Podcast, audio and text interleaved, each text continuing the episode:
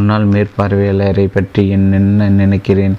என்று சுவன் என்னிடம் கேட்டார். நான் அவரின் தலைமை பண்பு பற்றி உயர்வாக பேசத் தொடங்கியுடன் சுவன் கையை உயர்த்தி காட்டினார். இல்லை ஒரு மேலதிகாரியாக கேட்கவில்லை. அவர் ஒரு அருமையான மனிதர் என்பதை நான் அறிவேன். நான் குறிப்பிடுவது அவரின் தொலைநோக்கு பார்வை அவரின் தொழில்நுட்ப அறிவு. அவர் சமீபத்து விஷயங்களை தெரிந்து வைத்துள்ளாரா? நம்மால் முடிந்த அளவிற்கு வளர்ச்சி துறையில் மு முற்போகவும் வேகமாகவும் இருக்கு இருக்கின்றோமா? அது ஒரு இடக்கு முடக்கான ஒரு இடலாக இருந்தது. ஒவ்வொரு முறையும் நான் ஜீவனை பற்றி நல்லதாக ஏதாவது சொன்னால் டேவிட்டும் சோனும் நான் ஏதோ தவறான பதிலை சொல்லிவிட்டார் போல முகத்தை சுழித்தன. இறுதியில் நான் பேசுவதை நிறுத்திவிட்டேன். கேளுங்கள் என்றால் டேவிட். நான் ஜீவனை புத்திசாலி அல்ல என்று கூறவில்லை. நிச்சயமாக ஒரு காலத்தில் அவர்தான் இத்துறையில் முதன்மையான மனிதன். ஆனால் இப்போது இளைஞர்கள் பலர் உள்ளன இளமையான மனமுடையவர்கள் இன்ஜினியர்கள் சாஃப்ட்வேர் டிசைனர்கள் என்று ஒரு புதிய தலைமுறையை உருவாக்கி உருவாகியுள்ளது. இவர்கள் சிந்திக்க வல்லவர்கள் இவர்கள் புதிய அணுகுமுறையை வைத்திருக்கலாம். இளமையானவர்கள் என்பது சரிதான். மலிவானவர்கள் என்பதை நான் சொல்கிறார் தான் சொல்கிறார் டேவிட் என்பது என் சந்தேகம். லாப கணக்கை எப்படியாவது அதிகரிக்கும் வழிமுறை எப்போதும் ஆராய்ந்து கொண்டிருப்பவர் டேவிட் மேசை பணியாளர் சுத்தம் செய்ய வரும்போது என் தட்டு நிறைந்திருந்தது. எனக்கு வயிறு வயிற்றை குமட்டது போல் இருந்தது. நான் இதுவரை சந்தித்ததில் அதிபுத்திசாலித்தனமான புது புடைய செய்யும் பொறியாளருக்குரிய மனம் கொண்டவர் ஜீவன் என்பது எனக்கு தெரியும். அதைவிட மனிதர்கள் புதிய வழிகளில் நோக்க செய்வதிலும் பிரச்சனைகளை களைவதிலும் தொழில்நுட்ப முன்னேற்றங்களை கொண்டு வருவதிலும் அவர் ஒரு அறிவுஜீவி. ஆனால் ஸ்வெஸ் மற்றும் டேவிட்டிற்கு இவை எதுவும் கிடையாது. அவர்கள் ஏற்கனவே ஏற்கனவே தீர்மானித்து விட்டார் போல் இருந்தது. நான் அவர்கள் சொல்வதை மறுப்பது எல்லாம் என்னை அவர்கள் மதிப்பீட்டிலிருந்து ஒரு படி கீழே இறங்கி கொண்டு இருந்தது. என் வேலையை காப்பாற்றிக் கொள்ள வேண்டுமென்றால் நான் ஜீவனை காப்பாற்றுவதிலிருந்து பின்வாங்க வேண்டும். இப்போது என் அலுவலகத்தில் ஆயிரக்கணக்கான மைல்கள் தள்ளி தான் இரு தான் இருக்கும்போது ஒரு உணவு அறிந்து கொண்டு இருக்கும் கணத்தில் நான் எடுத்த கோடைத்தனமான முடிவுகள் முடிவு எங்கள் இருவருக்கும் மிக மோசமான விளைவுகள் தந்தது. அந்த உணவு நேர காட்சியை நினைத்தவாறே மெக்சிகோவில் விரித்து கொண்டேன். ஆனால் உண்மை என்னென்றால் நான் அன்புடைமை பற்றி குறிப்பி படிக்கும்போது தான் அந்த எண்ணம் முதலில் என் மனதில் புகுந்தது. ஒசகாவிலிருந்து மெரிடா வரையிலான நீண்ட பயணத்தின் போது நான் என் சிந்தனையிலிருந்து அதை தள்ளி வைத்து விட்டு கொண்டிருந்தேன். அந்த பயம் அந்த பயணம் டோக்கியோ லாஸ் ஏஞ்சலிஸ் மற்றும் மெக்சிகோ நகரம் தொட்டு மெரிடா வரை இருபத்தி நான்கு மணி நேரத்திற்குள் மேல் ஆயிற்று. பயணம் முழுவதும் நான் ஐஎம்ஓயின் அமைதி மற்றும் தளர்வு நிலையும் அரவணைத்து கொள்ள முயன்றேன். நேரத்தை பற்றி கவலைப்படாமல் இருக்க என்னையே நிர்பந்தி படுத்தி கொண்டேன். அவ்வப்போது சிறு தூக்கம் போட்டு ஜெட்லாக் மற்றும் நிலைக்குலைவிற்கு என்னை உட்படுத்தி கொண்டேன். ஃபோனை எவ்வளோ முடியுமோ அவ்வளோ குறைவாக பார்த்தேன். நாட்காட்டியை பொறுத்தவரை ஜப்பானில் புறப்பட்ட கிட்டத்தட்ட அதே நாளில் மெரிடாவில் வந்து இறங்கினேன். ஒருவித விசித்திரமான ஆர்வமற்ற உணர்வினால் ஆட்கொள்ளப்பட்டேன். அதனால் நான் விமான நிலையத்தின் கதவுகள் வழியே வெளியேறுகில் ஒரு நடுத்தர வயது பெண்மணி என் முழங்கையை பிரி பிடித்தபோது நான் நிதானம் இழக்கவில்லை. சிக்னா யுகன் என் என் தன் கணவர் இல்லாததற்கு மன்னிப்பு கேட்டுக்கொண்டார். அவர் வேலைக்கு செல்வதற்கு அதிகாலையிலே எழுந்து கொள்ள வேண்டும். நான் உங்களை அடைத்து வருகிறேன் என்று அவரிடம் சொன்னேன். உங்களுக்கு சிறிது நேரம் நாளை காலையில் தூ தூக்கம் தேவைப்படும் என்றும் இருவரும் நினைத்தோம். அதனால் சபா ஒரு நண்பரிடமும் பணியிடத்திற்கு செல்வார். அவரின் காண நான் உங்களை மதியம். அன் அங்கு அழைத்து செல்கிறேன் என்றார்.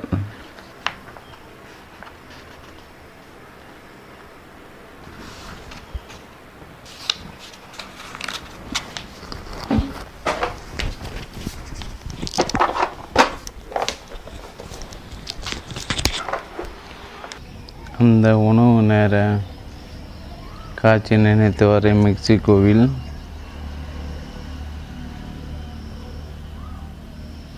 அந்த உணவு நேர காட்சி நினைத்தவரை மெக்சிகோவில் வெடித்து கொண்டேன். ஆனால் உண்மை என்னவென்றால் நான் அன்புடைமை குறித்து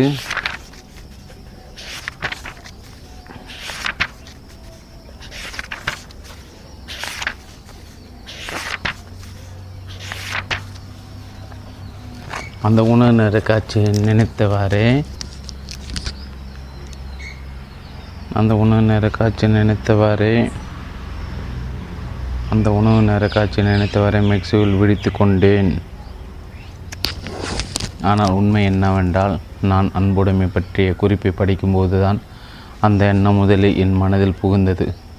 ஓசகாவிலிருந்து மேரிட வரையிலான நீண்ட பயணத்தின் போது நான் என் சிந்தனையிலிருந்து அதை தள்ளிவிட்டு கொண்டிருந்தேன் அந்த பயணம் டோக்கோலா ஜேன்ஸில் மற்றும் மெக்சிகோ நகரம் தொட்டு மெரிடா வரை பகுதியில் இரு இருபத்தி நான்கு மணி நேரத்தில் மேலும் ஆயிற்று.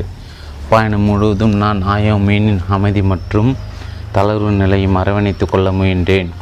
நேரத்தை பற்றி கொல்லப்படாமல் இருக்க என்னையே நிர்பந்தி நிர்படுத்தி நிர்ப நிருப்பப்படுத்தி கொண்டேன். அவ்வப்போது சிறு தூக்கம் போட்டு ஜெட்லாக்கு மற்ற நிலக்குழுவிற்கு என்னை உட்படுத்தி கொண்டேன். ஃபோனை எவ்வளோ முடியுமோ அவ்வளோ குறைவாக பார்த்தேன். நாட்காட்டி பொறுத்தவரை ஜப்பானை புறப்பட்ட கிட்டத்தட்ட அதே நாளில் மெரிடாவிலிருந்து இறங்கினேன். ஒருவித விசித்திரமான ஆர்வமற்ற உணர்வினால் ஆட்கொள்ளப்பட்டேன். அதனால் நான் விமான நிலையத்தின் கதவுகள் வழியே வெளியேறுகையில் ஒரு நடுத்தர வயது பெண்மணி என் முடங்கையை பிடித்தபோது நான் நிதானம் எடுக்கவில்லை. சிகினா நாயுகான் என் கணவர் இல்லாததற்கு மன்னிப்பு கேட்டுக்கொண்டார். அவர் வேலைக்கு செய்வதற்கு அதிகாலை எழுந்து கொள்ள வேண்டும். நான் உங்களை அழைத்து வருகிறேன். என்று அவரிடம் சொன்னேன். அவர் உங்கள் சிறு உங்களுக்கு சிறிது நேரம் நாளை காலையில் தூக்கம் தேவைப்படும் என்றென இருந்து இருவோரும் நினைத்தோம். அதனால் சவா சாவா ஒரு நண்பருடன் பணியிடத்திற்கு செல்வார். அவரை காண நான் உங்கள் மதியம் அங்கு அழைத்து செல்கிறேன் என்றார். நைன் மெரிடாவிலிருந்து ஆக்ஸ் குட்ஸ் காஃபிற்கு செல்லும் நீண்ட சவாரியின் போது சாவா ஒரு ஃபீல்டு டெக்னீஷியன் என்று சீனா சொன்னார். மாயன் கலாச்சார அழிவுகள் ஏற்பட்ட இடத்தில் புதைப்பொருள் ஆராய்ச்சி செய்யும் குழுவினரோடு பணிபுரிவதாக சொன்னார். சீனா தொல் பொருள் ஆராய்ச்சி களத்தை உங்களுக்கு சுற்றி காட்டவும் அவர் வேலை பற்றி உங்களுக்கு சொல்லவும் மிகவும் ஆர்வத்துடன் இருக்கிறார். தன்னை பற்றியும் தன் குழந்தைகளை பற்றியும் மற்றும் சாவா பற்றியும் மேலும் கொஞ்சம் பேசினார் சிக்கினா அழிந்து போன மாயன் கலாச்சாரத்தை படிக்கும் அந்த இடங்கள் சுற்றி பார்க்கவும் பல வருடங்களுக்கு முன் ஜூலியன் வந்தபோது இவர்கள் இருவரும் ஜூலியனை சந்தித்துள்ளனர். என்ன ஒரு அற்புதமான மனிதர்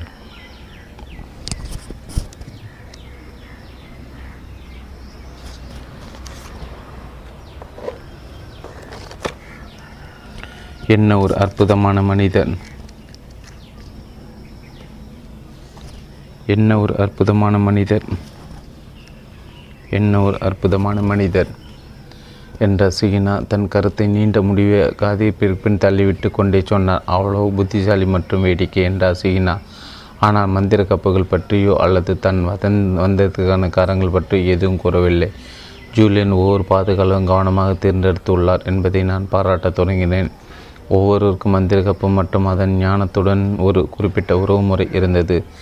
சாவா தன் வாழ்க்கையை பற்றி கொஞ்சம் என்னுடன் பகிர்ந்து கொள்ள விரும்புகிறார் என்று சீனா தெரிவித்தார். நான் மந்திரி கப்பை இப்போது கேட்டு இருக்கலாம். ஆனால் அந்த குறிப்பு என்ன சொல்கிறது? சாவிடமிருந்து என்ன பாடம் கற்றுக்கொள்ள முடியும் என்று முடிவு செய்தேன்.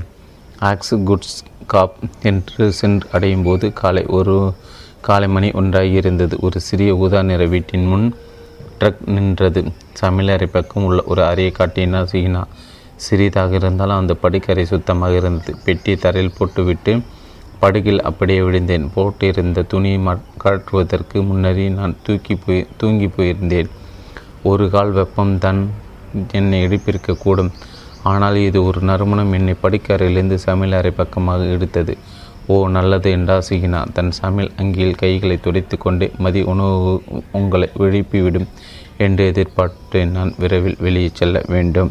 நெருக்கடியான சமையல் அறையின் ஒரு மூலையில் உள்ள ஒரு சிறிய மேசையின் அமரச் சொன்னார் சுகினா மேசைக்கு மஞ்சள் வர்ணம் பூசப்பட்டிருந்த நான்கு நாற்காரிகளும் ஒவ்வொரு நிறத்தில் இருந்தன. அனிச்சயத்தை மிகவும் விரும்புவாள் என்று நினைத்தேன். வெளிநிற நாட்களை உட்கார்ந்தேன். ஆவி பறக்கும் ஒரு தட் ஒரு தட்டை என் முன் வைத்தார் சிகினா காச்சி டோஸ் என்றார் சிகினா கொஞ்சம் டக் டக்டோ டக்கோஸ் இத்துடன் கறி மற்றும் தக்காளி சாஸ் கலந்துள்ளது. அது கொய்யப்பழ ரசம் என்று என் முன் இருந்த உயரமான நீல நிற டம்ளரை காட்டினார். உணவு மிகவும் சுவையுடன் இருந்தது. ஒரு மணி நேரம் கழித்து சிகினாவின் ட்ரக்கில் ஏறும்போது எவ்வளோ சாப்பிட்டுள்ளோம் என்று வருந்தினேன். நான் என்னை சுத்தம் செய்து கொண்டு மாட்டு துணி அணிந்திருந்தேன். ஆயினும் துன்பப்படும் அளவிற்கு வயிறு நிறைவாக உள்ளதை உணர்ந்தேன். சிகனா கியர் போட்டவுடன் ட்ரக் முன்னே பாய்ந்தது. என் வெளிரி முகத்தை பார்த்து அவர் புன்னகைத்த சரி என்ற சிகினா நாம் நெடுஞ்சாலைக்கு போவதற்கு முன் ஊரை கொஞ்சம் சுற்றி காட்டுகிறேன். உங்கள் வயிறும் ஓய்வெடுக்கும் என்றார். குட்ஸ்காவின் தெருவுக்கள் வழியே மெதுவாக ஓட்டினார் சிகினா அண்டைப்புறத்தினூடே சென்றோம். அங்கே தாழ்வான சதுர வடிவ வீடுகள் இருந்தன. சில வெள்ளை அடிக்கப்பட்ட மற்றவை பல்வேறு வண்ணத்திலும் இருந்தன. வேறு சில வீடுகள் அலங்காரமற்ற சிமெண்ட் பிளாக்குகள் கட்டப்பட்டு இருந்தன. தட்டையான கூரைகள் தகரம் அல்லது ஓடுகள் போடப்பட்டு இருந்தன. ஆயினும் நிறைய முட்டை வடிவ வீடுகள் பளிர் வண்ணம் தாங்கிய கூம்பு போல் ஓலைகளால் கூரையிடப்பட்டும் இருந்தன. அதன் பாரம்பரிய மயான் குடிசை என்று ஒன்றை சுட்டி காட்டினார் சீனா வீட்டு வீட்டு தெருக்கள் எல்லாம் அற்புதமான ஒழுங்கற்ற தோட்டத்துடன் இருந்தன. முன்பக்கம் குட்டையான கான்கிரீட் அல்லது கற்சுவர்கள் வேலியாய் போடப்பட்டு இருந்தன சில வீடுகளின் முன்பகுதி காய்ந்து போய் காலியாய் இருக்க வேறு சிலவற்றில் பனைகளும் ஹைபிஸ்கஸ் மற்றும் நான் அடையாளம் காண முடியாத பல வகை செடிகள் மற்றும் புதர்களுமாக அடர்ந்து இருந்தது. இரும்பு வெளிகளும் கதகளும் ஆற்றில் காய்வதற்கு போடப்பட்டு இருந்த துணிகள் காற்றில் அடித்து கொண்டு இருந்தன கிராமத்தின் நடுவே பல சர்ச்சுகளுக்கு சிறிய உணவு விடுதிகள் மற்றும் ஹோட்டல்களும் டெராக்டோ அல்லது நீளம் அல்லது மஞ்சள் வர்ணத்தில் பலிரண்டு இருந்தன. தெருக்கள் தூசி மயமாகவும் அமைதியாகவும் இருந்தன. சில கார்களும் நிறைய பைக்குகளும் மோட்டார் சைக்கிள்கள் மற்றும் உணவு வண்டிகளும் பாதசாரிகளோடு வெப்பத்தின் ஊடே மெதுவாக போய்கொண்டு இருந்தன. குறுகிய ஆஸ்பால்ட் சாலை வழியை நாங்கள் போய் கொண்டிருக்கையில் வீடுகளும் கட்டிடங்களும் மறைய தொடங்கி அதிகமான மரங்களும் செடி கொடிகளும் தென்பட்டன. இறுதியாக ஊர் பின்னே இருக்க தொடுவானம் எட்டும் வரை மலைகள் தென்பட்டன. புக் மலைகள் என்ற சிகினா அவை முழுவதும் பெரியதும் சிறியதுமாய் மாயன் அடிவுகளை உள்ளடக்கிய. நாளை உங்களை உக்ஸ்மால் அழைத்து செல்ல விரும்புகிறார் சாவா. ஒரு காலத்தில் இருபதாயிரம் பேருக்கு மேல் இருந்த நகரம் அது. ஆனால் இன்று நாம் ஒரு சிறிய மறைக்கப்பட்ட இடத்திற்கு போகிறோம். நாங்கள் புறப்பட்ட அரை மணி நேரத்தில் ஒரு கரடமுரடான மண் சாலைக்குள் நுழைந்தோம். அது சிறிய பள்ளத்தாக்கி ஒட்டி போய் கொண்டிருந்தது. குதித்து குதித்து கொஞ்சம் தூரம் சென்ற பிறகு இரு மரங்களும் அடர்ந்த காடு பரவியது. பெயர் பொறிக்கப்பட்ட ஒரு மர அலங்கார வளைவிற்குள் நுழைந்து ஒரு திறந்த வெளியில் நின்றோம். நிறைய மனிதர்கள் சுறுசுறுப்பாக இயங்கிக் கொண்டிருந்தனர். ஒரு தாழ்வான நவீன கட்டிடத்திற்குள் பள்ளி சேர்ந்த ஒரு குழு நுழைந்து கொண்டிருந்து கூற வேயப்பட்ட பல வகையான மாயன் குடிசைகளை பார்க்க முடிந்தது. ஆனால் அவை கூட ஓரளவிற்கு புதிதாக பயன்பாட்டில் உள்ளது போன்றும் தெரிந்தது. அது ஒரு தொல்பொருள் ஆய்வாளத்தில் நான் எதிர்பார்த்தது இதுவல்ல. ஓ இங்கே நிறைய வேலை நடக்கின்றது என்று நான் சொன்னதில் சொன்னதற்கு பதில் கூறினா சிகினா இது இயற்கை வளம் பாதுகாப்பு மற்றும் ஆராய்ச்சி கூடமும் ஆகும். இது நாலாயிரம் ஏக்கர் பரப்புடையது. நாங்கள் ட்ரக்கை விட்டு இறங்கிய சில நிமிடங்களிலே தொப்பி அரைக்கால் சட்டை மற்றும் கனமான பூட்ஸ் அணிந்து ஒரு குட்டையான சதுர வடிவ மனிதர் எங்களை நோக்கி துள்ளி ஓடி வந்தார். ஹோலோ ஜோனதன் என்றார் அவர். நான் புன்னகைத்து கைகளை நீட்ட சாவா சாவா வேகமா என் கையை குலுக்கினார். பிக்ஸ் ஏ பில் எப்படி இருக்கிறீர்கள்? சாவுடன் ஒரு நிமிடம் பேசினாலே அவரின் பேரார்வால் சரித்திரம் என்பதை புரிந்து கொள்ளலாம் என்பதை ஜூலியனை பற்றி சீனா எனக்கு தேவையான அளவு உணவு அளித்தாரா என்று எல்லாவற்றையும் கேட்டுக்கொண்டார் சாவா. ஆயினும் தன் வேலையை பற்றி பேசும் வரை அவரை குரல் முழுவதும் உயிர் பெறவில்லை. அலுவலகம் ஒன்றில் சீனா இருந்து கொண்டார். அங்கு இயற்கை பாதுகாப்பில் பணிபுரியும் நட்புகளை காணச் சென்றார் திறந்த வெளியே கடந்த காடுகள் நிறைந்த மலை பகுதியில் ஊடி எண்ணெய் இட்டு சென்ற சாவா இந்த பகுதியில் நடக்கும் அகழ்வாராய்ச்சியின் தற்போதைய நோக்கம் பற்றி விளக்கினார். இது சுற்றுப்பயணம் உண்மையில தேவையா? இருக்கும் மந்திர காப்புகளுக்கும் ஏதாவது தொடர் இருக்குமா என்று யோசித்தேன். ஆனால் இந்த சிறு பயணம் தனக்கென ஒத்திசைவு கொள்கை வைத்திருக்க இருக்கப் போகிறது என்று எனக்கு புரிய தொடங்கியது. அதை மாற்ற நான் செய்வதற்கு ஒன்றுமில்லை என்று தெரிந்து கொண்டேன். தொல்பொரு ஆராய்ச்சியில் பல ஆண்டுகளாக அவ்வப்போது இந்த இடத்தில் பணிபுரிந்து இருக்கின்றார்கள் என்ற சாவா இலைகளுக்கூட நடந்து கொண்டே ஆனால் கடந்த சில வருடங்களாக தான் மாயன் பேரரசு விழுந்ததற்கான துப்புகள் இந்த இடத்தில் கிடைக்கலாம் என்று நாங்கள் உணரத் தொடங்கினோம். இந்த நடுவயது மாயன் தொல்பொருள் ஆராய்ச்சியாளராக என் தந்தை மறுபிறவி எடுத்தார் போல் இருந்தது. சாவா தொடர் விளக்குரை கொடுக்க நான் புன்னைக்கு புரிந்து கொண்டு இருந்தேன். மாயின் மொழி பேசும் மக்கள் நாலாயிரம் வருடங்களுக்கு முன்னர் யுகட்டானில் தோன்றினர். அடுத்த மூவாயிரம் வருடங்கள் நவநாகரிக மிக அதிக மக்கள் தொகையுடைய நகரங்கள் மாயன் உலகம் முழுவதும் எழும்பின. மாயன் காலகட்டத்தில் உச்சத்தில் இருந்த நகரங்களுக்கு இடையே உள்ள எல்லா நிலங்கள் உள்ள நிலம் எல்லாம் அநேகமாக கிராமங்களாகவும் விவசாய நிலங்களாகவும் இருந்தது. எல்லா பெரிய மையங்களும் வெள்ளை சுண்ணாம்புகள் சாலைகளால் இணைக்கப்பட்டு இருந்தன. இந்த நகர மாகாணங்கள் விரிவான அரசியலமைப்பில் கொண்டு இயங்கியது மட்டுமல்ல அவை கட்டிடக்கலையில் வியக்கத்தக்க உதாரணங்களாக இருந்தன. படிப்படியாக உயரும் பிரமிட்கள் மற்றும் கோயில்கள் பல அடுக்குமாடி குடியிருப்புகள் அலங்கார முற்றங்கள் பொதுமக்கள் கூடும் மைதானங்கள் ஆகியவை மாயன் மக்கள் அசர வைக்கும் கலைப்படைப்புகளையும் உருவாக்கினர். மேலும் உலகத்தின் தொடக்க கால எடுத்து வகை அமைப்புகளையும் உருவாக்கியவர்கள். அவர்கள் முன்னேறிய கணக்கில் அறிவு அவர்களை வானசாஸ்திரத்தின் பெரிய முன்னேற்றங்களுக்கான உதவியது இதன் காரணமாக தான் அவர்களின் மிகவும் பிரச்சித்து பெற்ற சாதனையான மாயன் கால அட்டவணை உருவாக்க முடிந்தது இருக்கலாம். ஒரு நேர்த்தியான விறுவிறை போல் சாவாவின் எண்ணங்கள் வெளிவந்து கொண்டு இருந்தது. ஆனால் அது பெருமிதத்தோடு கலந்து ஏதோ தான் அறிந்த விரும்பும் மக்களை பற்றியது போல இருந்தது. ஆனால் தொண்ணூ தொள்ளாயிரத்து மற்றும் ஆயிரத்து ஆயிரம் கிமிற்கு இடையே ஸ்பெயின் நாட்டவர்கள் வருவதற்கு சுமார் ஆறு நூறு வருடங்களுக்கு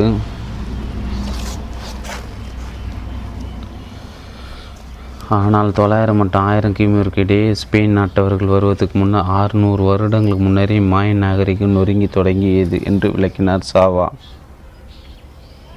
அடுத்து இருநூறு வருடங்கள் தொண்ணூறு சதவீத மக்கள் தொகை அழிந்து நகரங்கள் துறக்கப்பட்டன. மாயன் உலகத்தின் மகத்துவம் வெறும் நினைவாயிற்று என்று வார்த்தையில் சோகம் இழையோடு கூறினார் சாவா. காடுகள் நகரங்களை ஆக்கிரமிக்க இருநூறு வருடங்களை ஆயிற்று. இந்த காலத்தில் நினைவு சின்னங்களும் போக்குவரத்து சாலைகளும் பசுமை வனத்தால் மூடப்பட்டன. மீதமிருந்த மக்கட்தொகை நாட்புறமெங்கும் சிதறியது. அவர்கள் குக்கிராமல் ஓட்டி கொண்டு உயிர் வாழ போதுமான விவசாயத்தை பார்த்து கொண்டு இருந்தன எஞ்சிருப்போ தம் எஞ்சிருந்தோர் தாம் தன்னுடைய முன்னோர்கள் என்று குறிப்பிட்டார் சாவா. அவர் பேசியவாறு என் என்னை காட்டினுடைய மரங்களின் வேர்கள் மற்றும் நொறுங்கும் கற்களை தாண்டி என்னை அடைத்து சென்றார். போகும் வழியில் அவ்வப்போது காலத்தில் பணிபுரிவரை காண முடிந்தது. ஆனால் அந்த இடம் அமைதியாகவோ அல்லது காலியாகவோ இல்லை. மரங்களுக்கு இடையே பாயும் பறவைகள் கத்தி கொண்டும் பாடிக்கொண்டும் இருந்தன. கிளைகள் உரசும் ஓசையும் வேகமாக ஓடும் சப்தங்களையும் எங்களை சுற்றி கேட்க முடிந்தது. நான் சிலந்திகள் தோல் தேள்கள் மற்ற அல்லது பெரிய பூனைகள் போன்ற பியூமாய்க்களை பற்றி நினைக்காமல் பறவைகள் மேல் என் கவனத்தை திருப்பினேன். சாவா அப்போது நின்று சிறிது வெளிப்படும் கற்களின் அமைப்புகள் அல்லது புதிதாக தோண்டப்பட்ட இடங்களை சுட்டி காட்டினார் ஒரு சிறிய பிரமிட்டை சுற்றி என்ன நறுக்க வைத்தார்? அது நான் படங்களை பார்த்த சீசன் சீட்ஸாவில் இருக்கும் பிரபலமான பிரமிட்டை போல படிப்படியாக உயர்ந்து இருந்தது ஆனால் இது சுமார் முப்பத்தைந்து அடி உயரம் மட்டுமே இருந்தது. அதன் பிறகு ஒரு பெரிய கல்லின் இரண்டு புறகளிலும் கட்டப்பட்டு பாழடைந்த கட்டிடங்களுக்கு முன் முன் வந்தோம். அவர்களின் அடிப்பாகம் சதுர கற்களால் கட்ட கட்டப்படும் மேல்பாகம் கற்களால் ஆன உருவப்படம் கொண்டு மூடப்பட்டு இருந்தது. பாதியில் நின்றுவிட்ட அரண்மனை இது ஒரு பொது இடத்தை சுற்றி இருக்கிறது என்றார் சாவா. நான் சிதிலமடைந்த கட்டிடத்தின் அடிவாரத்தை சுற்றி வந்து அந்த கற்களால் செய்யப்பட்ட பாலங்களை கூர்ந்து பார்த்தேன். அவரிடம் உலக கருவிகளை என்று சொன்ன சொன்னீர்கள் அல்லவா? ஆமாம் என்ற சாவா வெறும் கிரானைட் இசைக்கு முக்கிய வகை கற்கள் எரிமலை வகை கற்கள் மட்டுமே இந்த பகுதியில் உலகம் செய்யக்கூடிய மூலப்பொருட்கள் கிடையாது. அஸ்திவாரத்தில் மேல் என் கைகளை ஒட்டினேன். நம்ப நம்பவே முடியவில்லை என்றேன். உயரமான கல்மேடையை நோக்கி சென்று அமர்ந்த சாவா ஒரு சிறு ஓய்வு எடுக்கலாமா? என்று கேட்டார். நான் கொண்டு வந்த பையிலிருந்து ஒரு பாட்டில் தண்ணீர் எடுத்து என்னிடம் கொடுத்தார். நான் முன்னே நின்று நன்றியுடன் வாங்கி கொண்டேன். மரங்கள் நிழல் தந்தாலும் காட்டு தரையிலிருந்து மரங்களுக்கு வேலிலிருந்து வெப்பம் தாக்கியது. என் சட்டை முதுகுடன் ஒட்டி கொண்டும் கால் சரை கால்களோடு பீசின் போல் ஒட்டியும் இருந்தன. இந்த வேலை பற்றி எனக்கு பிடித்ததே இதுதான் தெரியுமா? என்ற சாவா. இந்த மர்மங்கள் நாம் பார்க்கும் சில திறந்து விட்டு போன நகரங்கள். வெளியேறிய மக்களால் விட்டு விட்டு போனவைதான். ஆனால் இந்த மக்கள் தொகை வெறுமனே நகர்ந்து போகவில்லை. அவர்கள் காணாமல் போய்விட்டன. மீதமிருக்க மக்களும் பெரிய நகரங்களில் வெகு நாட்கள் தங்கவில்லை.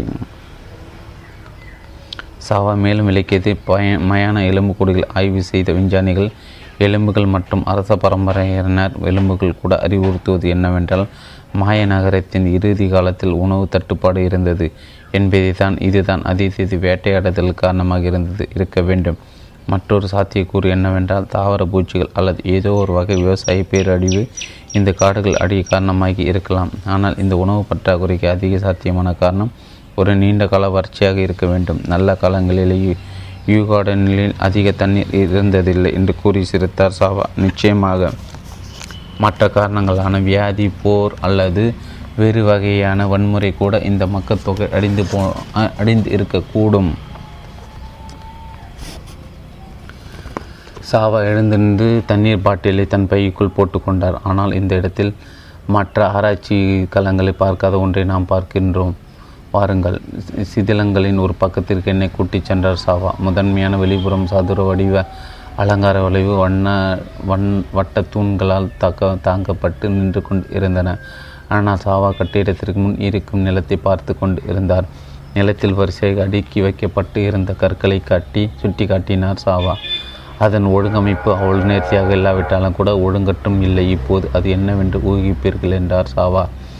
இன்னும் அருகில் சென்று எனக்கே தெரியவில்லை என்றேன். கற்களுக்கிடையே சிறிய கற்றைகள் இருந்தன. பள்ளி ஒன்று ஒன்று மூளை மூளையிலிருந்து வேகமாக ஓடி குவியலின் கீழ்ப்பக்கத்தில் மறைந்தது. இது ஒரு கட்டிடத்தின் தொடக்கமா அல்லது விழுந்துவிட்ட ஏதாவது ஒன்றா? அது நண்பரே ஒரு சுவர். விழுந்துவிட்ட சுவர் அல்ல ஆனால் முன்னேறி அடுக்கப்பட்ட சுவராகும். அதை இரண்டாவது மாதிரி கட்டுவதற்கு எடுத்துச் செல்ல இங்கே காத்து கொண்டு இருக்கிறது. போவதற்கு தயாராக இருந்து ஆனால் வேலை முடியவில்லை. இது போன்றதை நீண்ட வறட்சி அல்லது வியாதி காரணமாக கைவிடப்பட்ட இடங்களில் நீங்கள் பார்க்க முடியாது. இங்கே வேலை நின்றுவிடவில்லை குறுகிடப்பட்டது. இந்த சிறு சுற்றுப்பயணத்தை நாங்கள் தொடங்கிய போது குறிப்பாக நோக்கமற்று இருந்தது. தொல்பொரு ஆராய்ச்சியில் ஒரு குறுகிய கால பாடம் கற்பது போலும் நான் இப்போது தான் சந்தித்த யாரோ ஒருவரின் பணி விஷயத்தில் முற்றிலும் என்னை ஐக்கியப்படுத்திக் கொள்வது போலவும் இருந்தது. ஆனால் தான் சந்தித்த அனைவருக்கும் சாவா இதை காட்ட விரும்புகிறார்.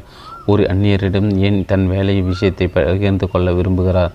ஏன் அவருடைய வேலையை போன்ற ஒன்று ஒரு மனிதர் ஈர்க்கும் என்று நினைக்கிறார் என்பதையெல்லாம் எனக்கு புரிய தொடங்கியது. பதில் வேண்டி இன்னும் பல கேள்விகள் இருந்தன.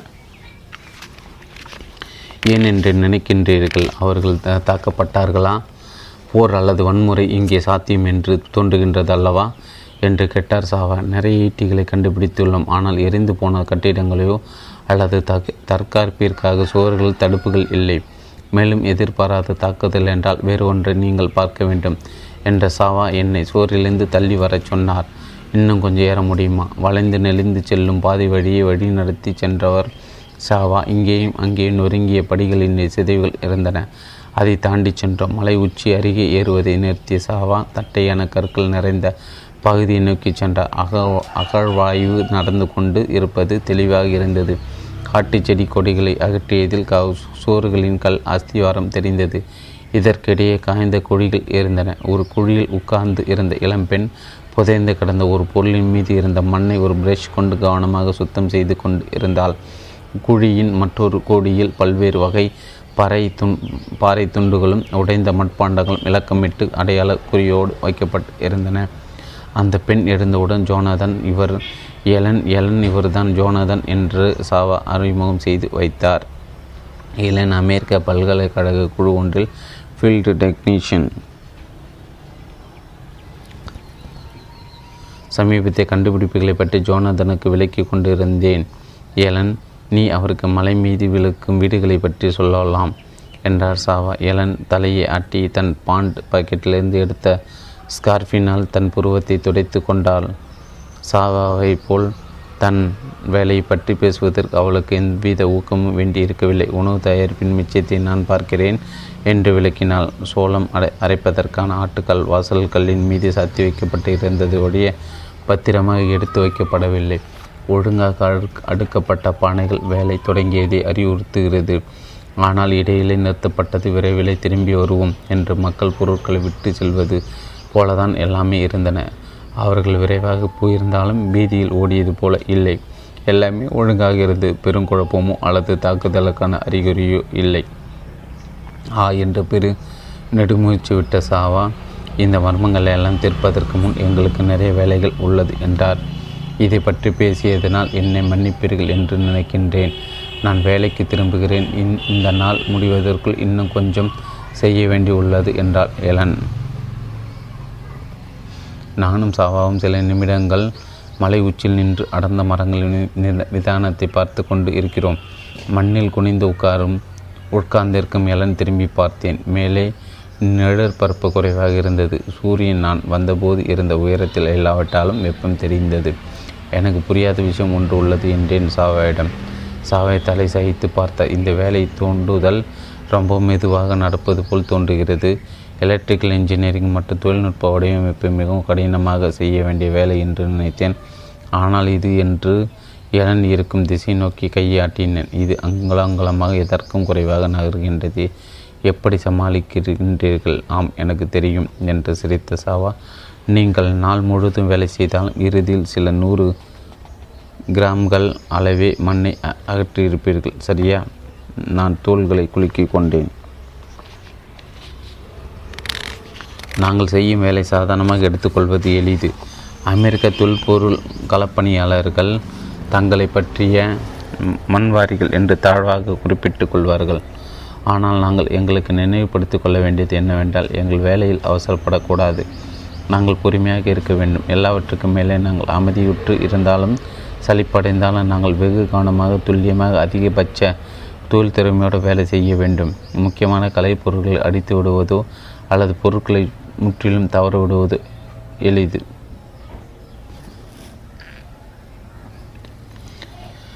கரடு முரடான படிகளை நோக்கி சாவா மெல்ல செல்லத் தொடங்கினார்.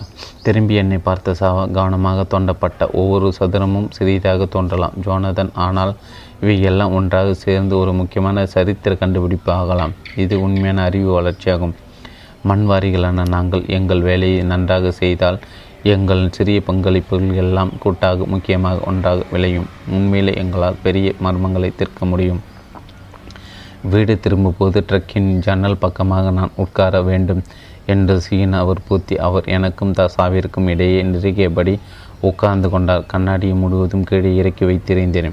அவ்வப்போது ஒரு விளையாட்டுத்தனம் கொண்ட கோல்டன் ரிட்ரைவர் நாய் போல் தலையை வெளியே துருத்தி கொண்டு இருந்தேன்.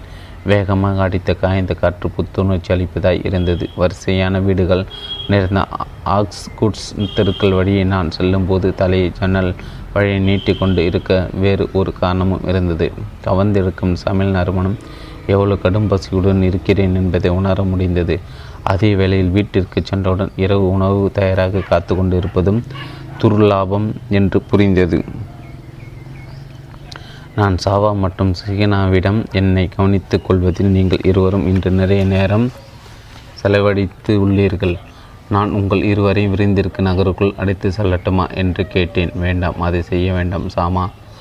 நமக்கே காத்திருக்கிறாள் என்றாள் சீனா சாவா மற்றும் சீனாவின் திருமணமான மகளின் மகளின் வீட்டிற்கு செல்லவிற் செல்லவிருக்கின்றோம் என்று தெரிய வந்தது. அவளும் அவளின் கணவரும் எங்களுக்காக பெரிய விருந்து தயார் செய்து வைத்திருந்தன அது கூட்டம் நிறைந்த சந்தடியான மாலையாக இருந்தது. சாமா அவள் கணவர் மற்றும் அவர்களின் மூன்று சிறு குழந்தைகள் பல்வேறு அண்டை வீட்டுக்காரர்கள் என எல்லோரும் வந்து முகம் முகமன் கூறி இசை ஒழித்து கொண்டு இருந்தது என் கோப்பை நிரப்பப்பட்டு மறுபடியும் நிரப்பப்பட்டது. என் தட்டு முழுவதும் நிரம்பியிருந்தது. பழ பழக்கடையில் குழந்தைகள் ஒருவரை ஒருவர் துரத்தி கொண்டு துரத்தி விளையாடி கொண்டிருந்தன. என் கண்கள் சாமாவின் ஆறு வயது மகள் எமியை பின்தொடர்ந்து அது ஆடமை விட உட்காரும் அது ஆடமை விட கொஞ்சம் சிறிதாக இருந்தான் இருந்தான். ஆனால் அவள் பொங்கிடும் சிரிப்பு உட்காரும் போது கூட எப்போதும் இயக்கத்தில் இருக்கும். அவன் உடம்பும் அதன் பாங்கும் எமியும் எனக்கு ஆத்மாவை நினைவூட்டின. சாப்பிட்டவுடன் நான் வீட்டிலிருந்து மண் தெருவிற்குள் நடந்தேன். இங்கே கொஞ்சம் நிசப்தமாய் இருந்தது.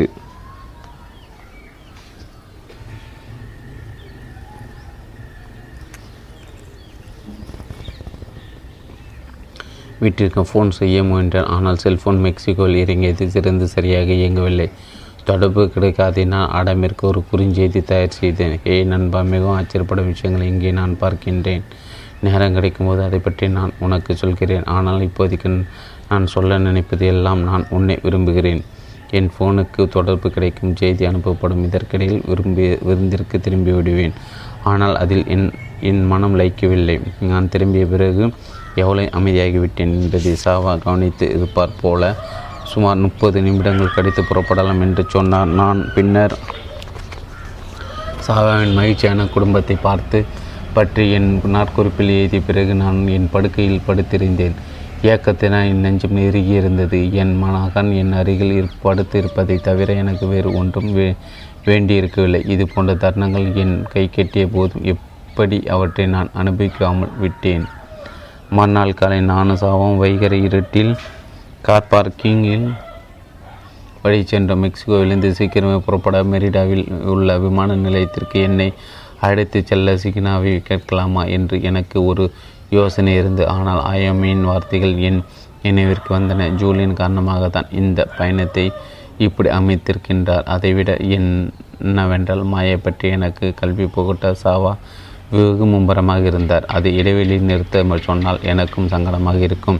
விடியலுக்கு முன்னே உக்ஸ்மாலுக்கு நாங்கள் வந்துவிட வேண்டும் என்று வற்புறுத்தி இருந்தார் சூரியன் வந்த பிறகு மனிதர்களும் கூடிவிடுவார். இதை தனியாகவோ அல்லது கிட்டத்தட்ட தனியாகவோ பார்க்க வேண்டும். இந்த இடத்தில் நிர்வாகிப்பருடன் நல்ல தொடர்பு வைத்திருப்பார் வைத்திருந்தார் சாவா.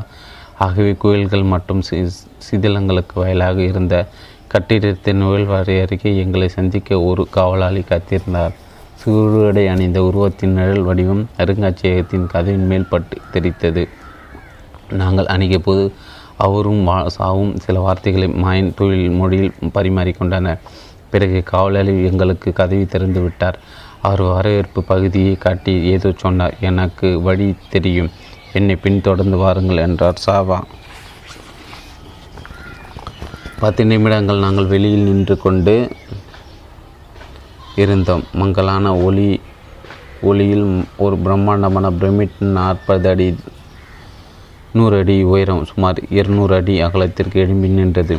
நான் நேற்று பார்க்க சிறிய பிரமிடுகள் அல்லது முன்னர் பார்த்த பிரமிடு புகைப்படங்கள் போல் அல்லாமல் இதற்கு முட்டை வடிவ அடித்தளம் இருந்தது. மந்திரவாதியின் கோயில் என்றார் கா சாவா. நாங்கள் நிற்கல. அதன் எங்களுக்கு பின்னே எழும்பியது. சூரியன் அருகில் அதன் ஒளி கோயில் கற்கள் மேல்பட்டு அவை தங்க போல் தக தகத்தன. பிரமிடுக்குள்ளே ஒரு மாபெரும் தீ மூட்டப்பட்டது போல் இருந்தது. சாவை என் பக்கமாக சாய்ந்த சன்னமான குரலில் இதை மனிதர்கள் கட்டியிருப்பார்களா என்று ஆச்சரியமாக இல்லை. நம்மை போன்ற சாமியர்கள் இப்பேற்பட்ட சாதனை இது போன்ற தனிச்சிறப்பை உருவாக்க முடியுமா என் முன் இருப்பதைக் கண்டு வயடுத்து போய் தலையாட்டினேன்.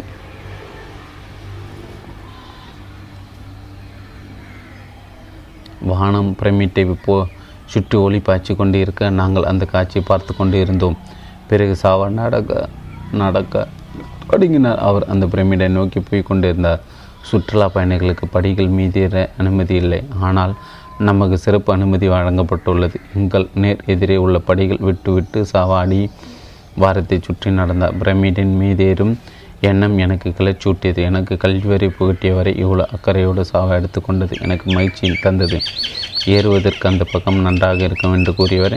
என்னை பிரமிடின் எதிர்ப்பக்கத்திற்கு அழைத்துச் சென்றார். பிரமிடின் அடிவாரத்தில் நின்றபோது கற்கள் எனக்கு மேல் உயர்ந்து நிற்பது தெரிந்தது. அதன் அச அசர வைக்கும் உயரம் தெளிவாயிற்று. ஏற்றம் கடுமையாகத்தான் இருக்கப் போகிறது. சாவா ஏற தொடங்கினார். நான் பின்தொடர்ந்தேன். கடினமான வழவழப்பான பாடிகள் மீது மெதுவாக ஏறினோம். அவை செங்குத்தாகவும் குறுகலாகவும் இருந்தன. ஒரு மிக பெரிய திறந்த மாடிகளின் மேல் ஏறிப்போகும் உணர்வு நிலை தடுமாற்றத்தை தருவதாக இருந்தது. பல பிரமிடுகளுக்கு ஏறும்போது பிடித்து கொள்ள இரும்பு சங்கிலிகள் இருக்கும் என்று சொன்னவர் சாவா. இது ஏன் என்று எனக்கு தெரிந்தது. நான் மேலே ஏறி நேரத்திற்கு ஏதோ இப்போதான் ஒரு மாரத்தான் ஓடியது போல் வேர்வை கொட்டி கொண்டு இருந்தது. உக்சாமையின் மிக சிறந்த காட்சி இது. உட்கார்ந்து ஆசுவாசப்படுத்தி கொண்டு பாருங்கள் என்றார் சாவா. சாவா தன் சிறிய கேன்வாஸ் பையை கீழே தரையில் போட்டுவிட்டு குதிக்கால்கள் மீது அமர்ந்து கொண்டார். நானும் அவ்வாறு செய்தேன். உக்ஸ்மாஸ் கால் களம் எங்களை பற்றி பல நூறு ஏக்கர்காரர்கள் ஏக்கர் ஏக்கரகளுக்கு பரவியிருந்தது அந்த பண்டைய நகரத்தின் மிச்சம் யாவும் செடி கொடிகளால் மூடப்பட்டிருந்த பல தெற்கள் மற்றும் கட்டிடங்கள் இருந்ததற்கான அடையாளம் என்னவென்றால் தட்டையான நிலப்பரப்பும் அதன் நடுவே சதுரமான குன்றுகளும் எங்களுக்கு நேர்கீழே தொடர்ச்சியான பரந்த சீதிலங்கள் இருந்தன. உக்ஸ்மாவில் மக்கள் குடியிருந்த போது என் முன்னே இருப்பதை விட இன்னும் பல ஏக்கர்களுக்கு வீடுகள் பரவியிருந்தது என்று என்னிடம் சவா சொன்னார். செடி கொடிகளால் பாதி மூடியிருந்த இன்னொரு பிரமிட்டை காட்டினார் அவர். அது கிரேட் பிரமிட் என்று அழைக்கப்பட்டது. மேலும் எங்களை சுற்றி இருந்த மற்ற சிதிலம் அடைந்த கட்டிடங்களை பற்றி சொன்னார் சாவா. இந்த பிரமிடின் புராணம் பற்றி கேள்விப்பட்டு இருக்கிறீர்களா? எங்கள் எங்கள் காலடியில் இந்த நகரத்தை பற்றி விவரித்துவிட்டு கேட்டார்கள் சாவா. இல்லை என்பது போல் தலையாட்டினேன். இந்த கதைக்கு பல வடிவங்கள் உண்டு என்றார் சாவா.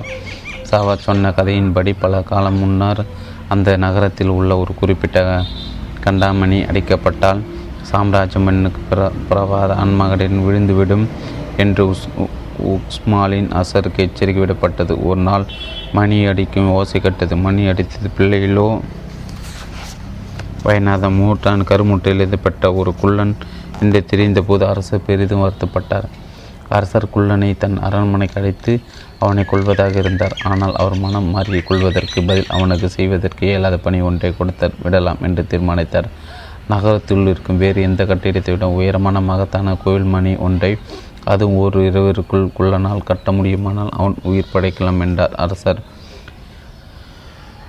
மறுநாள் காலை அரசர் எழுந்தபோது தன் முன்னே கம்பீரமாக எழுந்து நிற்கும் பிரமிடையை பார்த்து ஆச்சரியப்பட்டார். குள்ளன் உயிர் தப்பினான்.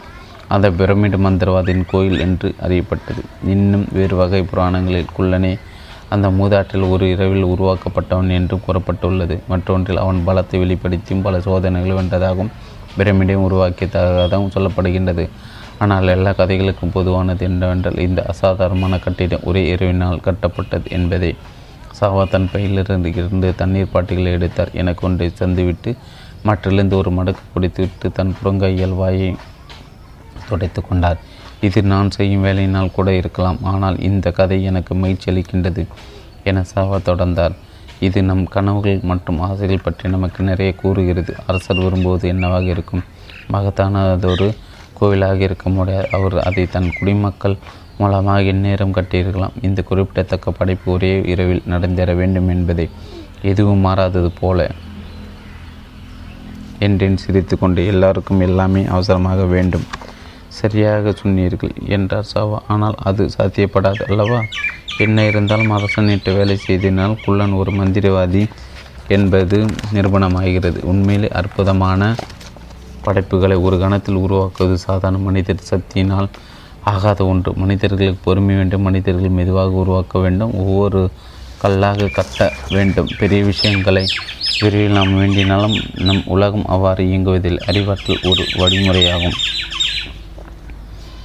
சாவா தன் கான்வாஸ் பையை தன் மடி மீது வைத்து கொண்டு இரு உள்ளே எதையோ தேடிக் கொண்டிருந்தார். சில கணங்கள் கடித்து ஒரு சிறிய துணி எடுத்து என்னிடம் கொடுத்தார். இது இப்போதைய தரக்கட்டமா? என்று கேட்டேன். சாவா தலையசித்தார். துணியால் நெய்யப்பட்ட அந்த சிறு பையின் மேல் பகுதி கயிறால் கட்டப்பட்டு இருந்தது முடிச்சு அவிழ்த்து பையில் உள்ளதை மடியில் கொட்டினேன். ஒரு குறிப்பும் சில களிமண் உருவமும் இருந்தது. அதை எடுத்து பார்த்தேன். ஒரு பிரமிடின் சிறிய மாதிரி போல் தோன்றியது. காகிதத்தை பிரித்து அதில் உள்ள வார்த்தைகளை படித்தேன். தினமும் ஒரு முன்னேற்றம் தினமும் சிறிய முன்னேற்றம் செய்க. தினமும் சிறிய முன்னேற்றம் செய்க. நாம் சிறிய வேலைகளை செய்யும் விதமே நம் எல்லாவற்றையும் செய்யும் வழிமுறையை தீர்மானிக்கும். சிறிய வேலைகளை நன்றாக செய்தால் பெரிய செயல்களும் சிறிய சிறப்பு ஏதுவோம். தேர்ச்சி நிறம் என்பது நம் மேய்மையின் வழியாகும். அதனால் இதைவிட மேலானது ஒவ்வொரு சிறிய முயற்சியும் அடுத்ததை உருவாக்குகின்றது. இதனால் ஒவ்வொரு கல்லையும் கொண்டு அற்புதங்களை உருவாக்க முடியும். மகத்தான நம்பிக்கை வளர்க்கிறது. அசாதாரணமான கனவுகள் நனவாகின்றன. அன்றாட முன்னேற்றங்கள் எப்போதும் காலப்போக்கில் தனிச்சிறப்புடைய பலன்களை தரும் என்ற உண்மையை ஞானிகள் உணர்ந்து கொள்கின்றனர். நான்கள் ஏறுவதற்கு முன்பு இருந்ததை விட சூரியன் வானத்தில் உயர்ந்து இருந்தது. அதன் வெப்பம் என் மீது அழுத்தியது என் சட்டையின் ஒரு முனையை எடுத்து நெற்றியில் இருந்த வேர்வை துடைத்து கொண்டேன். சாவாதன கண்டு உடனே அழத் தொடங்கினார். இவ்வளவு நேரம் உங்களை மேலே இருக்க வைத்ததற்கு மன்னிக்கவும் வேண்டார். அவர் நீங்கள் இந்த வெப்பத்திற்கு பழக்கமானவர் அல்ல என்று எனக்கு தெரியும். நாம் போவோம். கிடை போகையில் உங்களுக்கு இன்னொன்றையும் காட்ட விரும்புகிறேன். நாங்கள் இறங்கத் தொடங்கினோம். அது ஏறுவதை விட கடினமாக இருந்தது. செங்குத்தான குறுகிய படிகள் கீழே இறங்கும் போதுதான் எந்த உயரத்தை அடைந்து இருக்கிறோம் என்பதை வலுவழுப்பான கற்படிகளை சறுக்கி கீழே விழாமல் தடுப்பதற்கு எதுவும் இல்லை. என்பதை உணர்ந்தேன். குனியாமல் பக்கவாட்டில் நகர்ந்து வருமாறு சாவா சமீச்சை காட்டியது நிம்மதியாக இருந்தது. எனக்கு முன்னே போய் கொண்டிருந்த சாவா ஒரு பெரிய வளைந்த நிலைப்படியின் முன் நின்றார். அது பிரமிடின் ஒரு பக்கத்திற்கு வழிவிட்டது. இது என்று ஆரவாரமாக கை நீட்டிய அலை நிலைப்படியை காட்டிய சாவா என்னை பொறுத்தவரை அந்த புராண கதையின் முரண் நகை ஆகும் என்றார். உண்மையாகவா? என்றேன். இந்த பிரமிட் ஒரு நாள் இரவில் கட்டப்பட்டதாக கூறப்படுகிறது. ஆனால் இதைவிட உண்மைக்கு புறமானது வேறு எதுவும் இருக்க முடியாது. மாறாக இது நூற்றுக்கணக்கான வருடங்களாய் கட்டப்பட்டது. உண்மையை சொல்லப்போனால் இது மறுபடியும் மறுபடியும் கட்டப்பட்டது. ஐந்து முறை ஒவ்வொரு முறையும் பழையதின் புதிய மீது புதியது கட்டப்பட்டது. இதனால் கோயிலுக்கு சேகரித்து வைக்கப்பட்ட சக்தி கிடைக்கும் என்றும் மேலும் முந்தைய முந்தையதின் மகத்துவம் சேரும் என்றும் என் முன்னோர்கள் நினைத்தனர். இந்த வாசற்படிப்படி முன்னே இருந்த பிரமிட் ஒன்றின் மிச்சம் பாதியாகும். உங்களை சுற்றி இருப்பதெல்லாம் பின்னர் சேர்க்கப்பட்டவையாகும் கதுவும் சட்டத்தில் இருந்த விளக்கும் சிறப்பு படைப்புகளிலும் செதுக்கப்பட்ட உருவங்களை பார்த்து கொண்டு இருந்தேன் ஒரு கால் அவை மாயன் தெய்வங்களாகவும் இருக்கலாம். அவை நுணுக்கமான விவரமான கால் கலைப்படைப்புகள் இது போன்ற படைப்பு ஒரு இரவு என்ன சில மாதங்கள் நடந்து இருந்தாலே அதை மந்திரமாக தான் இருக்க வேண்டும். என் வேலை மாயன் சாம்ராஜ்யத்தின் முடிவை பற்றி துப்புகள் தரலாம் என்று நேற்று உங்களிடம் நான் சொல்லி கொண்டு இருந்தேன் என்றார் சாவா. ஆனால் தொடக்கம்தான் உண்மையிலே எனக்கு ஆர்வத்தை தருகின்றது. இவையெல்லாம் எப்படி உருவாகிறது? நீங்கள் தொல்பொருள் ஆராய்ச்சி மிகவும் கவனமாக செய்ய வேண்டிய வேலை செய்கின்றீர்கள் ஆனால் ஒரு நாகரிகத்தை உருவாக்குதல் பரந்த நகரங்களை கட்டுதல் இதே இதோ இந்த மாபெரும் பிரமிடுகள் இவை கவனமாக மெதுவாக செய்யப்பட வேண்டிய வேலைகள். ஆமோதித்து தலையசித்தேன் இருவரும் ஒரு நிமிடம் மௌனமாகவும் இருந்தோம். ஒவ்வொரு பெரிய கனவும் சிறிதாக தொடங்குகிறது என்பதை நினைவில் கொள்வது நல்லது என்று மெதுவாக சொன்னார் சாவா. அடுத்த நாள் மெரிடாவில் உள்ள விமான நிலையத்திற்கு என்னை அடுத்துச் சென்றது. சாவாதான் அந்த சவாரி கிட்டத்தட்ட இரண்டு மணி நேரம் பிடித்தது. முதல் அரை மணி நேரம் இனிமையாக பேசி கொண்டு இருந்த நாங்கள் பிறகு அமைதியானோம். என் போனை எடுத்தேன். ஆனால் இன்னமும் சிக்னல் கிடைக்கவில்லை. அதில் உள்ள படங்களை பார்த்தேன். கால் பந்தாட்ட சீரோடையில் பந்தின் மீது ஒரு காலை தடுமாட்டத்தோடு வைத்தபடி இருந்த ஆடமின் படம் ஒன்றேன் ஒரு கணம் பார்த்து கொண்டு இருந்தேன். அதை பார்த்து சாவா விட்டு வீட்டு ஞாபகம் வந்து விட்டது போல என்றார். ஆமாம் என்றேன் நீங்கள் வீட்டிற்குள் வீட்டிற்கு தான் போய் கொண்டிருக்கிறீர்கள் ஜோனதன் என்று ஒரு ஒரு கணம் கடித்து சொன்னார். வீட்டிற்குள் போகின்றீர்கள் என்றார். மறுபடியும் டிக்குல் என்ற சிறிய நகரை கடந்து போயிருந்தோம். பண்படாத வயல்வெளிகளையும் பாறைகள் நிறைந்த பிரதேசங்களையும் கடந்தோம். இன்னும் கொஞ்ச நேரம் பேசாமல் உட்கார்ந்து இருந்தோம். என் பையிலிருந்து நாட்குறிப்பை எடுத்து என் பை சமீபத்தை குறிப்பை வெளியே எடுத்தேன். ஜூலியன் கேட்டுக்கொண்டபடி நான் பயணத்தை பற்றி என் எண்ணங்கள் மந்திர காப்புகள் மற்றும் கடிதங்கள் பற்றி எழுதி கொண்டிருந்தேன். இந்த சமீபத்திய குறிப்பு பற்றி நான் என்றும் நினைக்கிறேன் என்று எனக்கு உறுதியாக தெரியவில்லை. சாவா என் மடி மீதி இருந்த நோட் புத்தகத்தை பார்த்து ஜோனதன் எங்கள் மனைவி அவாலி பற்றி சிசிகினா உங்களிடம் சொன்னாளா? என்று கேட்டார். அவன் மெக்சிகோ நகரில் வாழ்வதாகவும் தான் அவன் இல்லாமையை மிகவும் உணர்வதாக மட்டும் சொன்னார் என்று பதில் சொன்னேன். அது சாவை சிரிக்க வைத்து கேள்விக்குறியோடு அவரை பார்த்தேன். மன்னிக்கவும் என்ற சவைத்தோடு நிறுத்தியிருப்பாளா? என்று தான் என்னால் நம்ப முடியல. அவாலி ஒரு டாக்டர். சிகினா அவன் தான் பற்றி ரொம்ப பெருமையாக நினைக்கிறாள். வழக்கமாக மற்றவரிடம் இதை தான் முதலில் சொல்வாள். சிகினா என்னால் புரிந்து கொள்ள முடிகிறது. சரி ஏன் பெருமைப்பட வேண்டும் என்றே நான் ஒரு கணம் மௌனத்தில் கரைந்த பிறகு சாவா தொடர்ந்தார். அவளை கெட்டு வயதா போல் அவள் அவன் என்னிடம் அப்பா நான் டாக்டர் ஆகிய நோயாளிக்கு உதவ வேண்டும். அதை எப்படி செய்ய வேண்டும்? என்றான் ஜோனதன் நான் என்ன சொல்ல முடியும்? நானோ சிக்கினாவோ பல்கலைக்கழகம் சென்றதில்லை. என் குடும்பத்தை அனைகிற ஆரம்ப பள்ளிக்கூடம் தாண்டவில்லை. அது மட்டுமல்ல நாங்கள் யாருமே யூகாடானவை விட்டு போனதில்லை. ஒருவர் எப்படி டாக்டராக முடியும் கூட என்று எனக்கு தெரியாது. ஆனால் இந்த குட்டி அவளை ஒரு குழந்தைக்குரிய எல்லா நம்பிக்கையோடும் இருக்கிறான். ஆனால் ஒன்று மட்டும் எனக்கு தெரிந்தது. அவனை என் மடிமேல் இழுத்து வைத்து கொண்டேன். அவனிடம் மகனை இப்படி தான் நீ தொடங்க வேண்டும். நாளை நீ பள்ளிக்கு போ ஆசிரியர் சொல்வது எல்லாம் நன்கு கேட்டுக்கொள். இதுவரை வேலை செய்வதை விட அதிகமாக கடினமாக வேலை செய். பிறகு வீட்டிற்கு வந்து என்ன கற்றுக்கொண்டாய் என்று நீ என்னிடம் சொல். தன் இளம் மகன் தன் முன்னே இருப்பது போல சவா மென்மையாக புன்னைத்து கொண்டிருந்தார். தலையை லேசாக அசைத்து பின்னர் தொடர்ந்தார். ஆக அவன் தொடங்கினான். ஒவ்வொரு பரீட்சை மற்றும் அசைன்மெண்ட்டின் போதும் நான் அவனிடம் சொல்வது இதை நன்றாக செய். நீ டாக்டர் ஆகிவிட எங்கள் யாருக்கும் எதிரே உள்ள பாதை தெரியாது. ஆனால் எங்களுக்கு முன்னே இருக்கும் அடி மீது மட்டும் கவனம் செலுத்தினோம். அவன் பெரியவனாக வளரும்போது எங்களுக்கு தெரிந்த அனைவரிடம் பேசினோம். நான் வேலை செய்யும் இடத்தில் உள்ள ஆய்வாளர்கள் மற்றும் ஆராய்ச்சிகள் மருத்துவமனையில் உள்ள டாக்டர்கள் மற்றும் செவிலியர்கள் எங்கள் ஊருக்கு வரும் சுற்றுலா பயணிகளிடம் கூட பேசினோம். மெதுவாக ஆனால் உறுதியாக. அவளை சீனா மற்றும் நான் அடுத்த கட்ட நடவடிக்கைகளை புரிந்து கொண்டோம். நாங்கள் அறியும் முன்னே அவளி மெக்சிகோ நகரில் உள்ள பல்கலைக்கழகத்தில் பட்டம் பெற்றான். சிறிய அன்றாட முன்னேற்றங்கள் பெரிய விஷயங்களிடமிருந்து இட்டு செல்லும் சரியா என்றேன் நான். மிக தீவிரமான எண்ணங்களை விட மிக மிக சிறிய செயல்கள் எப்போதும் மேல் என்றார் சாவா. மேலும் பலன்கள் வார்த்தைகளை விட அதிகம் சொல்லும். மற்ற பாதுகாப்பு பாதுகாவலரை போல சாவா தன் பாதுகாத்து வந்த மந்திரிக்கா பின் ஞானத்தை தெளிவாக புரிந்து கொண்டும் அதற்கேற்ப வாழ்ந்து வந்தார் அவர். அதை வாழ்ந்து வந்தார். அதை அவர் தொழிலும் கண்டார் தன் மகனிடம் கண்டார் ஆனால் இது என் வாழ்க்கையில் எப்படி இருக்கும்? நான் எந்த விலை மதிப்பட்ட சாதனைக்காக உழைக்க வேண்டும்? என் கனவுகள் எதை நோக்கி சிறிய அடியாக எடுத்து வைக்க வேண்டும் என்பது பற்றி எனக்கு உறுதியாக தெரியவில்லை. அந்த முதன்மை அதிகாரி வேலை அல்லது மிகப்பெரிய வீடு அல்லது ஜூலியன் வைத்திருந்தது போல் ஃபெராரி என்று நான் சிந்தித்து சிந்தித்தது உண்டு. ஆனால் இப்போது சொல்ல முடியாது. விமான நிலையத்தை அடையும் தருணத்தில் தான் என் நாற்குறிப்பில் ஏதோ கிறுக்கினேன் புஷ் அப்ஸ் உடற்பயிற்சி என்று எழுதினேன். நாளைய தினத்தை இருப்பது புஷ் அப்புகளோடு தொடங்குவது என்று தீர்மானித்தேன் அங்கிருந்து தொடங்குகிறேன்.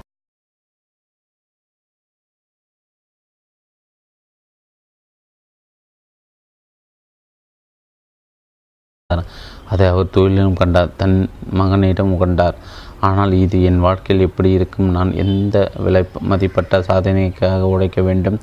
என் கனவுகள் எதை நோக்கி சிறிய அடியாக எடுத்து வைக்க வேண்டும் என்பது பற்றி எனக்கு உறுதியாக தெரியவில்லை. அந்த முதன்மை அதிகாரி வேலை அல்லது மிகப்பெரிய வீடு அல்லது ஜூலியன் வைத்திருந்தது போல் ஃபெராரி என்று நான் சிந்தித்து சிந்தித்தது உண்டு. ஆனால் இப்போது சொல்ல முடியாது. விமான நிலையத்தை அடையும் தருணத்தில் தான் என் நாற்குறிப்பில் ஏதோ கிறுக்கினேன் புஷ் அப்ஸ் உடற்பயிற்சி என்று எழுதினேன் நாளைய தினத்தை இருப்பது புஷ் அப்புகளோடு தொடங்குவது என்று தீர்மானித்தேன் அங்கிருந்து தொடங்குகிறேன்.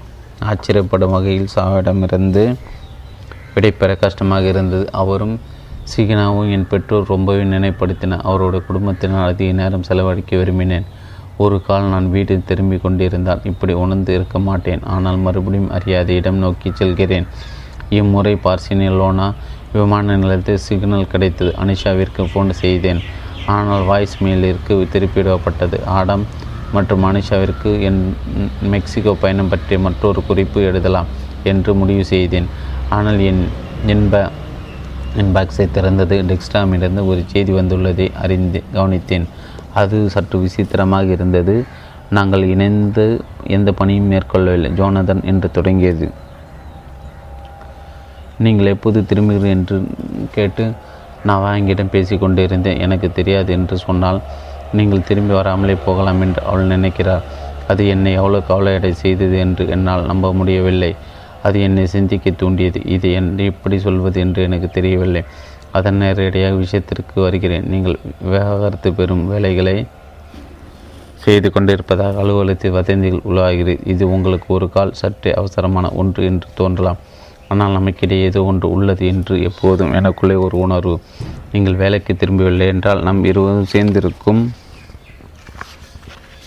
வாய்ப்பு இழந்துவிட்டோம் என்று நான் நினைக்க விரும்பவில்லை. நாம் இருவரும் ஒருவருக்கொருவர் நன்றாக பொருந்துவோம் என்று நினைக்கிறேன். நான் ஏதோ உணர்கிறேன். அது உங்களை பற்றி நினைத்து கொண்டு இருக்கிறேன் என்று நீங்கள் அறிய விரும்ப மாட்டேன். டெஸ்ஸா? அத்தியாயம் ஏழு. நான் ஐந்து வயதாக இருக்கும்போது என்னை முதல் முதலில் கூடைப்பந்து விளையாட்டுக்கு அழைத்து சென்றார் என் அப்பா அது என் பிஏ இல்லை என்றால் நான் பார்த்தில் அதிக கலைச்சூட்டும் விலையாக அது இருந்தது. அது ஆரம்ப பள்ளிக்கான அரை இறுதி போட்டி. என் அப்பா ஆறாம் வகுப்பிற்கு பாடம் சொல்லித்தரும் பார்க் வியூ பப்ளிக் ஸ்கூலில் நடந்தது. நான் அங்கே கடந்த கோடை காலத்தில் இருந்தேன். பள்ளியின் முதல் நாளிற்காக என் அப்பா வகுப்பறை தயார் செய்து கொண்டு இருந்தார். நானும் என் தங்கையும் காகிதத்தில் வண்ணம் பூசி கொடுக்க என் அப்பா மிருகங்கள் மற்றும் அறியாத மனிதர்கள் படங்களை சுவரில் ஒட்டி கொண்டு இருந்தார் அந்த படங்கள் எழுத்துக்கள் இருந்தன. எனக்கு அவை எதை பற்றியது என்று தெரியவில்லை. பதினோரு வயது பெரிய பையன்களும் பெண்களுக்கும் கணக்கு படம் மற்றும் படிக்க சொல்லி தருவதென்றால் என் அப்பா உண்மையில் புத்திசாலியாக தான் இருக்க வேண்டும் என்று எனக்கு தெளிவாக தெரிந்தது. என் அப்பாவிற்கு வகுப்பறை திறமைகளையும் தாண்டி வேறு திறன்களும் பொறுப்புகளும் இருக்கிறது என்பதற்கான அறிகுறியாக இருந்தது. இந்த கூடைப்பந்து விளையாட்டு. ஒரு பெரிய உடற்பயிற்சி கூடத்தின் மரப்பெஞ்சின் மூலையில் நான் உட்கார்ந்திருந்தேன். என் பார்வையில் பெரியவர்களாக பெரியவர்களாக இருக்க தகுதியான பையன்கள் பெஞ்ச் முழுவதும் உட்கார்ந்திருந்தார்கள். என் அப்பா அவர்களிடம் பேசிக்கொண்டும் அறிவுரைகள் வழங்கி கொண்டும் இருந்தார். எல்லா பையன்களும் கண்களும் வழங்கி கொண்டும் இருந்தார். எல்லா பையன்களும் கண்களும் என் அப்பா மீது இருந்தது. அவர் சொல்லும் ஒவ்வொரு வார்த்தைகளும் உள்வாங்கி கொண்டு இருந்தன. அவர் ஏதோ பிரபஞ்சத்தின் ரகசியங்கள் அவர்களுடன் பகிர்ந்து கொண்டு இருக்கிறார் போல. விளையாட்டை பற்றி எனக்கு ஏதும் நினைவில்லை. ஒவ்வொரு முறையும் என் அப்பா தன் குழுவோடு பேசும்போது என் நெஞ்சம் விம்பியதும் ஒவ்வொரு முறையும் அவர் என்னை பார்த்து புன்னகித்து மட்டுமே என் நினைவில் உள்ளது. நான் நான்காம் வகுப்பிற்கு வந்தவுடன் அந்த விளையாட்டு தூரத்து கடந்த காலமாகிவிட்டது என் பெருமிதம் தலை கவலைக்கு இடம் கொடுத்தது.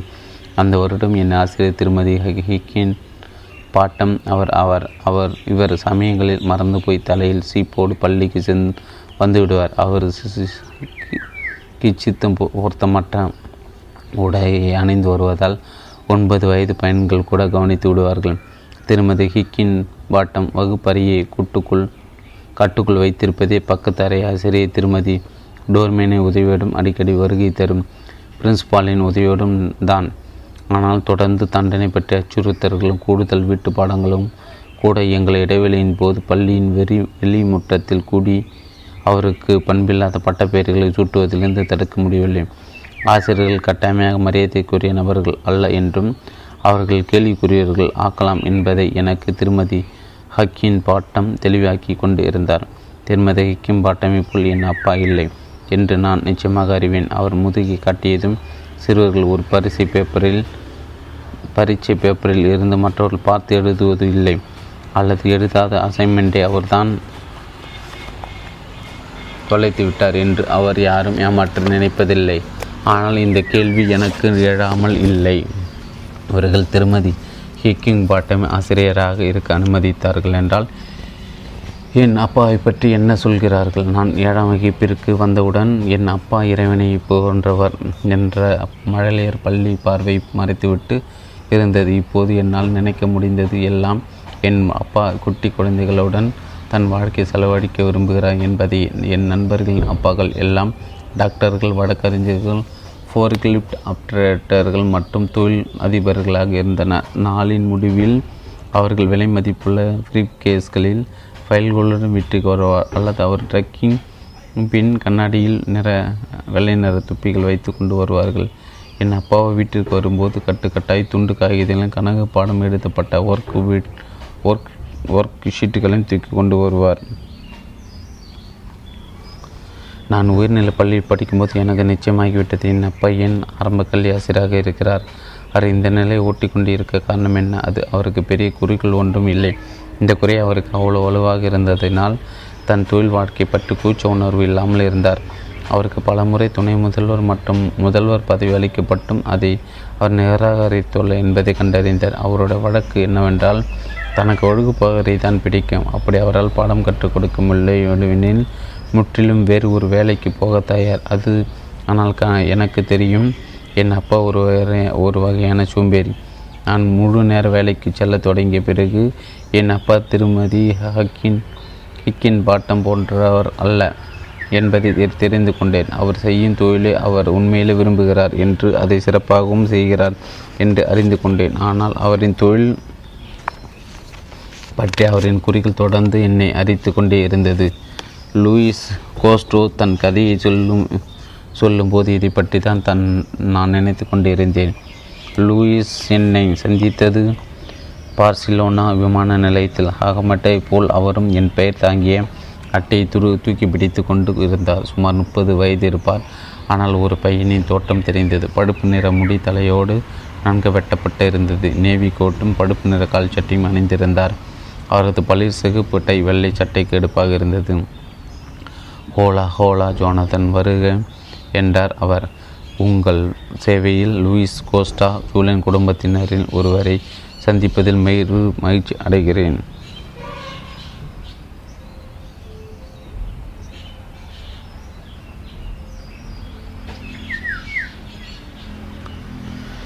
நான் பதில் சொல்வது லூயிஸ் தன் கைகளை கட்டி என் கைகள் மீது வைத்து முன்னே சாய்ந்து என் இறுக்கி கன்னங்களில் முத்தமிட்டார்.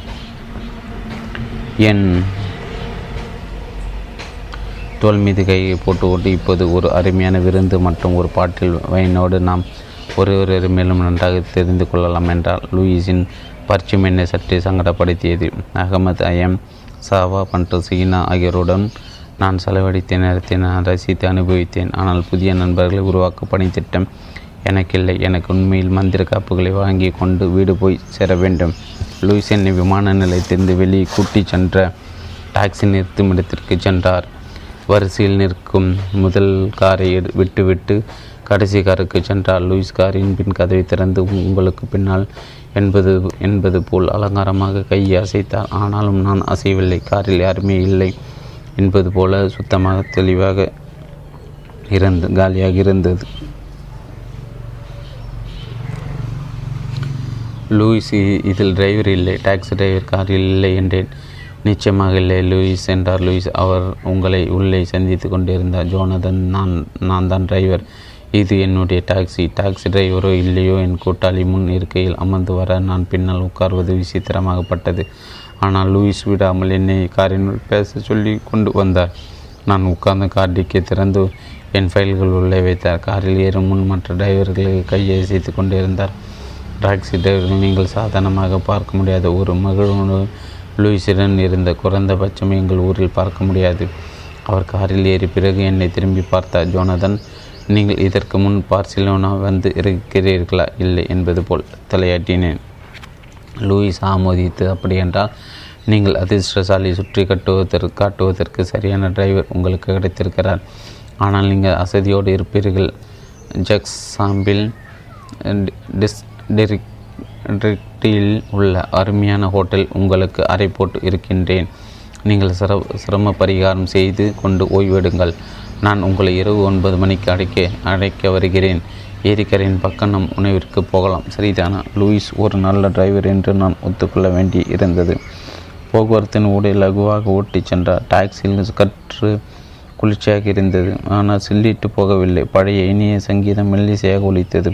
டிரைவர் சீட்டுக்கு பின் ஒரு சிறிய பை இருந்தது அதில் டிஷ்யூ பேப்பர்கள் கை சுத்தம் செய்யும் திரவம் மற்றும் கை துண்டுகள் இருந்தன. பயணிகள் இருக்கையின் பின் வண்ணமயமான விளம்பரத்தாள்கள் இருந்தன. அதை உருவினேன். பார்சிலோனா சுற்றுலா வரைபடம் மற்றும் வழிகாட்டு ஏடுகள். பா பார்சிலோனியாவில் உள்ள எல்லா டாக்ஸிகளும் இவ்வளோ வசதிகள் இருக்குமா என்று ஆச்சரியப்பட்டேன். நகரத்தின் மையத்தை அடைந்த குறுகலான தெருகள் வழியில் லூயிஸ் புகுந்து வெளியே வந்து கொண்டிருந்தார். இது நேரடி வழியில் ஆனால் ரொம்ப காட்சிக்கு உகந்தது. நகரத்தின் இந்த பகுதியில் உள்ள பத்தொன்பதாம் நூற்றாண்டு கட்டிடக்கலை பாங்கை பார்க்க நீங்கள் விரும்பீர்கள் என்று நினைத்தேன். பிரமிட்டும் ஓடும் வகையில் என் இருக்கும் என்றார் லூயிஸ். லூயிஸ் சொன்னது சரிதான். பல கட்டிடங்கள் பாரிஸ் மற்றும் நியூயார்க்கில் உள்ள ஆர்ட் நோவியா கட்டிடங்களை எனக்கு நினைவுபடுத்தியது. இந்த கட்டிடங்கள் அழகு ஊட்டும் கற்களால் ஆன முன்புறமும் இரும்பு பால்கனியும் நீளமான ஜன்னல்களும் அழகாக அமைந்திருந்தன. ஒரு அலங்காரமான தேவாலயத்தை கடக்கும்போது ஹஹா என்ற கூர்மையுள்ள கோபுரங்களும் கோட்டை மதில் சுவர்கள் போன்ற அமைப்புகளும் தெரிந்தன. ஆமாம் ஆண்டனி கவுடியஸ் சாக்டாரா ஃபேமிலி. இவர் பார்சிலோனியாவில் மிகவும் பிரபலமான கட்டிட வடிவமைப்பாளர். உங்களுக்கு ஆர்வம் இருந்தால் நாளை இங்கு வருவோம். கவுடிஸின் படைப்பை அதிர்களிலிருந்து பார்க்காமல் யாரும் பார்சிலோனா விட்டு வெளியேறக்கூடாது. நாங்கள் அந்த சர்ச்சை தாண்டி ஒரு தெருமுனையில் திரும்பி சிவப்பு விளக்கில் நின்றோம். பச்சை விளக்கு பச்சைக்கு மாறியவுடன் லூயிஸ் வேகம் எடுக்க தொடங்கினார். நாங்கள் அந்த நாற்சந்தின் மையத்திற்கு கூட வந்திருக்க மாட்டோம். அதிவேகம் எடுக்கும் ஒரு பெரு இன்ஜின் உருமல் கேட்டு தலையை சட்டென திருப்பினேன். குறுக்கு தெருவிலிருந்து டாக்ஸ் ஒன்று சிவப்பு விலைக்கு மதிக்காமல் கிளம்பியிருந்தது. எங்களை நோக்கி வந்து கொண்டிருந்த அந்த டாக்ஸின் வேகம் குறைகிறார் போல் தெரியவில்லை. என் இருக்கி அருகே இருக்கும் கதையின் மீது மோதப்படுகிறது என்று நிச்சயமாக இருந்து இருந்தேன் என் இதயம் வேகமாக அடித்து கொள்ள மறுபக்கத்துக்கு தாவியின் தலையை கைகளால் மறைத்து கொண்டேன். பிறகு கிச்சிடும் டயர்கள் சப்தம் உலகத்தோட உலகம் உராயும் வை வயிற்றை புரட்டும் சப்தமும் கேட்டது. ஆனால் எங்கள் கார் தடையின்றி நகர்ந்து கொண்டு இருந்தது. இன்னும் கொஞ்சம் மெதுவாக போய்க் கொண்டிருந்தது நான் தலையை தூக்கி பார்த்தேன். லூயிஸ் நாட்சந்தி மறுமுனை ஓரத்தில் கவனமாக காரை நிறுத்தி கொண்டிருந்தார். வேகமாக வரும் காரில் ஈடுபடாமல் மயிரிடையில் முன்னே சென்று விட்டார்.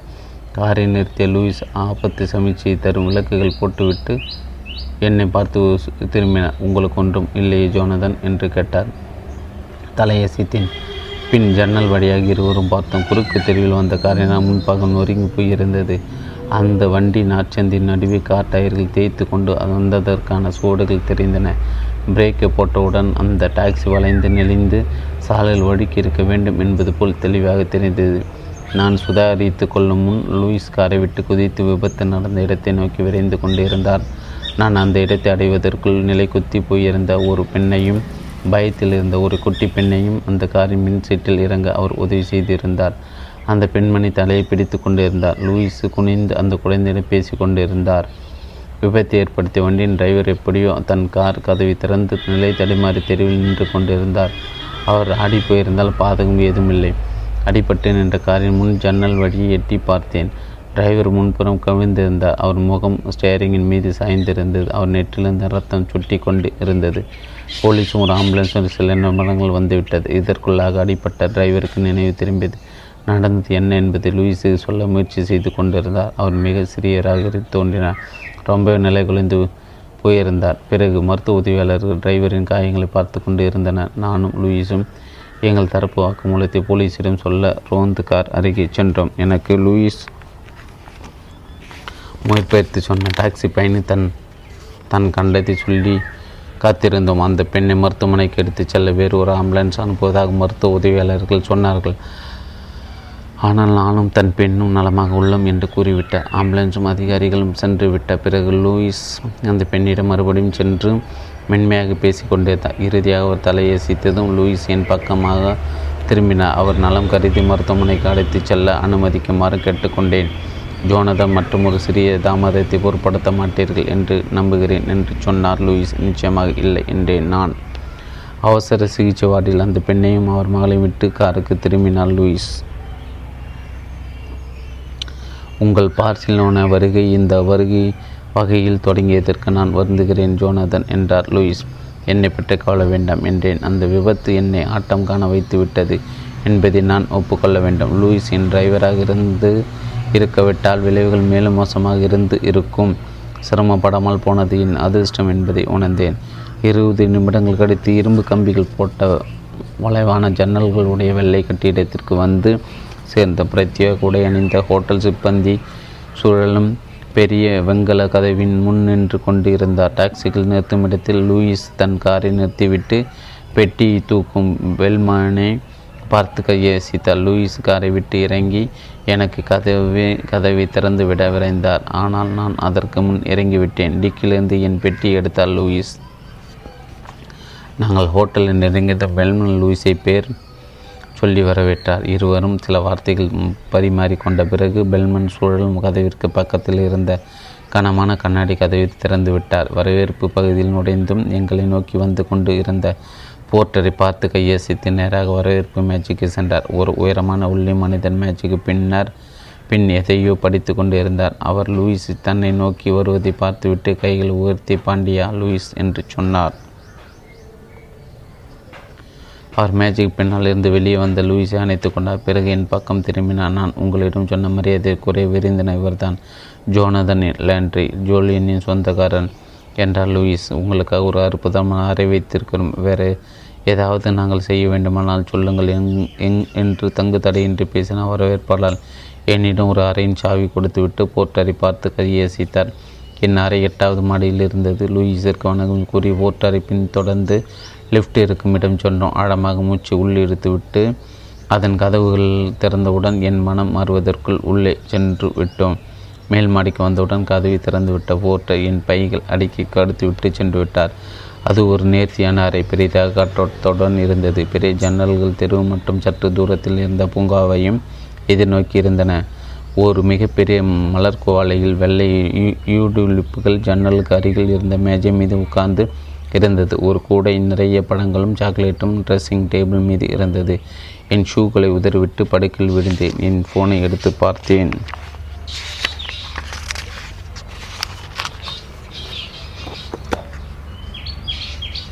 ராபின் ஷமா ஷர்மா ரகசிய கடிதங்கள். ராபின் ஷர்மா ரகசிய கடிதங்கள். ராபின் ஷர்மா ரகசிய கடிதங்கள்.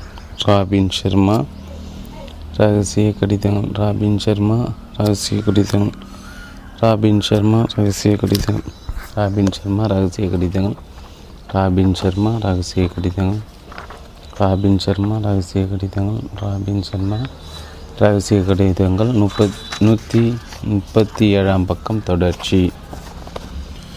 நாங்கள் ஹோட்டலை நெருங்கியதும் பெல்மேன் லூயிஸை பேர் சொல்லி வரவேற்றார். இருவரும் சில வார்த்தைகள் பரிமாறிக்கொண்ட பிறகு பெல்மன் சுழலும் கதவிற்கு பக்கத்தில் இருந்த கனமான கண்ணாடி கதவை திறந்து விட்டார். வரவேற்பு பகுதியில் நுழைந்ததும் எங்களை நோக்கி வந்து கொண்டிருந்த போர்ட்டை பார்த்து கையசைத்து நேராக வரவேற்பு மேசரி மேஜைக்கு சென்றார். ஒரு உயரமான ஒல்லி மனிதன் மேஜிக் பின் எதையை படித்து கொண்டிருந்தார். அவர் லூயிஸ் தன்னை நோக்கி வருவதை பார்த்துவிட்டு கைகளை உயர்த்தி பாண்டியா லூயிஸ் என்று சொன்னார். அவர் மேஜைக்கு பின்னால் இருந்து வெளியே வந்த லூயிஸை அணைத்து கொண்டார். பிறகு என் பக்கம் திரும்பினார் நான் உங்களிடம் சொன்ன மரியாதைக்குரிய விருந்தினர் இவர்தான். ஜோனதன் லேண்ட்ரி ஜூலியனின் சொந்தக்காரர் என்றார் லூயிஸ். உங்களுக்காக ஒரு அற்புதமான அறை வைத்திருக்கிறோம். வேறு ஏதாவது நாங்கள் செய்ய வேண்டுமானால் சொல்லுங்கள் என்று தங்கு தடையின்றி பேசினார் வரவேற்பாளர். என்னிடம் ஒரு அறையின் சாவியை கொடுத்துவிட்டு போர்ட்டரை பார்த்து கையசைத்தார்.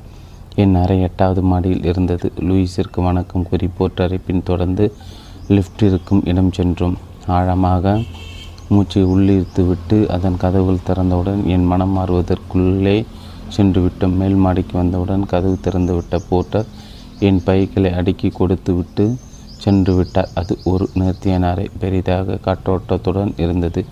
பெரிய ஜன்னல்கள் தெரு மற்றும் சற்று தூரத்தில் இருந்த பூங்காவையும் எதிர்நோக்கி இருந்தன. ஒரு மிகப்பெரிய மலர் கோவாலி வெள்ளை டியூலிப்புகள் ஜன்னலுக்கு அருகில் இருந்த மேஜை மீது உட்கார்ந்து இருந்தது ஒரு கூடை நிறைய பழங்களும் சாக்லேட்டும் ட்ரெஸ்ஸிங் டேபிள் இருந்தது. என் ஷூக்களை உதறிவிட்டு படுக்கையில் விழுந்தேன். என் ஃபோனை எடுத்து பார்த்தேன். டெசாவின் செய்தி கிடைத்தவுடன் நான் உடனே பதில் அளித்து விட்டேன். டெசாவிற்கல்ல நவாங்கிற்கு எல்லோரிடம் என்ன சொல்லி கொண்டு இருக்கிறாள் நான் எழுதியதை நிச்சயமாக நான் திரும்பி வருகிறேன். எப்போதும் என் செல்ஃபோனில் சிக்னல் சரியாக கிடைப்பதில்லை. ஆனால் இன்பாக்ஸை அவ்வப்போது பார்த்து விடுகிறேன். பிரச்சனைகள் புதிய விஷயங்கள் இருந்தால் எனக்கு தகவல் தரவும். எவ்வளோ விரைவாக பதில் தர முடியுமோ நான் பதிலளிக்க முயற்சிக்கிறேன். மெக்சிகோவிலிருந்து விமானத்தில் வரும்போது அடிக்கடி என் மனம் டெஸ்ஸாவின் செய்திக்கு திரும்பியது. அது வீட்டு ஞாபகத்தால் ஏற்பட்ட மனசோர்வை நீக்கியது. முதலில் அது என் வேலை பற்றி கவலை கொள்ள செய்தது. என் இல்லாமை நவாங் தனது சாதகமாக்கி கொண்டு என் இடத்திற்கு வர முயற்சிக்கிறாளா? எப்போதும் அவள் நம்பிக்குரியவள். என்பது என் எண்ணம். இல்லை நான் ரொம்ப அப்பாவையாகி இருக்கிறேனா? அல்லது நவாங்க தான் தற்போது பொறுப்பில் இருக்கிறார் என்று என் வாடிக்கையாளர்களுக்கு குறிப்பு தருகிறாரா? டேவிட் நான் அவரை சங்கடத்துக்குள்ளாக்கியதே இந்த வகையில் பழிவாங்குகிறாரா? இது போன்ற பித்து பிடித்த எண்ணங்கள் என் மனம் ஆட்கொள்ளப்பட்டிருந்த அதே வேளையில் என்னால் மெல்லிய எதிரொலியாக ஜூலியின் வார்த்தைகளை கேட்க முடிந்தது. நாம் மற்றவர்கள் மீது அவநம்பிக்கையோடு இருந்தால் நம் மீது நம்பிக்கையற்று இருக்கிறோம். ஒரு கால் நான் உஷாராக இருக்க வேண்டுமே தவிர இந்த கிறுக்குத்தரமான கவலை இந்த நம்பிக்கையும் நன்மையும் செய்ய போவதில்லை. மேலும் அது தரும் உணர்வு எனக்கு உகந்ததாகவும் இல்லை. என் தொழில் பற்றிய கவலைகளை விட மன உளைச்சல் தந்தது டெஸ்ஸாவின் தனிப்பட்ட செய்தி தான் கடந்த சில மாதங்களாகவே எனக்கும் டெஸ்ஸாவிற்கும் இடையே ஏதோ இருந்தது. அமைதியற்ற நேரங்களில் எனக்கு ஏற்றம் தரும் விஷயங்கள் அதுவும் ஒன்று. அனிஷாவுடன் ஒரு வாக்குவாதம் அல்லது என் வீட்டில் யாருமற்ற ஓர் இரவு போன்ற நிகழ்வுகளுக்கு பிறகு நான் டெசாவின் அறைக்கு சென்று அவளின் சிரித்த முகத்தை பார்ப்பேன். ஆனால் அது எப்போதுமே ஒரு புலனாகாத விஷயமாக தான் இருந்தது. ஆயினும் டெசா இப்போது அதை உண்மை என்று மட்டும் உறுதியாக்கிவிட்டால் ஒன்பது மணிக்கு நான் ஹோட்டலின் லாபிக்கு திரும்பிய போது என்னால் நேர்த்தியான தோற்றத்துடன் இருந்த லூயிஸை சட்டென காண முடிந்தது.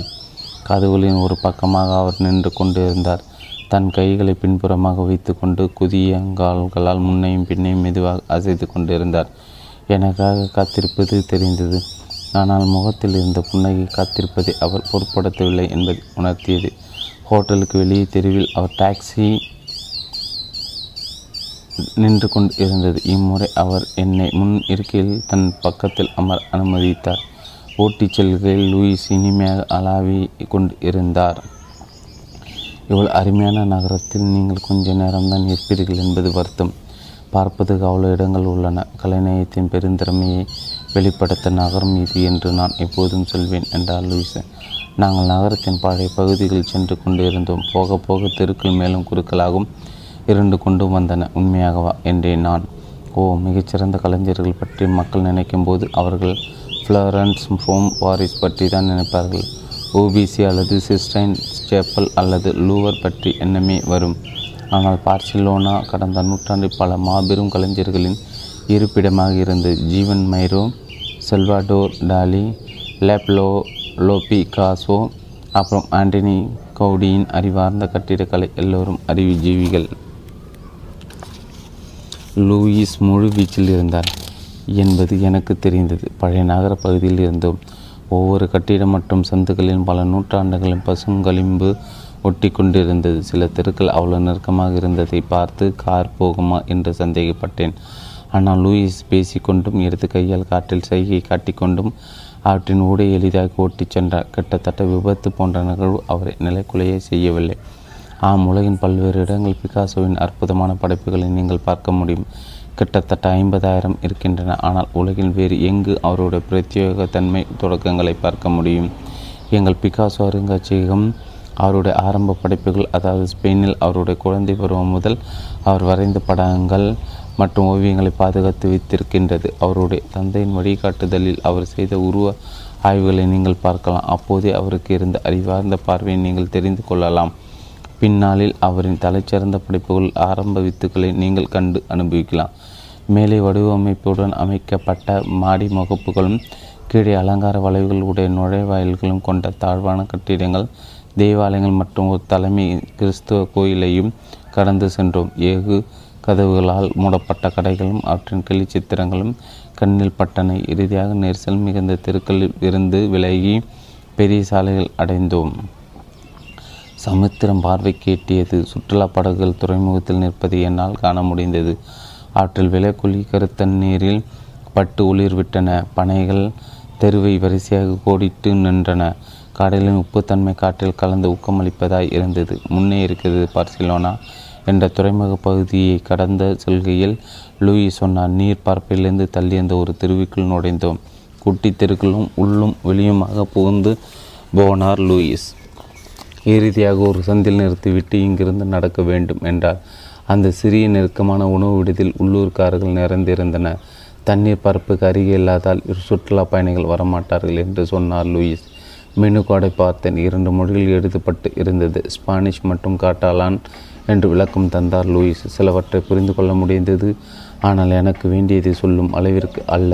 மெனு அட்டையிலிருந்து தலையை தூக்கினேன் லூயிஸ் என்னை பார்த்து சிரித்து கொண்டிருந்தார். உங்களுக்கு மீன் மற்றும் ஷெல் மீன் வகை பிடிக்குமா? என்று கேட்டார். நான் தலையசித்தேன். நல்லது என்றவர் ஒரு காட்டோலின் உணவு விடுதில் உணவிற்கு வந்து கடல் பொருட்களை சாப்பிடாமல் இருப்பது கேவலம். நமக்காக உணவு சொல்லட்டுமா? மீன் சூப்பிலிருந்து தொடங்கின பிறகு நெருப்பில் வாட்டிய காய்கறிகள் பூண்டு இறால் முருகலான சிப்பி மீன் மற்றும் குரூப்பர் மீன் உணவோடு முடித்தோம். லூயிஸ் வைன் தருவித்து கோப்பையில் அதன் அளவு குறையும் போதெல்லாம் அதை நெருப்பிக் கொண்டிருந்தார். உணவு வருவதற்கு முன் லூயிஸ் தன் பாக்கெட்டில் கையை வைத்து நான் இதை இப்போதே கொடுத்து விடுகிறேன். தொலைத்து தொலைந்து விடுமோ? என்று கவலைப்பட்டு கொண்டே இருப்பேன். ஒரு பழுப்பு நிற பெட்டியை என்னிடம் கொடுத்தார் லூயிஸ். அது சுமார் நான்கு அங்குலம் நீட்டமும் இரண்டு அங்குலம் அகலமாய் இருந்து கீழ் வைத்து மூடி போடப்பட்டு இருந்தது. பித்தளையிலான பிடிப்பை தூக்கி மூடியை திறந்தேன் மடித்து வைக்கப்பட்ட வரைத்தோலின் மீது ஒரு மெலிதான நுண்ணிய வண்ணம் தீட்டும் தூரிகை இருந்தது. மரத்தில் செய்யப்பட்ட வழுவழுப்பான கைப்பிடியின் மேல் நேர்த்தியான தூரிகை மயிர்கொத்து இருந்தது. தூரிகை எடுத்து கட்டை விரலுக்கும் சுண்டு விரலுக்கும் இடையே வைத்து மென்மையாக உருட்டி பார்த்தேன். பிறகு அதை கவனமாக மேஜை மீது வைத்துவிட்டு குறிப்பை உருவினேன். குறிப்பு கருமையினால் அழகான கையத்தில் இருந்தது. உங்களின் சிறந்த வாழ்க்கை வாழ்க உங்கள் சிறந்த பணியை செய்யுங்கள். உலகின் முக்கியமில்லாத வேலை என்று எதுவுமில்லை. எல்லா உழைப்பும் தனிப்பட்ட திறன்களை வெளிப்படுத்தும். நம் கலையை உருவாக்கும் நம் அறிவை உணர்வதற்கும் ஒரு வாய்ப்பை. பிகாசோ ஓய்வின் திட்டுவது போல் நம் வேலை செய்ய வேண்டும். தீரா அவளோடும் பக்தியோடும் ஆற்றல் மற்றும் நய நேர்த்தியோடும் வேலை செய்ய வேண்டும். இந்த வகையில் நம் ஆக்கம் வளம் மற்றவருக்கு ஊக்கத்தின் தோற்றுவாயாக இருப்பது மட்டுமல்ல அது ஒரு தாக்கம் ஏற்படுத்தும். நம்மை சுற்றியுள்ள வாழ்க்கையில் ஒரு மாற்றத்தை உண்டு பண்ணும். அழகான வாழ்க்கை வாழ்வதற்கான மிகப்பெரிய ரகசியங்கள் ஒன்று என்னவென்றால் குறிப்பிடத்தக்க வேலை செய்வதை. மேலும் மனிதர் உங்கள் மீது இருக்கும் கண்களை அகற்ற முடியாத நிபுணத்துவ நிலையை எட்ட வேண்டும் என்பதே.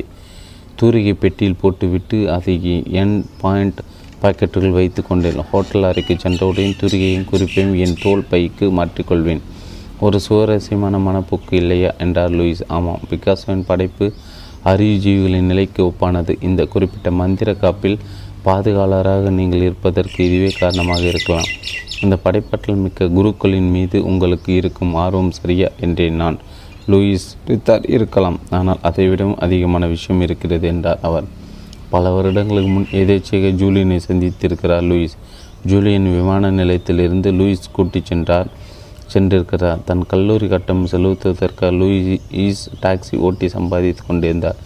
ஜூலியனுக்கு பார்சிலோனா இடையே தங்குமிடம் அதனால் செலவழிக்க அதிக நேரமில்லை. அவர் லூயிஸிடம் ஒரே நாள் இங்கு இருப்பதால் என்ன செய்ய வேண்டும் என்று கேட்டிருக்கிறார். லூயிஸிடம் சொல்வதற்கு பல யோசனைகள் பரிமாறு தகவல் யாவும் இருந்தன. ஹோட்டலுக்கு சென்று இருவரும் சற்று நேரம் பேசினார்கள். பிறகு ஜூலியன் லூயிஸை தன்னுடன் விருந்துண்ண அழைத்தார். இதே உணவு விடுதிக்கு தான் ஜூலியனை அழைத்து வந்தேன் என்றார் லூயிஸ். அதன் பிறகு இன்று வரை தொடர்பில் இருக்கிறோம். ஜூலியனுடன் முதல் சந்திப்பிற்கு பிறகு நடந்த அனைத்து விஷயங்கள் தாம் அவர் மந்திர கப்பிற்காக பாதுகாவலர்களை தேடும்போது என் நினைவு வந்தது. நாங்கள் ஒவ்வொரும் பதார்த்தமாக சாப்பிடும்போது லூயிஸ் தன் கதையை சொன்னார். மெடிடேரியன் கடற்கரை ஓரம் தெற்கு பர்சிலோனாவில் ஒரு சிறு கிராமத்தில் தன் குழந்தை பருவத்தை அவர் கழித்தார் அவருக்கு பதினாறு வயதாகும்போது நகரத்திற்கு புலம்பெயர்ந்தனர். அது எனக்கு பெரிய வீடு தீரச்செயல் போல் இருந்தது. ஒரு தூங்கமுஞ்சி கிராமத்திலிருந்து இங்கே நகருக்கு தனக்கு முன்னே கையை வீசினார் லூயிஸ். இது ஒரு இளம் பையனுக்கு சாதாரணமான விஷயம் அல்ல ஆனால் நான் கலைக்காட்சி கூடங்களை விரும்பினேன். அப்புறம் வரலாறு. ஆனால் அதை விட எனக்கு பிடித்தது திருக்கள். லா ராம்பாலாவில் நடந்தது.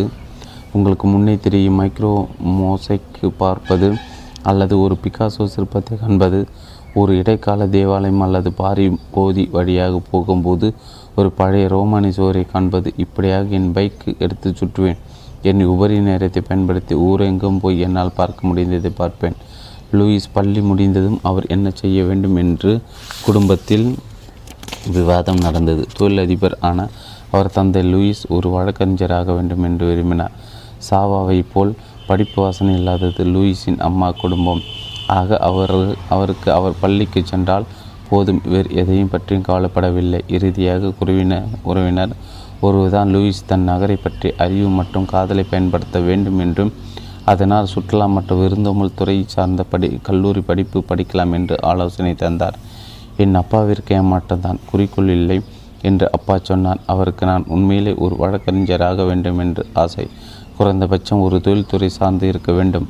ஒரு நரம்பில் நிபுணர் அல்லது பல்வைத்தியர் என்று ஒரு எலக்ட்ரிக்கல் இன்ஜினியர் என்றேன் நான் அது கூட பரவாயில்லை. ஆனால் ஒரு ஹோட்டல் மேனேஜர் என் அப்பாவிற்கு அதில் இணக்கமில்லை. ஒரு ஹோட்டலின் சொந்தக்காரர் என்றால் ஒத்துக்கொண்டு இருப்பார். அதில் வேலை செய்வது ஏற்புடையதல்ல.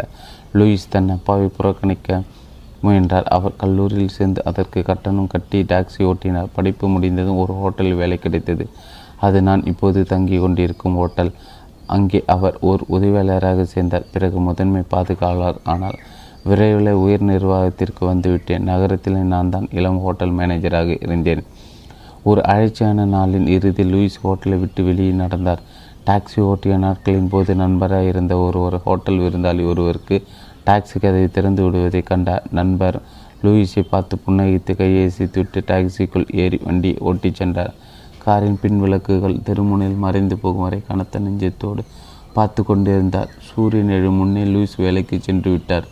மறையும்போது தான் கிளம்பினார் அலுவலகத்தை விட்டு அசைவே இல்லை. வேலை நேரத்தை ஒரு வகை தற்காலை உயிரோட்டத்துடன் செலவழித்தது கொண்ட ஒரு உணர்வு.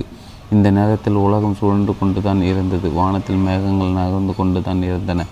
பறவைகள் கூவி கொண்டு தான் இருந்தன. மனிதன் நகருக்குள்ளே போய் கொண்டும் வந்து கொண்டும் இருந்தன. அந்த முழு இடமே உயிரோட்டத்துடன் இருக்க அவர் மட்டும் நாடி துடிப்பின்றி இயங்கிக் கொண்டும் இருந்தார். டாக்ஸி ஓட்டு போடு நான் அவர் உணர்ந்ததே இல்லை. அந்த கணத்தில் நடைபாதையில் விலகி வந்த சூட் அணிந்து புதிதாக பாலிஷ் போட்ட ஷூ அணிந்து நின்று கொண்டு இருக்கையில் நான் ஒரு முடிவு எடுத்தேன். ஹோட்டலில் இருந்து ராஜினாமா செய்வேன். நான் மிகவும் விரும்பும் ஒரு வேலைக்கு திரும்ப செல்வேன். நான் டாக்ஸி ஓட்டுவேன். ஒரு கணம் நிறுத்தி தன் பையனை கொஞ்சம் அழுந்தினார் நீங்கள் மகிழ்ச்சியாக இருக்கிறீர்களா? அது சரியான முடிவு தானே? என்று நான் கேட்டேன். முற்றிலுமாக. உங்கள் அப்பா இன்னும் ஏமாற்றத்தோடு இருக்கிறாரா? என்றேன். ஆமாம் என்றார் லூயிஸ். அதை பற்றி பேசுவதில்லை. நானே ஏதோ சிறைவாசம் அனுபவிப்பது போல் என்னை நடத்துகிறார். ஆனால் இறுதி முரண் நகை என்ன தெரியுமா? ஜோனதன் என்னை உண்மையில் வருத்தப்பட செய்வது எது தெரியுமா? இந்த மனிதர் தான் செய்வது வெறுக்கிறார். இவர் சொந்த அப்பா இவர் தொழிலை வற்புறுத்தி இறக்கி இறக்கினார். என் தாத்தா ஓய்வு பெறும்போது என் அப்பாவிடம் வற்புத்தி தொழிலை கொடுத்துவிட்டு தொழிலை நடத்தும் ஒவ்வொரு நாளும் அவருக்கு வேதனை தான் தன் குழந்தைகள் யாரையும் தன் நிறுவனத்தில் சேர்க்க மாட்டேன் என்று சபதம் எடுத்துக்கொண்டார் நிறுவனத்தை விட்டுவிட்டு ஓய்வு பெறும் நாட்களை எண்ணிக்கொண்டு இருக்கிறார். மேசையை வெறித்து பார்த்து தலையை ஆட்டி கொண்டு இருந்தார் அப்போது வெயிட்டர் எங்களுக்கு ஐஸ்கிரீம் கொண்டு வந்தார். அவர் சென்றதும் நான் லூயிஸை பார்த்தேன். ஏன் உங்கள் அப்பா இப்போது விட்டு விலகக்கூடாது என்று கேட்டேன். நல்லது அவர் அதை வெறுப்பதினால் அந்த வேலையில் அவருக்கு திறமை இல்லை என்று நீங்கள் நினைப்பீர்கள். இது என் வாடிக்கையாளர் ஒரு சொன்ன ஜோக் போல ஒரு மோசமான பொருளாதார நிலை இருக்கும்போது எப்படி சிறிதளவு சொத்து பண்ணுவது? நான் தலையாட்டினேன். சிறிய சொத்திலிருந்து தொடங்குவதான் என்றார் லூயிஸ். இருவரும் சிரித்தன். பிறகு லூயிஸின் புன்னகை மறைந்தது. நிறுவனத்திற்கு பெரிய மதிப்பு ஒன்றுமில்லை. ஆனால் என் அப்பா ஒவ்வொரு நாளும் கடுமையாக உழைக்கின்றார்.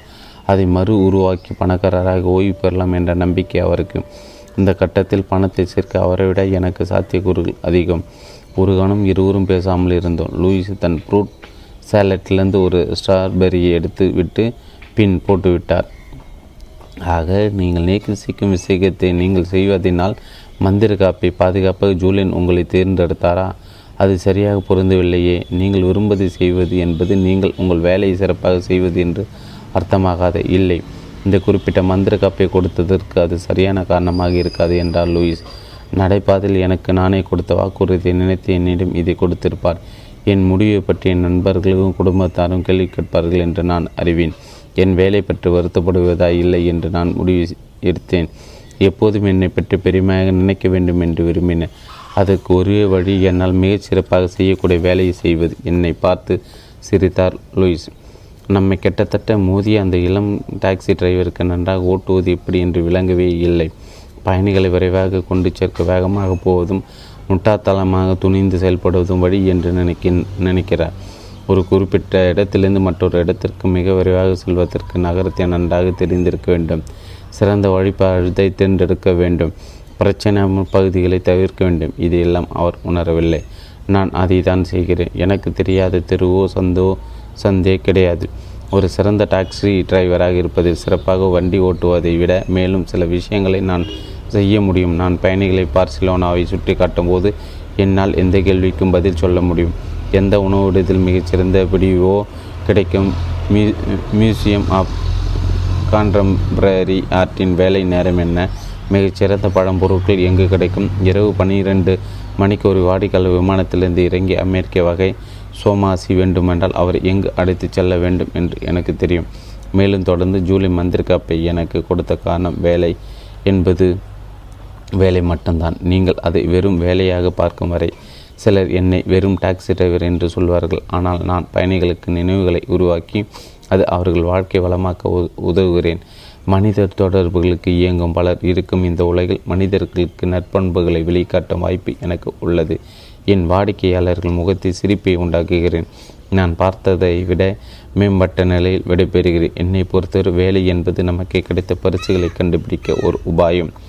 நம் ஆற்றலை அதிகமாக வெளிப்படுத்தவும் மற்ற மனிதர்களுக்கு பயன்படும்படி வாழவும் ஒரு சாதனம் என்று சொல்வேன். எங்களுக்கு காஃபி வந்தது. அமைதியாக உறிஞ்சி உறிஞ்ச தொடங்கின லூயிஸ் என்ன நினைக்கிறார் என்று எனக்கு தெரியவில்லை. ஆனால் என் நினைவுகள் என் அப்பாவை பற்றி திரும்பியது. பல வருடங்களுக்கு முன் வகுப்பறை பற்றி நினைத்தேன். அன்றிரவு நாங்கள் பிரிவதற்கு முன் மேலும் தன் ஞானத்தை பகிர்ந்து கொள்வதாய் சொன்னார் லூயிஸ். காலையில் அவர் என்னை அழைத்து கொண்டு நகரத்தை சுற்றி காட்டுவதாய் சொன்னார். காலை எட்டு மணிக்கு சந்திப்பதாய் ஒத்துக்கொண்டோம். அடுத்த நாள் காலை ஆறு மணிக்கு அலாரம் அடித்தபோது சுருண்டு படுத்து தூங்க பார்த்தேன். ஆனால் என் நாட்குறிப்பில் நான் எழுதியது ஞாபகம் வந்தது. புஷ் அப்பாஸ் கஷ்டப்பட்டு படுக்கையிலிருந்து எழுந்து தட்டு தடுமாறி என் பெட்டி அருகே சென்றேன். உடைப்பயிற்சிக்கான ஒரு செட் உடைகளை வைத்திருந்தேன். தொழில் முறையாக பயணம் செய்யும் போதெல்லாம் இதை செய்வேன். அரைக்கால் சட்டை டிஷர்ட் ஜூ ஜிம்கள் ஜிம் ஷூக்கள் மற்றும் சாக்ஸ் மாற்றமே இல்லாமல் அவை எப்போதும் தயார் நிலையிலே இருக்கும். அதை நான் வீட்டிற்கு சென்றவுடன் பிரித்து வைத்து விடுவேன் ஆனால் இன்று காலை படிக்கில் படுத்தபடி ஹோட்டல் ஜிம்மிற்கு போகாமல் இருப்பதற்கான காரணங்களை யோசிப்பதற்கு பதிலாக என் உடம்பு எதிர்ப்பு தெரிவிக்க வாய்ப்பளிக்காமல் பயிற்சி உடைகளை மாற்றிக்கொண்டேன். நான் என் வரையறைகளுக்கு மேற்பட்டவன். நான் இப்போது கற்றுக்கொண்டு இருக்கிறேன். நான் கூறும் சாக்கு போக்குகள் எல்லாமே என் பயங்கள். என்னிடம் விற்க இயலும் பொய்கள்தான் என்று எனக்கு தோன்றியது. குளியல் அறைகள் சென்று பல் தேய்த்து குளிர்ந்த நீரை முகத்தில் தெளித்து அரைச்சாவி எடுத்துக்கொண்டு வெளியேறினேன். சில நிமிடங்கள் கழித்து டி ரெட்மில்லில் ஓடிக்கொண்ட புரியாத பாஷையில் ஒளிபரப்பாகும் செய்திகளை டிவியில் பார்த்து கொண்டிருக்கும்போது என் மூளை விழித்து கொண்டது. நான் என்ன செய்கிறேன் என்பதை உணர்ந்தேன். இயங்கும் என் மூளை செய்த முதல் வேலை என்ன? என்னை அது பாராட்டியது. ஓடிய பிறகு நாட்குறிப்பேட்டில் வாக்குறுதி அளித்து கொண்டதற்கு ஏற்ப புஷ் அப்ஸ் செய்தேன். அதன் பிறகு சரிவான பலகையில் பஸ்கி எடுத்தேன் பிறகு தயார்படுத்தி கொள்ள அறைக்கு சென்றேன். நீண்ட ஷவர் குளியலுக்கு பிறகு உடை மாற்றிக்கொண்டு வரவேற்பு பகுதிக்கு சென்றேன். தலைமை சிப்பந்தி இன்னும் வேலைக்கு வரவில்லை. ஆனால் அவர் உதவியாளர் சிறந்த காஃபி கிடைக்கும் கஃபேருக்கு வழிகாட்டினார் காலை உணவு சாப்பிடுகள் ஃபோன் செய்திகளை பார்த்தேன். சமாதானப்படுத்தும் வகையில் நவாயங்கிடமிருந்து ஒரு குறிப்பு இருந்தது. விஷயங்களை பற்றி எனக்கு தெரிவிப்பதாகவும் என் வரவை எதிர்பார்த்து காத்திருப்பதாகவும் குறிப்பிட்டு இருந்தான். இன்னும் பல பா பாஸ்வேர்டு செய்யப்பட்ட மற்றும் சிசி செய்யப்பட்ட குறிப்புகளும் இருந்தன. என்ன செய்தி? தொடர்பிலிருந்து எடுத்துவிட்டோம் என்று நவன் காலம் கடந்த உணர்ந்து கொண்டானா என்று நான் யோசிக்கும்படி ஆயிற்று. நான் இன்னும் இயங்கிக் கொண்டு இருக்கிறேன் என்று அனைவருக்கும் தெரியட்டுமே என்று பலவற்றிற்கு பதில் போட்டேன். பிறகு டெஸ்ஸாவின் குறிப்பிற்கு திரும்பினேன். அதை படித்து மறுமுறையும் படித்து பார்த்தேன். என்ன மறு ஆய்வு செய்தாலும் உதவியாக இல்லை. எப்படி பதில் சொல்வதென்றே தெரியவில்லை. அதை விடுத்து ஜூலியன் எனக்கு தந்த நாட்குறிப்பேட்டை எடுத்தேன். ஒரு கால் என் எண்ணங்களை எழுதினால் தெளிவு பிறக்கலாம். உண்மை என்னவென்றால் டெஸ்ஸா என் மனதில் ரொம்பவே இருந்தால் ஆனால் அதே சமயம் அவளை ஊக்குவிக்கும் எண்ணம் ஒரு புதிய உறவுமுறையை தொடங்கும் யோசனை. என்னை அச்சுறுத்தி அச்சுறுத்தி மனதை குற்ற உணர்வால் நிரப்பியது. என்னால் இருந்தாலும் நான் இன்னும் திருமணமானவன். ஆனால் அது என் எவ்வளோ நாட்கள் நீடிக்கும். நிச்சயமாக அனிஷா என்னை வெளியேற சொன்ன மாதங்களில் இந்த பிரிவு தற்காலிகமாக ஏற்பாடு என்றுதான் நினைத்தேன். என் முன்னுரிமைகளை பற்றி மறுசிந்தனை செய்ய அனிஷா நிர்பந்திக்க முயல்கிறாள் என்று நான் அறிவேன். ஆனால் எங்கள் பிரிவு சேர்ந்து இருப்பதே மேல் என்று அவளை ஏற்றுக்கொள்ள நிர்பந்திக்கும் என்பது என் யூகம். இப்போது அனிஷா அவ்வாறு நினைப்பாளா என்பது பற்றி நான் நிச்சயமாக இல்லை. அவளின் ஏமாற்றம் கோபம் தலைந்து போயிருந்தாலும் அது தவிர்க்க இயலாது ஏற்றுக்கொள்ளும் மனநிலையாலும் கவலையினாலும் மாற்றமைக்கப்பட்டது போல் என்று எனக்கு தோன்றியது. நிச்சயமாக வருத்தம் என்பது இல்லை. அவள் தன் பாதையில் போய் கொண்டிருக்கிறாள் என்று அர்த்தமா எல்லாம் முடிந்து விட்டதா? அப்படித்தான் என்றால் டிஸ்ஸாவி பார்ப்பதில் எனக்கு தவறு. ஒரு கால் இது பணி இடை காதல் விஷயம் போன்றதாக இருக்கலாம். யாருமே அதை பரிந்துரைப்பதில்லை. அல்லது புதியதை கண்டு அச்சமா மாற்றத்தை அல்லது அறியாததை கண்டு பயமா? சிரித்து கொண்டிருக்கும் மண்டை ஓட்டு மந்திர காப்பு பற்றி ஜூலியன் என்ன சொல்லியிருக்கிறார்? உங்கள் பயங்களை அரவணைத்து கொள்ளுங்கள். ஒருவேளை இங்கே அதை தான் நான் செய்ய வேண்டும் போல. ஒருவர் வெளியே அழைத்து செல்லட்டுமா என்று கிளி தரும் விஷயத்தை சந்திக்க வேண்டுமா? என்னதான் என்ன இருந்தாலும் அது எனக்கு முன்னர் உதவியாக இருந்தது. நான் குறிப்பை மூடிவிட்டு பேனாவை பாக்கெட்டில் இட்டேன். பழைய ஞாபகங்களின் தாக்குதல் ஆழ்ந்து போனேன். கல்லூரியில் பண்டைய சரித்திர பாடம் கற்கும்போது அனிஷாவை முதலில் கவனித்தேன். என் இன்ஜினியரிங் படிப்பு திட்டத்துடன் ஒத்துப்போகும் பாடமாக இருந்ததால் அது தேர்வு செய்திருந்தேன். சுவாரஸ்யம் இல்லாத வகுப்பு என்று சொல்ல முடியாது. ஆனால் என் வகுப்பிற்கு ஈர்த்தது வலது பக்கத்தோரமாக அறையின் முன்வரிசையில் அமர்ந்திருந்த பெண். எவ்வளோ அருகில் உட்கார முடியும்? அங்கு அமர்ந்தேன். அதே சமயத்தில் அவள் தலையை திருப்பி பார்த்தாள். அவள் உருவை நன்றாக பார்க்கும் தூரத்தில் இருந்து கொண்டேன். கையில் வழிகளும் நீண்ட கருங்குந்தலும் உடையவள். புன்னகைக்க புன்னகைக்காவிட்டாலும் கூட சிரித்த முக தோற்றத்தை கொண்டவள். வகுப்பில் அதிகம் பேச மாட்டாள். ஆனால் பேசினால் கேட்கும்படி இருந்தது. அந்த வருடம் முழுவதும் எப்படி அவளுடன் பேச்சு தொடங்குவது என்று யோசித்து கொண்டே இருந்தேன். ஆனால் அதில் வெற்றி பெறவில்லை. பரீட்சை நேரம் வந்தவுடன் என் வாய்ப்பை இழந்து விட்டேன் என்பதை உணர்ந்தேன். அவள் கலைத்துறையிலும் நான் பொறியியல் துறையிலும் இருந்ததால் நாங்கள் மற்றொரு வகுப்பில் ஒன்று சேர்வது துர்ப துர்பலாபம் என்று எனக்கு தெரிந்தது. அந்த கோடை விடுமுறை சுய வெறுப்புடன் குற்றச்சாட்டுதலுடன் கடித்தேன். அனிஷாவை காணாமல் மூன்று வருடம் பிறந்தது. சில நட்புறவுகள் எனக்கு தோல்வியில் முடிந்தது பிறகு மற்றும் ஒரு கோடை தனிமையில் முடிந்தது. கடைசி வருடம் கடவுள் கண்ணை திறந்தார். முதல் வாரத்தில் நான் என் அறை நண்பர்களுடன் வெ வெள்ளி இரவு கல்லூரி வளாகத்தில் இருந்த பாருக்கு சென்றோம். அது ஒரு சடங்கு போல புதிதாக சேர்ந்த பெண் சிப்பந்தியை பார்ப்பது ஏமாற்றம் தரும். வகையில் ஆண் சிப் ஆண் ஆண் சிப்பந்தி உள்ள மேஜை தான் எங்களுக்கு கிடைத்தது. மேஜை பணியாளர்களில் சில பரிச்சயமான முகங்கள் தெல்பட்டன ஒரு சில புதிய பெண்களும் இருந்தன கழிவறைக்கு செல்லும் போதுதான் பின்பக்கம் பணிவு புரியும் பெண்ணை கவனித்தேன். அது அனிஷா. என் மேஜைக்கு திரும்பிய பிறகு ஈவானை நோக்கி சாய்ந்து பாறை அருகில் மது அடங்கி கொண்டிருக்கும் பெண்ணை பார்க்க சொன்னேன். அவன் இருக்கையிலிருந்து எழுந்து நின்று பார்க்க அனிஷா எங்கள் பக்கமாக திரும்பினான் ஹம் என்றவன் நான் என்ன நினைக்கிறேன்? என்று தொடங்கி மறுபடியும் இருக்கையில் உட்கார்ந்து கொண்டான். நான் என்ன நினைக்கிறேன் என்றால் அவள் உனக்கு சரிப்பட்டு வரமாட்டாள் என்றாள் ஈவான் இந்த பதிலை நான் எதிர்பார்க்கவில்லை. ஏதாவது பிரகாசமாய் சொல்வான் அது என் அச்சத்தை மீறி என் செயல்பட வைக்கும் என்று நான் எதிர்பார்த்தேன். அல்லது தெளிவாக சொல்லியிருந்தால் அவள் அவன் காய் நகர்த்துவதற்குள் நான் செயலில் இறங்க முற்பட்டு இருப்பேன். தன் பியர் கோப்பையை முன் சாய்த்து எழி நகையோடு உண்மையை சொல்கிறேன். ஜோனதன் மறந்துவிடு என்றான். மாலை பொழுது என் பியரை வைத்து சீராடி சீராடியபடி என் தைரியத்தை வரவேற்று கொண்டு இருந்தேன் என் நண்பர்கள் புறப்பட தயாரான போது நான் குளியலறைக்கு போக வேண்டும். ஆகவே அவர்கள் நான் இல்லாமல் போகலாம் என்று சொன்னேன். ஈவான் என்னை பார்த்து புருவங்களை உயர்த்தினான். தன் ஜாக்கெட்டை போட்டபடி சரி உன் அதிர்ஷ்டம் என்றான் இவான். அவன் துணி அதிர்ஷ்டத்திற்கும் இதற்கும் கொஞ்சமும் தொடர்பில்லை என்பது போல் இருந்தது. இந்த சூழ்நிலை எனக்கு தெய்வ அனுகூலம் தேவைப்பட்டது. பார் அருகில் இருந்த ஒரு மேஜில் அனிஷா உட்கார்ந்திருப்பதை என்னால் பார்க்க முடிந்தது. தனக்கு வந்த டிப்ஸ் பணத்தை எண்ணிக்கொண்டிருந்தால் நான் நடந்து போய் மேஜை இருக்கேன் என்றேன் நான் நிற்பதை அவனுக்கு கவனித்ததாக தெரியவில்லை. ஹலோ என்றேன் ஒரு வழிய ஒரு ஹலோ மேலே பார்த்தவள் புன்னகைத்தாள். நான் என்றும் தெரிந்ததும் தொடர்ந்து நான் என்று தெரிந்ததும் தொடர்ந்து புன்னகைத்தாள். ஒன்று அவள் மிகவும் நாகரிகமாக இருக்க வேண்டும் அல்லது ஒரு நல்ல சமிஞ்சையாக இருக்க வேண்டும் இரண்டும் இருக்கலாம். தொந்தருக்கு மண் இருக்கும் என்று. ம் இரண்டாம் இரண்டாம் வருடத்தில் பண்டைய வரலாறு வகுப்பில் நீ என்னுடன் இருந்தாய் என்று நினைக்கிறேன்.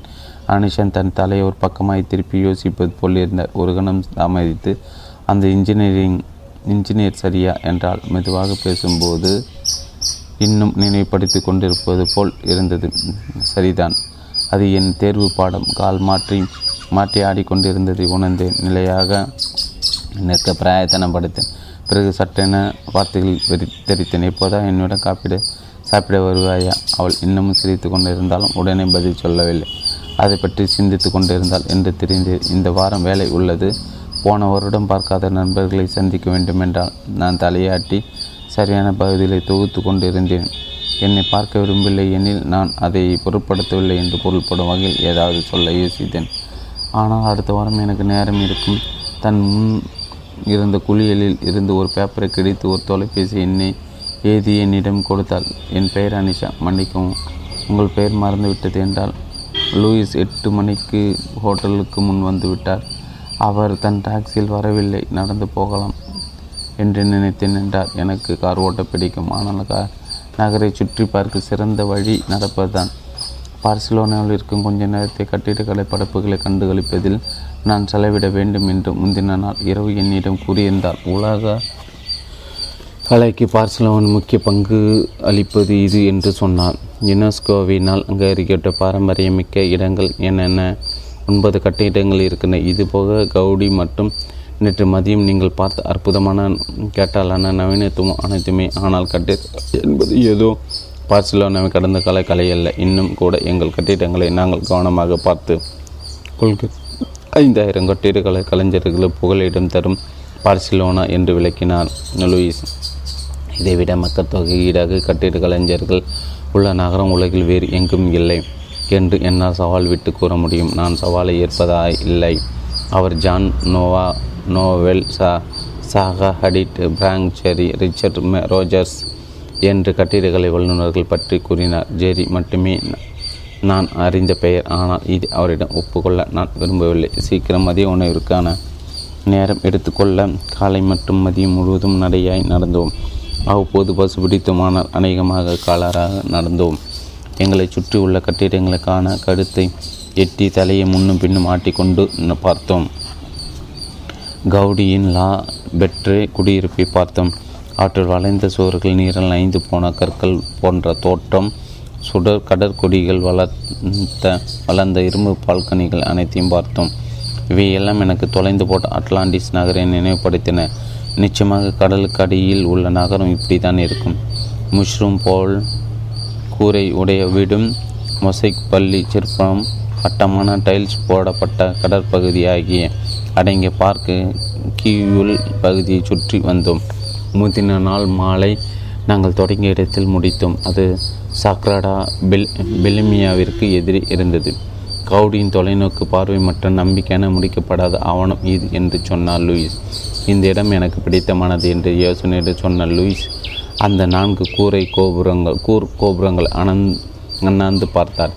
என் முப்பாட்டான் இதில் வேலை செய்தார் என்று உங்களுக்கு நான் சொன்னேனே? உண்மையாக என்றேன். அவர் ஒரு கல் தச்சரா என்று கேட்டேன். இல்லை சாதாரண வேலையால் தான் அதிக நேரம் தள்ளுவண்டிகளை நகர்த்துவதும் செங்கற்களை தூக்குவதமாக இருந்தார் என்று நினைக்கிறேன். ஆனால் ஜூலியன் குறிப்பு சொல்வது போல் முக்கியமில்லாத வேலை என்று ஒன்று இல்லை என்று நீங்கள் அறிவீர்கள். நாளின் இறுதியில் வேர்வை சொட்ட அழுக்கடைந்த இந்த மகத்தான தேவாலயம் தன் கண் எதிரே எழுந்து நிற்பதைக் கண்டு தன் உழைப்பும் நேரமும் இல்லாவிட்டால் இது போன்ற ஒன்று நடந்து இருக்காது என்றும் அறிந்த மனிதராக தான் அவரை பற்றி நான் நினைக்க விரும்புகிறேன். லூயிஸ் ஹோட்டலுக்கு என்னை நடத்தி சென் அழைத்து செல்லும்போது பின் மதியமாகிவிட்டது. இரண்டு பேருக்கும் வேலைகள் இருந்தது. அன்றைய பொழுதை சீக்கிரமாக முடிக்க எண்ணினோம். என் விமானம் மறுநாள் காலை எட்டு மணிக்கு புறப்படும். காலை ஐந்து மணிக்கு வந்து விடுவதாக லூயிஸ் வலியுறுத்தி சொன்னான். என் அறைக்கு வந்தவுடன் இரவு உணவிற்கு சேவை பணியாளரிடம் சொன்னேன். நாட்குறிப்பேட்டில் சில குறிப்புகள் எழுதிவிட்டு ஆடமிற்கு போனில் செய்தி கோர்த்தேன். மெக்சிகோவில் அவனுக்காக நான் இயங்கியது இன்னும் தொடர்ந்தது. நான் வீட்டில் இருக்கும்போது எப்படி இவ்வளவு நாட்கள் அவனை பார்க்காமல் பேசாமல் இருந்து இருப்பேன் என்று ஆச்சரியப்பட்டேன். செய்தி இப்படி சோகமாய் தொடங்கினேன் நண்பன் இல்லாததை ரொம்ப உணர்கிறேன். ஆனால் நான் இஸ்தான்புல் புறப்படும் முன் ஆடமிற்கு முத்தமிட்ட போது ஆடமின் கவலை துவைந்த கண்கள் நினைவுக்கு வந்தது. அந்த வரியை அடித்து விட்டேன். அவனுக்காக இருக்க வேண்டும் என்று விரும்பினேன். அது ஒரு குறிப்பானாலும் என் இல்லாமை பெரிதாக கூடாது. ஆகவே மந்திரவாதியின் கோயில் மாயன் அழிவுகள் ஆகியவற்றையும் பற்றி எழுதினேன். மரத்தில் ஒடுங்கும் பறவைகள் பற்றியும் யுகாவுடன் காடுகளை திரியும் பியூமா பூனைகள் பற்றியும் எழுதினேன். அவற்றை சந்திக்க நேராததை பற்றிய மகிழ்ச்சியையும் தெரிவித்தேன்.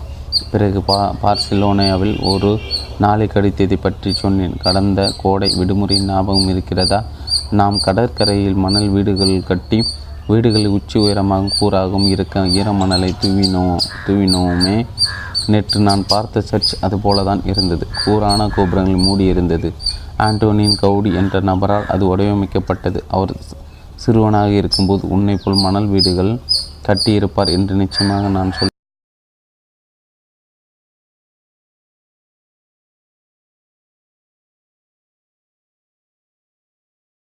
பற்றியும் பற்றி எழுதினேன் மரத்தில் ஒடுங்கும் பறவைகள் பற்றியும் யுகாவுடன் காடுகளை திரியும் பியூமா பூனைகள் பற்றியும் எழுதினேன் அவற்றை சந்திக்க நேராததை பற்றிய மகிழ்ச்சியையும் தெரிவித்தேன்.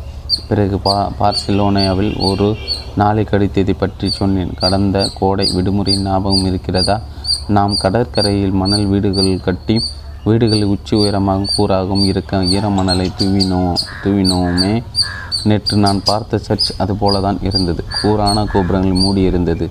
ஆண்டோனின் கவுடி என்ற நபரால் அது வடிவமைக்கப்பட்டது. அவர் சிறுவனாக இருக்கும்போது உன்னை போல் மணல் வீடுகள் கட்டியிருப்பார் என்று நிச்சயமாக நான் சொல்வேன். அடுத்த வரி ஒரு கணம் நிதானித்தேன் பிறகு எழுதினேன் நான் திரும்பி வந்ததும் வார இறுதியின் போது நான் உன்னை கடற்கரைக்கு கூட்டிச் செல்கிறேன் வாக்குறுதியின் ஆபத்துக்களை நான் அறிவேன்.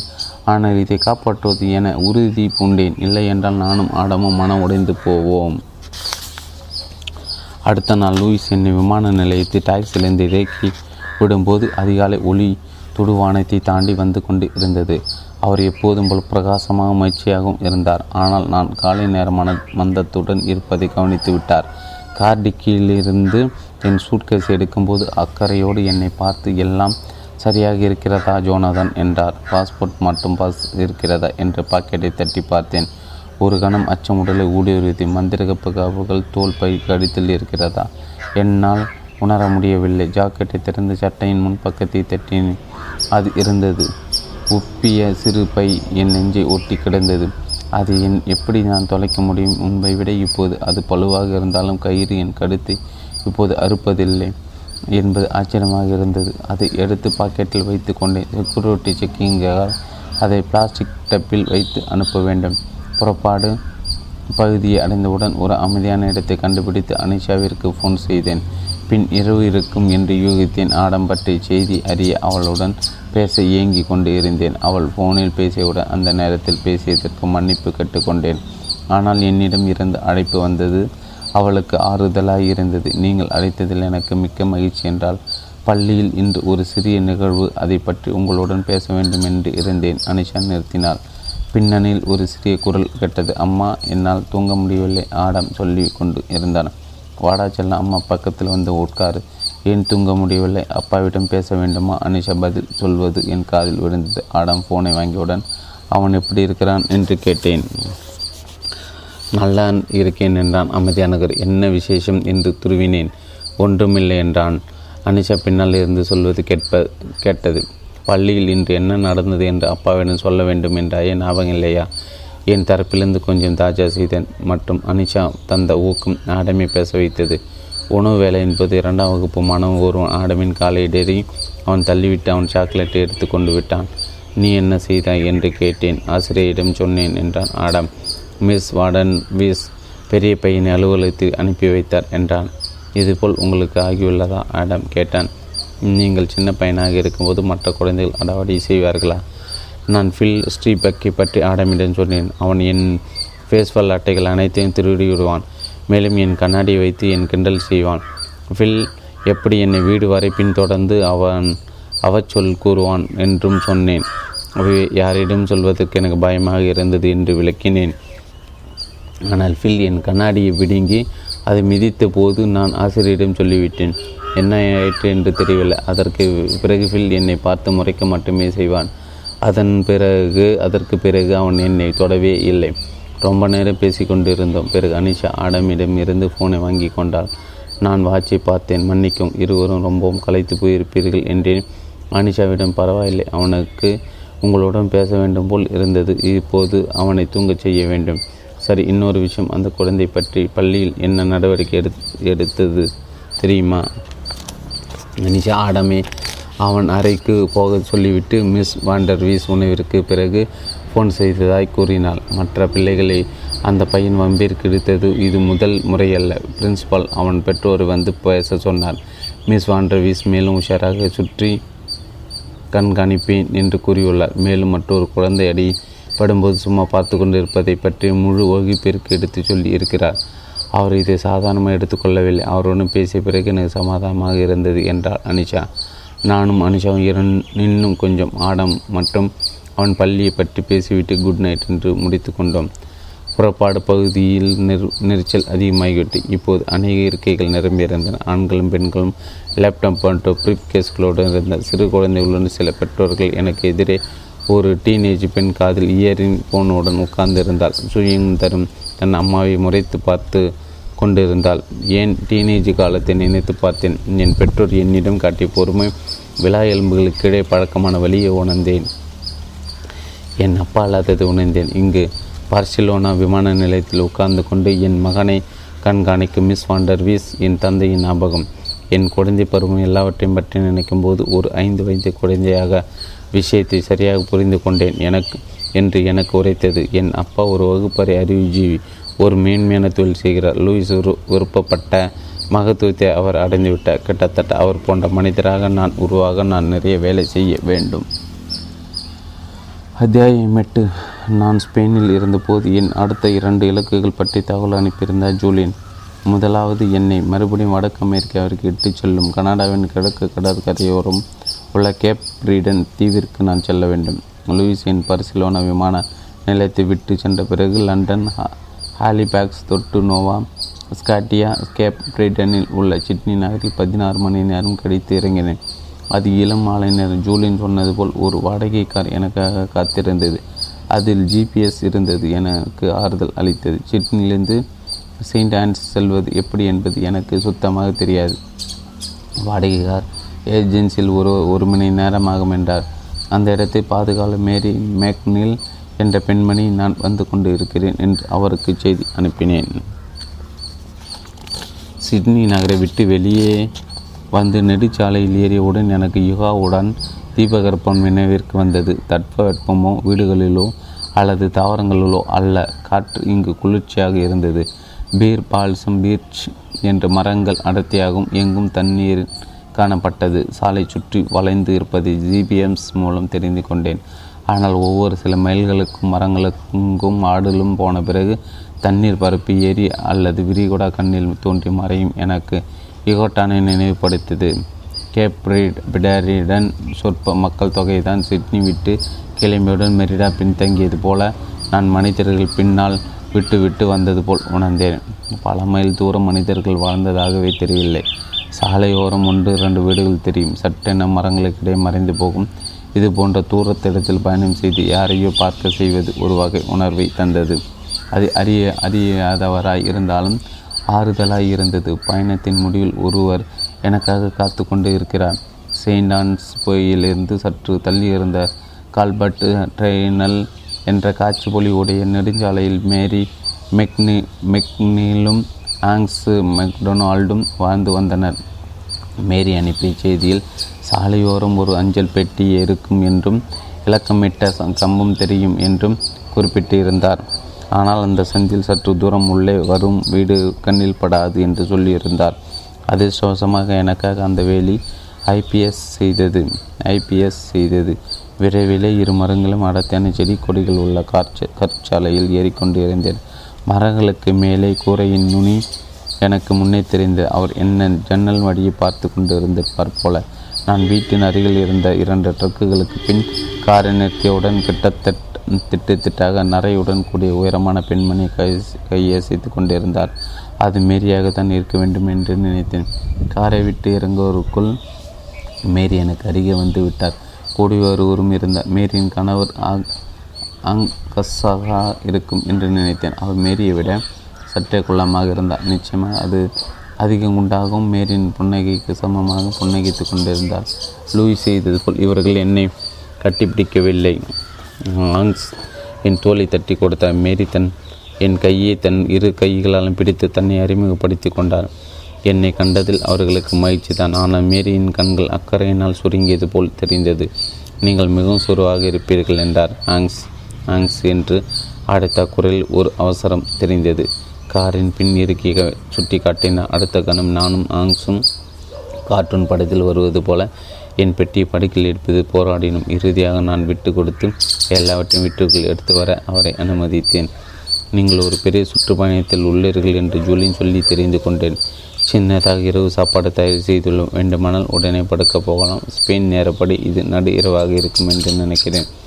புழங்கும் அறை புழங்கும் மறைக்கும் மேரியும் ஆங்ஸும் என்னை அழைத்து சென்றன. அழகாக அலங்காரம் செய்யப்பட்டிருந்தது. சூரிய பெரிய கன்வாஸ் ஓவியங்கள் தொங்கின. ஒன்று நீர் சார்ந்த நீர் சார்ந்த காட்சி. டர்காய்ஸ் மற்றும் பச்சை வண்ணத்தில் கரிய நிழல் உருக்கள் வண்ணத்தில் நர்த்தனம் ஆடின. மற்றொன்று பஸ்டீச் வகை ஓவியம். ஜன்னலை நோக்கி இருந்த நாற்காலி அமரச் சொன்னார் மேரி. உட்கார்ந்தவுடன் அந்த அறையில் இருந்த மிக அழகானது என் கண்ணில் பட்டது. என் கண் முன்னே பச்சை பசல் என்று காடு அதன் நுனியில் மெல்லிய துண்டாக கருநில வண்ணத்தில் செயின்ட் ஆன்சன் விரிடா அட்லாண்டிக் சமுத்திரத்தின் தண்ணீர். உட்காருங்க உட்காருங்கள் என்றால் ஆங்ஸ் மேஜையின் மீது எல்லாவற்றையும் அடுக்கி வைத்துவிட்டு உங்கள் இருவரையும் கூப்பிடுகிறேன். மேரி எனக்கு ஒரு பியர் கொண்டு வந்து என் அருகில் அமர்ந்து கொண்டார் என் பயணம் பற்றி சில கேள்விகள் கேட்டார் நீங்கள் ரொம்ப சுறுசுறுப்பாக இருந்திருப்பீர்கள் போல. நாளை ஓய்வெடுக்கலாம் என்று நீங்கள் நினைத்திருப்பீர்கள். ஆனால் நானும் ஆங்ஸும் உங்களுடன் சிலவற்றை செய்யலாம் என்று இருக்கிறோம். பாரிஸில் அந்தோனியின் மட்டும் என்னை என் விருப்பப்படி இயங்கவிட்டார் என்பதில் இதில் எனக்கு ஆச்சரியமில்லை. என் உணர்வுகள் ஒரு கவலையாய் இருந்தன இத்தனை நீண்ட விமான பயணங்கள் என்னை சுறுசுறுப்பாக வைத்திருப்பது நல்லதான். ஆனால் இவையெல்லாம் திட்டமிட்டு செய்தது போல் எனக்கு தோன்றவில்லை. எனக்கு விருப்பம் என்றால் மறுநாள் இரவு எனக்கு மரியாதை செலுத்தும் வகையில் ஒரு விருந்தை ஏற்பாடு செய்வதாக சொன்னார். ஆடம்பரமாக ஏதுமில்லை என்று உறுதியளித்தவர். சில நண்பர்கள் மற்றும் உறவினர்கள் மட்டுமே இது லாப்ஸ்டர் பருவம். நீங்கள் அதை ரசிப்பீர்கள் என்று நினைத்தேன். சிரித்து கொண்டே மகிழ்ச்சியாக இருக்கிறது என்றேன். ஆனால் மனத்திற்குள் நிச்சயமின்றி இருந்தேன். இரவு விருந்திற்கு தயார் செய்ய போவதாய் மேரி சொன்னதால் ஆங்ஸ் என்னை கேப்டோ ட்ரெஸ்ஸில் சுற்றி செல்வதாக திட்டம். அது தீவின் வடக்கு மூலையில் இருந்த கேப் பிரிட்டன் ஹைலேண்டன்ஸின் மலை மலைகளை சுற்றி வரும் சாலையாகும். மிகவும் அழகாக இருக்கும் என்ற மேரி என் வாழ்நாள் முழுவதும் இங்கே தான் கழித்திருக்கிறேன் என்று எனக்கு சலிப்பை தட்டவில்லை. நான் இதை செய்ததில்லை. ஆகவே உலகின் இந்த பகுதியை பார்க்க அவளாய் உள்ளேன் என்றேன். அயர்லாந்தின் பச்சை மலைகளை மனிதர்களுக்கு அது நினைவுபடுத்தும் என்று கேள்விப்பட்டு இருக்கிறேன். மேரி தலையசித்தார். ஆம் ஆனால் இன்னும் காட்டு பிரதேசமாக இருக்கும். அப்படித்தான் எனக்கு படுகிறது. இரண்டு வாரங்களாக நான் பிரயாணம் செய்து கொண்டிருக்கிறேன். உண்மையில் நேர கணக்கை விட்டு போயிருந்தது. ஆயசமாகவும் வீட்டு ஞாபகமாக இருந்தேன். ஆனால் விசித்திரமாக என் வேலை பற்றி திரும்ப வேண்டும் என்ற அவசரம் எல்லாம் சற்று மங்களாய் இருந்தது. நான் கவலைப்பட்டு கொண்டிருக்க வேண்டும். ஆனால் அதற்கு என்னினும் சக்தி இல்லை. அடுத்த நாளை திரும்ப வேண்டும் என்று நான் வற்புறுத்தியிருக்கலாம். பயணத்தை விரைவுபடுத்தியிருக்கலாம். ஆனால் எனக்கு விருப்பமில்லை. ஒரு நீண்ட சவாரி தான் இப்போது சரியான ஒன்று. சில நிமிடங்கள் கழித்து சமையல் அறையிலிருந்து ஆங்ஸ் ஆங்கஸின் குரல் கேட்டது. சாப்பிட நேரம் என்று அடித்தார். மேரியின் கோப்பையை எடுத்துக்கொண்டு வழிகாட்டினார் அறை பெரியதாக இருந்தது. ஆனால் அதில் ஆடம்பரம் இல்லை. பைன்மர மேஜை அறையின் ஒரு பக்கத்தில் நீண்டு இருந்தது. அதை சுற்றி எட்டு நாற்காலிகள் இருந்தன. பழைய காலத்து அலமாரில் பழம் பொருட்களும் கைவினை கண்ணாடி பாத்திரங்களும் நெருக்கமாய் அடுக்கப்பட்டு இருந்தன. வண்ண ஓவியங்களும் சுவரில் தொங்கின. மேஜிக்கு மத்தியில் ஆவி பறக்கும் லசங்காவை நான் ஆங்ஸ் வைத்தார். ஏற்கனவே பச்சை காய்களின் சாலட் மட்டும் ஒரு கூடையில் ரொட்டியும் வைக்கப்பட்டு இருந்தது. நீங்கள் எவ்வளவு பசியாக உள்ளீர்கள் என்று எனக்கு தெரியாது ஜோனதன். அதனால் நீங்களே எடுத்துக்கொள்ளுங்கள் என்றார் அவர். என்னை பற்றும் பேசும் மனநிலையில் நான் இல்லை. ஆகவே அதை பற்றி பேசாமல் திசை திருப்ப சிறந்த வழி கேள்விகளை கேட்பது என்று நான் அறிவேன். ஆங்ஸ் பாடக்கில் ஒரு பல் வைத்தியராக பணிபுரிகிறார் என்று தெரிந்து கொண்டேன்.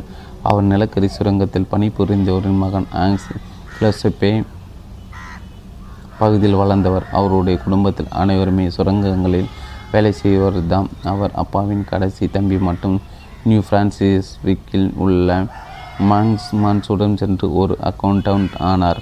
பல்கலைக்கழகத்தில் மேரி மேக்ஸும் சந்தித்தன ஆனால் முப்பது வயது ஆகும் வரை இருவரும் ஒன்றாக வெளியே செல்லவில்லை. பழகவில்லை. ஓவியரான மேரி தன் வீட்டிற்கு பின்னால் மலை மீது இருந்த ஸ்டூடியோவில் பணிபுரிந்தார். எப்படி இவர் ஜூலியனை பற்றி தெரிந்து கொண்டார் என்று கேட்டேன். பல வருடங்களுக்கு முன்னால் நியூயார்க்கில் இளம் ஓவியராக வேலை செய்த போ செய்யும் போது ஜூலியனை சந்தித்ததாக மேரி சொன்னார். என் படைப்புகள் பலவற்றை ஜூலியன் வழங்கி வாங்கினார் என்றார். இது அவர் ஒரு வழக்கறிஞராக இருந்தபோது அவர் பணத்தை போதையில் இருக்கும். இருக்கும் மாலுமி போல சொல்லி சிரித்தார் மேரி. நாங்கள் தொடர்பற்று போனோம். நாங்கள் இங்கே வந்த பிறகு என்னை கண்டுபிடித்தார். அவர் உங்களை இவ்வளவு தூரம் தேடி பிடிப்பதென்றால் உங்களை பெரிய விசிறியாக இருந்திருக்க வேண்டும் என்றேன் நான். இல்லை என்றார் மேரி. இவர் அவர் சிவானாவிலிருந்து திரும்பியுடன் என்னிடம் பேசுவதற்காக என்னை தொடர்பு கொண்டார். நான் என் பழைய உயர்நிலை பள்ளி நண்பர்கள் என் கல்லூரி அறை நண்பர்கள் பல வருடங்களை தொடர்பு அருந்து போன பல மனிதர்களை எல்லோரையும் பற்றி நினைத்தேன். அப்புறம் நான் வேண்டுமென்ற புறக்கணித்த நபர்கள் கொண்டும் என் நெஞ்சை அடை அடைத்தது. ஜீவன் அந்- அந்த இரண்டாவது வகையைச் சேர்ந்தவர் டேவிட் மற்றும் ஸ்வன் உடன் நான் உணவருந்திய பிறகு ஜீவன் என்னை பார்க்க ஒன்று இரண்டு முறை வந்தார். அவர் குழம்பி போயிருந்தார். டேவிட்டும் ஸ்வென்னும் பல கோரிக்கைகளோடு அவரை எதிர்கொண்டிருந்தன. எட்ட முடியாத இலக்குகளை முடிவு தேதிகளை முன்வைத்தன. அறிக்கைகளையும் கணக்கு வழக்குகளையும் அடிக்கடி கேட்டு அதை ஒரு அக்ஷயமாக்கினார் விதிவிலக்காக ஜீவன் மட்டும் சிரிக்கவில்லை. அவர் அவர் கவலை கவலையுற்று மன அழுத்தத்திற்கு உள்ளானார். அவர் ஒவ்வொரு முறையும் என்னிடம் பேசும்போது எனக்கு ஒன்றும் தெரியாது என்று சாதித்தேன். டிசைன் துறைக்கும் உயர் நிர்வாகத்திற்கும் இடையே அதிகாரமற்ற தொடர்பு வைத்து கொள்ள வேண்டிய போது நான் பொருளற்று பேசி சமாளித்தேன். இறுதியாக அவரை தவிர்க்க தொடங்கினேன். ஜீவன் ஒரு ஒன்று முட்டாள் அல்ல. நான் இதில் ஈடுபட விரும்பவில்லை என்பதை புரிந்து கொண்டார். என் அலுவலகம் வருவதை நிறுத்தி கொண்டார் ஆனால் நடைபாதையில் அவரை பார்ப்பேன். சங்கடத்தோடு ஒல்லியாய் முகத்தில் கோடுகளுடன் வருத்தமுற்றுவாராய் தெரிந்தார். அவரிடம் இறுதியாய் பேசிய சமையல் ஒன்று. அவர் என்னை திடீரென கார் பார்க்கிங்கில் பார்த்தபோதும் ஆ ஜோனதன் என்ன நடக்கிறது என்று உனக்கு தெரியும் என்பதை நான் அறிவேன். யாரும் எந்த வகையிலும் உதவ முடியாது என்பதை நான் அறிவேன் என்றார் ஜீவன். நான் ஐம்பத்தி ஐந்து வயதான மனிதன். என்னால் ஓய்வு பெற இயலாது. ஆனால் பணி விலகினால் என்னை போன்ற வயதானவர் யார் எடுத்துக்கொள்வார்கள் என்று பிறகு காரில் ஏறி போய்விட்டார். ஒரு மாதம் கழித்து அலுவலகத்தில் செய்தி கசிந்தது. முன்தினம் வீட்டிற்கு போகும் வழியில் ஜீவனின் கார் சாலையில் இருந் இருந்து எகிரி ப பறந்துவிட்டது. ஆம்புலன்ஸ் வருவதற்குள் அவர் இறந்துவிட்டார். லசாங்கா மிகவும் சுவையாக இருந்தது. ஆனால் இந்த உயர்தர விருந்தும் காலை நேர வித்தியாச கலவையும் என் கண்களை சொக்க வைத்தது. ஆங்ஸ் மேஜை துப்புர துகைகள் மேறி உட்கார்ந்திருந்தான். நீங்கள் இப்போது படுக்க வேண்டிய அவசியம் என்று எனக்கு தெரியும். ஆனால் இன்று இரவே உங்களுக்கு மந்திர காப்பை தர விரும்புகிறேன். நாளை விருந்திற்கு முன்னால் தருவதாக இருந்தேன். மந்திர காப்பை முன்னிட்டு தான் விருந்து கொடுக்க தீர்மானித்தேன். அது பொருத்தமாக இருக்கும் என்று தோன்றியது. மந்திர காப்பு வழங்குவதை கொண்ட சரியான வழி. ஆனால் நான் என்ன அறிவேன்? நாளை வந்துவிட்டால் விருந்து தயார் செய்ய எல்லாம் பக்கமும் பறந்து கொண்டு இருப்பேன் ஆக இப்போதே சரியான நேரமாக இருக்கலாம். மேரி ஒரு சிறிய தடிமனான காகித உரையை தன் பாக்கெட்டில் இருந்து எடுத்து மேஜின் நடுவே வைத்தார். ஆனால் கையை அதன் மீது வைத்திருந்தார். நீங்கள் இதை திறக்கும் முன் மற்ற மந்திர காப்புகளை பார்க்கலாமா? என்று கேட்டார் மேரி. மென்மையான என் தோளின் மீது தொட்டு கொண்டிருக்கும் உணர்வுக்கும் அதன் மெல்லிய கனம் என் நெஞ்சு அடுத்துவதற்கும் நான் ரொம்ப பழகிவிட்டேன். அதை எடுப்பதற்கும் அதன் சுகத்தை இழப்பதற்கும் எவ்வளவு தயக்கம் காட்டுகிறேன் என்பது எனக்கே ஆச்சரியத்தை தந்தது. என் சட்டைக்கு அடியிலிருந்து எடுத்து கடித்திலிருந்து கழற்றினேன் தோல் பையிலிருந்து திறந்த மந்திரப்பல் நளினமாக டேபிளின் மேல் மீது நழுவ விட்டேன். அந்த சிறிய கலவை கவனமாக பார்த்தான் மேரி ஜூலியன் உங்களை பற்றி உயர்ந்த அபிப்பிராயம் கொண்டு இருக்க வேண்டும். உங்களிடம் இந்த வேலை ஒப்படைக்க அவர் உங்கள் மீது மிகுந்த அக்கறைக்கு கொண்டு இருக்க வேண்டும் என்று சொன்னார் மேரி. எனக்கு தெரியவில்லை. அவரும் என் அம்மாவும் நெருக்கமானவர்கள். ஆனால் உண்மையில் அவரை எனக்கு தெரியாது. ஆனால் அவருக்கு உங்களை தெளிவாக தெரிந்திருக்கிறது என்றார் மேரி. மெலிதாக புன்னகித்து கொண்டு இருந்தார். அவர் மேஜையின் மையத்தை எட்டி சிரித்து கொண்டு இருக்கும் மண்டையோட்டை எடுத்தார். உங்கள் பயங்களை அரவணைத்து கொள்ளுங்கள் என்றால் நான் தலையை தலையசித்தேன் மண்டையொட்டி கீழே வைத்துவிட்டு நாரை எடுத்தார். அன்பு என்று சொல்லி தன் முன்னே மண்டையொட்டிற்கு பக்கத்தில் நாரையை வைத்தார். அன்றாடம் சிறிது முன்னேற்றங்கள் பிரமிடின் மீது தன் விரல்கள் ஒட்டி கொண்டு இருந்தார். சிகப்பு களிமண் சுமம்மை மேஜமில் வைத்துவிட்டு தூரி எடுத்து கொண்டார். எனக்கு முதலில் அது கிடைத்த போது நான் செய்தது போலவே அந்த கரிய மரத்தை தான் விரல்களுக்கிடையே ஊறிட்டன. அனைத்து விலைகளும் படைப்பாற்றல் மிக்க சுய வெளிப்பாட்டிற்கு கருவியாக இருக்க முடியும் என்றார். இதெல்லாம் உங்களுக்கு எப்படி தெரியும் என்று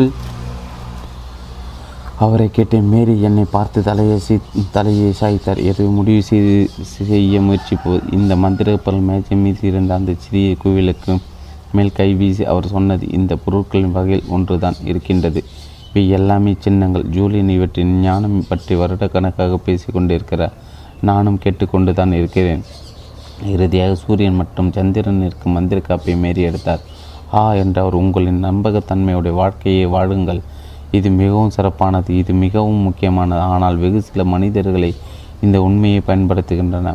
அவர் அதை மேஜை மீது வைத்துவிட்டு என்னை பார்த்தார் உங்களை ஒன்று கேட்கலாமா ஜோனதன்? தனிப்பட்ட விஷயம். என்னால் மறுக்க முடியவில்லை. உங்களுக்கே உண்மையாக உள்ளீர்கள் என்று நினைக்கிறீர்களா? நீங்கள் வாழ வேண்டிய வாழ்க்கை வாழ்கின்றோம் என்று நினைக்கிறீர்களா? அதாவது உங்கள் உண்மையான சுயத்தை மதிக்கும் ஒரு வாழ்வு உங்கள் ஆழமான பண்புகளை கொண்டாடும் மற்றும் மிக உயர்ந்த கனவுகளை மதிக்கும் வாழ்க்கை வாடுகிறீர்களா? நான் வெளியேறி போயினேன் அதை கொஞ்சம் தடுக்க என் தேநீர் கோப்பையை உயர்த்தினேன்.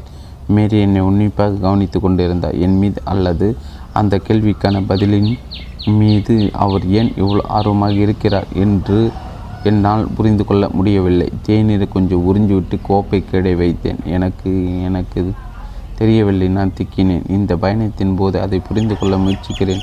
எனக்கு புரிகிறது என்றார் மேரி. அது கடினமான ஒன்று. நான் சொல்வது என்னவென்றால் ஒரு வேலை இல்லை. ஒரு வேலை இல்லை என்பதுதான் என்றேன் நான்.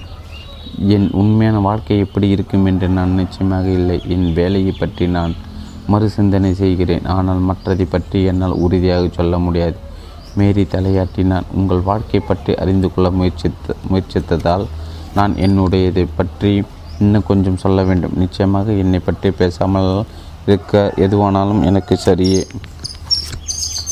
தான் ஒரு ஓவியர் என்பது மேரி சொல்லியிருந்தார். தன் கதை எதிர் எதிர்ப்பு பற்றியதல்ல என்றார். தன் குடும்பத்தார் தான் ஒரு கணக்கராக வேண்டும் என்று விரும்பியதற்கு அவர் ஒரு ஓவியராகவில்லை. என் வழக்கமா ஒரு வழக்கமான ஒன்பதிலிருந்து ஐந்து மணி வரை நீளும் வேலையின் போது தன் உண்மையான ஆவல் கலை என்று திடீர் ஞானம் பெறவில்லை. குழந்தையாக இருக்கும் போதிலிருந்து நான் ஒரு ஓவியராக வேண்டும் என்ற எண்ணம் கொண்டு இருந்தார். அதுதான் அவருக்கு மகிழ்ச்சியை தந்து வரைவது. ஓவியம் திட்டுவது சிற்பம் செய்வது பொருள்களை செய்வது இதேதான் அவருக்கு என்று செய்ய விருப்பம். பிகாசோ போல என்றேன். அவரின் குழந்தை பருவம் பற்றி லூயி சொன்னது எனக்கு நினைவிற்கு வந்தது. ஆனால் பிகாசோவின் தந்தையும் ஒரு ஓவியர். அவர் இளம் பிகாசோவிற்கு ஊக்கமளித்தார். மேரியின் பெற்றோரும் ஓவியர்களா என்று அவரை கேட்டேன். கெட்டது பொங்கல். என் அப்பா ஒரு மீன்பிடி படகு வைத்திருந்தார். என் அம்மா பகுதி நேரமாக ஒரு மளிகை கடையில் வேலை பார்த்தார். என்றார் மேரி. ஆனால் அவர்கள் அற்புதமான மனிதர்கள். நான் விரும்பும் ஒன்றை தகுதியாகி கொண்டு இருப்பது ஒரு பெரிய பரிசு என்று அவர்கள் நினைத்தார்கள். நான் அதை தொடர்ந்து செய்ய வேண்டும் என்று விரும்பினார்கள். நீங்கள் எப்படி சம்பாதிக்க முடியும் என்று அவர்கள் கவலைப்படவில்லை. வில்லையா? என்று கேட்டேன். மேரி சிரித்தார். என் அப் அப்பா எப்போதும் சொல்வதுண்டு. நான் அல்லது உன் அம்மாவை சம்பாதித்திட குறைவாக சம்பாதிக்கவே நிறைய சிரமப்படுவாய். ஆனால் பரவாயில்லை. முயற்சி செய்து பார். மேரின் குடும்பம் பணம் படைத்தது அல்ல ஆனால் மகிழ்ச்சியானது. ஒரு ஓவியராய் பட்டினில் கஷ்டப்பட வேண்டி வேண்ட வரலாம் என்ற சாத்தியம் மேரி அச்சுறுத்தவில்லை. ஹாலிபேக் சிஸில் உள்ள பல்கலைக்கழகத்தின் நுண்களை படித்து அவருக்கு உதவித்தொகை கிடைத்தது. பட்டம் பெற்று மன்ஹட்டன் சென்ற சென்றார். ஒரு வெயிட்டராக பணிபுரிந்தார். ஓவியம் தீட்டினார் கலைத்துறையில் கடினமாக உடைத்து முன்னேறினார். ஓவிய கண்காட்சிகள் தொடங்கினார் இறுதியாக வெயிட்டர் வேலை விட்டு விட்டு முழு நேர ஓவியரானார். ஓவியம் திட்டுவதில் மற்றும் அச்சு செய்தல் என்று வாழ்க்கை போராட்டம் கடினமாக இருந்தது. ஆனால் அது அதிர்ஷ்டாலையும் கூட சரியான இடம் சரியான நேரம் என்று நினைக்கிறேன் என்றார் மேரி. ஆக நீங்கள் உண்மையான வாழ்க்கை வாழ்ந்து கொண்டு இருந்தீர்கள் உங்களுக்கு உண்மையாக இருந்தீர்கள் மற்றும் இது போன்ற விஷயங்கள் எல்லாம் என்று நான் சொன்னேன். மேரி தன் கோப்பைகள் சில கணங்கள் பார்த்தபடி இருந்தார். பிறகு பேசத் தொடங்கினார். நல்லது அதுதான் சுவாரஸ்யமான விஷயம். மன்ஹாட்டனில் இருந்த அந்த வருடங்கள் என் வாழ்க்கை வாழ்கிறேன் என்று உண்மையாகவே நினைத்தேன். இளமையாக இருந்தேன் வெற்றி பெற்று இருந்தேன். நண்பர்கள் குறைந்தார்கள் சுறுசுறுப்பான சமூக வாழ்க்கை எல்லாம் கிளர்ச்சியாக இருந்தது. அதில் உண்மையற்று இருந்தது எது? அதில் தவறானது எது? என்று கேட்டேன். என் குறுகுறுப்பு அதிகமாகிவிட்டது. பலர் அறியாத விஷயம் என்னவென்றால் கலைகளம் போட்டி மிகுந்தது என்பதை யார் யார் எந்த கலைக்காட்சி கூடத்திற்குள் வருகிறார்கள்? விமர்சகர்களிடம் இருந்து பாராட்டு பெறுவர்கள் யாவர்? என்றும் அறிவீர்கள். மேல்நிலைக்கு வர மற்ற மாற்றங்களும் உள் சண்டைகளும் மற்ற புற கூறுதல்களும் நிறைய நடக்கும். ஆச்சரியத்தை வெளிப்படுத்தி இருப்பேன் போல ஏனென்றால் மேரி தலையசைத்து உண்மையாக தான் என்றார் மேரி தொடர்ந்து தன்னுடைய வழிமுறை மற்றும் பாணியுடைய வேறு ஒரு இளம் ஓவியர் லாஸ் ஏஞ்சலிஸில் இருந்து மன்ஹட்டன் வந்து சேர்ந்தார். திடீரென்ற எல்லா கலைக்கூட திறப்பு விழாவிலும் விருந்திலும் கலந்து கொண்டார். ஒவ்வொரு கலை நிகழ்ச்சியிலும் அவர் காணப்பட்டார். அவர் எங்கிருந்தாலும் மேரியின் படைப்புகளை விற்கும் பொறுப்புடைய ஹென்ரிடன் போவார். தன்னுடைய பிரதிநிதியாக ஹென்றி இருக்கும்போது தன் பணியை ஒத்த மற்றொரு ஓவியரை எடுத்துக்கொள்ள மாட்டார் என்று மேரிக்கு தெரியும். ஆனால் மேரியை விட்டுவிட்டு வேறு ஒரு புதுமுகத்தை எடுத்துக்கொள்ள மாட்டார் என்றும் அர்த்தம் அல்ல. அது என்னை தலை சுற்ற வைத்தது என்றார் மேரி. ஹோட்டலில் வெயிட்டர் வேலையை உதறி தள்ள நான் சத்தியமாக்கியவர் ஹென்றி அவரின் உதவியோடு சிறிது காலத்திற்கு விமர்சகர்களின் செல்ல பிள்ளையாக இருந்தார். ஆனால் எளிதாக காணாமல் போய்விட முடியும். ஹென்றிக்கு தான் நிறைய கடமைப்பட்டிருந்தாலும் அவரை நம்ப முடியாது என்பதை மேரி உணர்ந்தார். அவர் ஒரு தேர்ந்த வியாபாரி. விசுவாசமோ குற்ற உணர்ச்சியோ அவரை கட்டுப்படுத்தாது.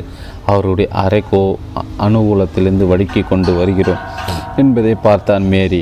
என்றே தவிர மேரியின் கிரகங்கள் சரியில்லை என்று நினைக்கும் மற்றவர்களும் இருந்தனர் என்பதை தெரிந்து கொண்டார். மேரி அடிக்கடி அடைக்கும் மேரியின் நண்பர்கள் சிலர் அவ்வாறு செய்யவில்லை. சில விருந்துகளுக்கு மேரி அழைப்பு கிடைக்கவில்லை. கலை கூட திறப்பு விழாக்களுக்கு முதல் பட்டியலில் இருந்து விடப்பட்டு இருந்தார். ஒரு நாள் இரவு திரைப்பட முதல் காட்சி வெளியீட்டு விழாவின் போது ஒரு ஒம்பு செய்தி கலை பத்திரிகை எழுத்தாளர் ஒருவருடன் பகிர்ந்து கொண்டாள் அது அந்த லாஸ் ஏஞ்சலிஸ் ஓவியரை பற்றியது. இது கலிபோர்னியாவில் அவர் இருந்த சமயம் பற்றியது. அவரின் கலை நேர்மையை மோசமாக பிரதிபலிக்கும் விஷயம் அது. அந்த எழுத்தாளருக்கு நான் சொன்னதன் காரணம் மின்மினி பூச்சி கொண்டவர் அந்த ஓவியர். அவர் கலை உலகில் நீண்ட காலம் நிலைக்க மாட்டார். ஒப்பிட்டு பாருங்கள் நான் கருத்தூன்றி திறமையுடையவள் என்று என்னை பற்றி என்ன உருவாகும்? அன்று அன்று இரவு தன் மேலேயே வெறுப்புடன் வீடு சென்றார் மேரி. மேரி யாரையும் பற்றியும் இழித்து கூறியதில்லை. அவரின் நடத்தை அவரை சிறியவராகவோ அற்பமாகவோ நம்பிக்கிடந்தராக உணரச் செய்தது. இது ஏன் செய்தேன் என்று என்னை நானே கேட்டுக்கொண்டிருந்தேன் இந்த நிலைக்கு என்ன எது இட்டு சென்றது என்றார் மேரி. இந்த விஷயம் என் வாழ்க்கையில் உள்ள மனிதர்கள் பற்றி தீவிரமான ஆழ்ந்த பார்வைக்கு என்னை உட்படுத்தியது. மக்கள் கிட்டத்தட்ட இரண்டு வகைப்பட்டவர்கள் என்று அவர் உணர்ந்தார். அவர் நம்பிக்கை வைக்கும் நேசிக்கும் மனிதர்கள். இம்மனிதர்கள் அவரை மகிழ்ச்சியாகவும் பாதுகாப்பாக உணர வைப்பார்கள். எப்போதும் அவரிடம் இருக்கும் சிறந்ததை வெளிக்கொண்டு வருபவர்கள் அடுத்து மற்றொரு வகை மனிதர்கள் அவர் பால் ஆர்வம் உண்டாக்குபவர்கள். அல்லது அவரை மகிழ்விப்பவர்கள் பல காரணங்களாக இவர்கள் பால் ஈர்க்கப்படலாம். ஆனால் இவர்கள் ஏதோ ஒரு வகையில் எதிர்மறையாகவும் இருப்பார்கள். சிலர் வேடிக்கையாக இருந்தாலும் கூட குறுகிய மனம் படைத்தவர்கள். என் பழைய அறையை நண்பன் ஈவான் மற்றும் அவன் அனிஷா பற்றி வாழ்வதையும் நினைத்தேன். சிலர் சுவாரஸ்யமாக இருப்பார்கள். ஆனால் கோபம் உண்டு. சிலர் எல்லாவற்றிலும் போட்டியை கண்டார்கள். அவர்கள் எப்போதும் தங்களை மேரியுடன் ஒப்பிட்டு கொண்டிருந்தால் இருவரும் தன்னை அவர்களுடன் ஒப்பிட்டு பார்த்து சிலர் தங்களின் தவறு இல்லை என்றாலும் கூட மேரி மீது ஒரு மோசமான தாக்கம் ஏற்படுத்தினர்.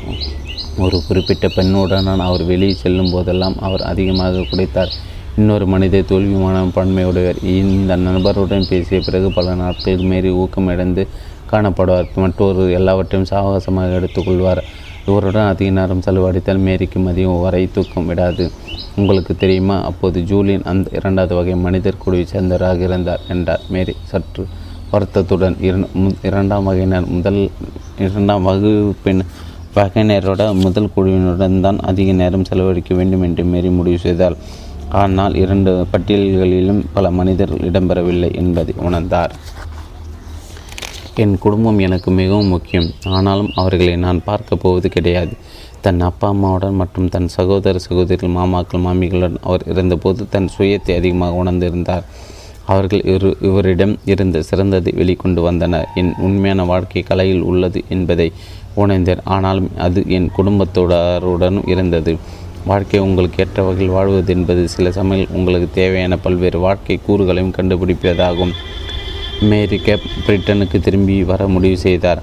ஆனால் தன் பெற்றோர் வாழும் மர மரபவிற்கல்ல மேரி செயின்ட் ஆன்சில் பேரடவிற்கு வெளியே புகு குடிப்புகுந்தார் இதற்கு காரணம் ஒரு சோகே சோ சோக கலை நிகழ்ச்சியின் போது கிறிஸ்டின் என்ற அற்புதமான சிற்பியை சந்தித்து நண்பனானார் கிறிஸ்டின் இந்த பகுதியில் வாழ்ந்து வந்தார். Gaelic college of Celtic arts and crafts இந்த ஊரில் தான் இருந்தது. மேலும் சிறப்பு மிக்க கலைஞர்களும் கைவினைஞர்களும் இந்த சமூகத்தில் குறிப்பிட்ட எண்ணிக்கையில் உள்ளனர் என்று கிறிஸ்டின் மேரிடம் சொல்லியிருந்தார். என் தீர அவளை புரிந்து கொள் பகிர்ந்து கொள்ளும் மனிதர்களுக்கிடையே இருப்பது முக்கியம் என்று நான் அறிவேன். மேலும் இவர்கள் என் படைப்பாற்றலுக்கு ஊக்கம் தர வல்லவர்கள் ஒரு கால் என் என்னை முன்னேறும் பொருட்டு உந்தி தள்ளவும் செய்யவும் அதனால் ஜூலியன் என்னை இந்த குறிப்பிட்ட மந்திர கப்பிற்கு பாதுகாவலர் இருக்கச் சொன்னார். மேரி அந் மேரி அந்த தடித்த காகித உரையின் பக்கமாக தள்ளிவிட்டார். உரையின் மேல் பக்கத்தை கிடைத்து ஒரு காகிதத்தை எடுத்தேன் அதனுடன் ஒரு சிறிய செதுக்கப்பட்ட மரமும் வந்தது. அது ஒரு அங்குலம் அங் அங்குலம் அகலமும் அரை அங்குலம் உயரமாக இருந்தது. அது இரண்டு வகைகள் இரண்டு கைகள். ஒன்று ஒன்று பிடித்து கொண்டு இருக்கும் மரச்சிற்பம் அந்த இளம் மஞ்சள் வரைதோலை பிரித்தேன். தாக்கம் ஏற்படுத்துவோரை கவனமாக தெரிவு செய்வோம். தாக்கம் ஏற்படுத்துவோரை கவனமாக தேர்வு செய்யும். தாக்கம் ஏற்படுத்துவோரை கவனமாக தேர்வு செய்யும். தாக்கம் ஏற்படுத்த கவனமாக தேர்வு செய்யும். நம்மை சுற்றியுள்ள உலகத்திலிருந்து பிரிந்தும் நம் காலத்தினுடைய தனியாகவும் நாம் பயணிப்பதில்லை. ஆகவே நம் வாழ்க்கையில் நாம் அனுமதிக்கும் நபர்கள் மற்றும் விஷயங்கள் பற்றி எப்போதும் விழிப்புணர்வோடு இருக்க வேண்டும். நம்மை உயர்த்தியும் நம்மை மேலே இட்டு செல்லக்கூடிய மனிதர்களோடு நாம் கூட்டு வைத்துக் கொள்வதும் மேலும் நமக்கு ஊக்கம் மற்றும் ஆற்றல் அளிக்கும் இடங்களில் நேரத்தை செலவழிப்பதும் ஞானத்தின் அடையாளமாகும். நம் வேலையானாலும் அல்லது நம் தனிப்பட்ட வாழ்க்கையானாலும் இந்த நேர்மறை எண்ணமுடைய உடைய நண்பர்கள் மட்டும் சரி நிலையாளர்களும் நாம் நம்முடைய மகத்தான சுயத்தோடு இருப்பதற்கு நாம் மிகப்பெரிய வாழ்க்கை வாழ்வதற்கும் ஊக்கம் அளிப்பார்கள். நான் அந்த காகிதத்தை மடித்து பயிர்க்கில் வைத்து கொண்டேன். நாளை இரவு உங்கள் வாழ்க்கையில் உள்ள நேர்மறை மனிதர்களை சந்திக்கப் போகிறேன் என்று நினைக்கிறேன் என்று சொன்னேன். சரியாக சொன்னீர்கள் என்றார் மேரி. தோல் பையிற்குள் மந்திர காப்புகளை மெதுவாக போட்டு கொண்டு இருந்தார். அவர்கள் ஜூலியன் ஒருவர் அவர் இங்கே இருந்ததால் நன்றாக இருக்கும் என்று நினைக்கிறேன். இங்கே பத்து மணி ஆனால் பார்சலோனாவில் காலை மூன்று மணி. மேரி பையை என்னிடம் கொடுத்து இரண்டாவது மாடியில் உள்ள ஒரு படுக்கையை காட்டினார். குளிலறை காலருக்கே இருக்கிறது. உங்கள் கட்டிலின் கீழே துவாலைகளை வைத்திருக்கிறேன். நன்றாக தூங்குங்கள். நாளை காலை உங்களை சந்திக்கிறேன் என்றார் மேரி. மறுநாள் காலை நான் எழுந்தவுடன் உலகிற்கு தவந்து வருவது போல் உணர்ந்தேன். பல நிமிடங்கள் படுக்கையில் படுத்து கிடந்து எங்கே இருக்கிறேன் என்று யோசித்தேன். காஃபி காஃபி மற்றும் லா லவங்கப்பட்டை நறுமணம் கதவி வழியாக காற்றில் மிதந்து வந்தது. அப்போது நான் கே கேப்ரிடனில் இருப்பது ஞாபகத்திற்கு வந்தது. நான் சமையலருக்குள் சென்றேன். ஆங்ஸ் மற்றும் மேரி இருவரும் சமையல் மேடையில் மும்பரமாக இருந்தார்கள். காஃபி எடுத்துக்கொள்ளுங்கள் பான் கேக் கிட்டத்தட்ட தயாராகிவிட்டது. பட்டர் மில்க் ஆப்பிள் என்றார். மேரி காஃபி வாட்டிற்கு அருகில் நீல நிற கோப்பைகள் இருந்தன. ஒன்று எடுத்து நிரப்பிக் கொண்டேன். காஃபி திடமாகவும் நன்றாக இருந்தது. எனக்கு அது மிகவும் தேவைப்பட்டது. பார்சிலோனா ஹோட்டலிலும் கொயட்டா விடுதியிலும் எனக்கு கிடைக்காதது. காலை உணவின் சூடான நறுமணம் வீட்டின் ஊடை மிதந்து வந்தது.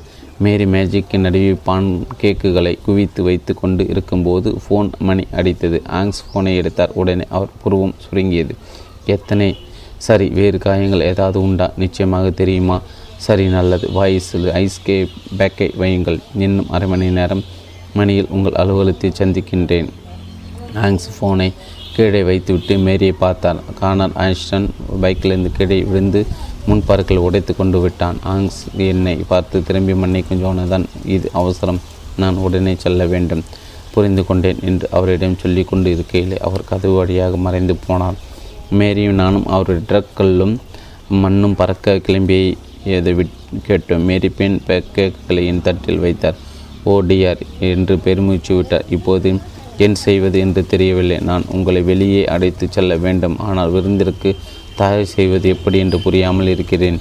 இந்த திடீர் மாற்றங்கள் சிறுவன் காஷன் ஆஷனு துரதிருஷ்டமாக அமைந்தாலும் எனக்கு சாதகமாகவே போய்விட்டது. என்னிடம் வாடகை கார் இருக்கிறதே கே பாட் ரயிலை நான் சுற்றி நானே காரை செல்ல முடியும். மேரி செய்ய வேண்டியதை செய்யலாம். என் ஆலோசனைக்கு மேரி ஆமோதித்து தலையசித்தார்.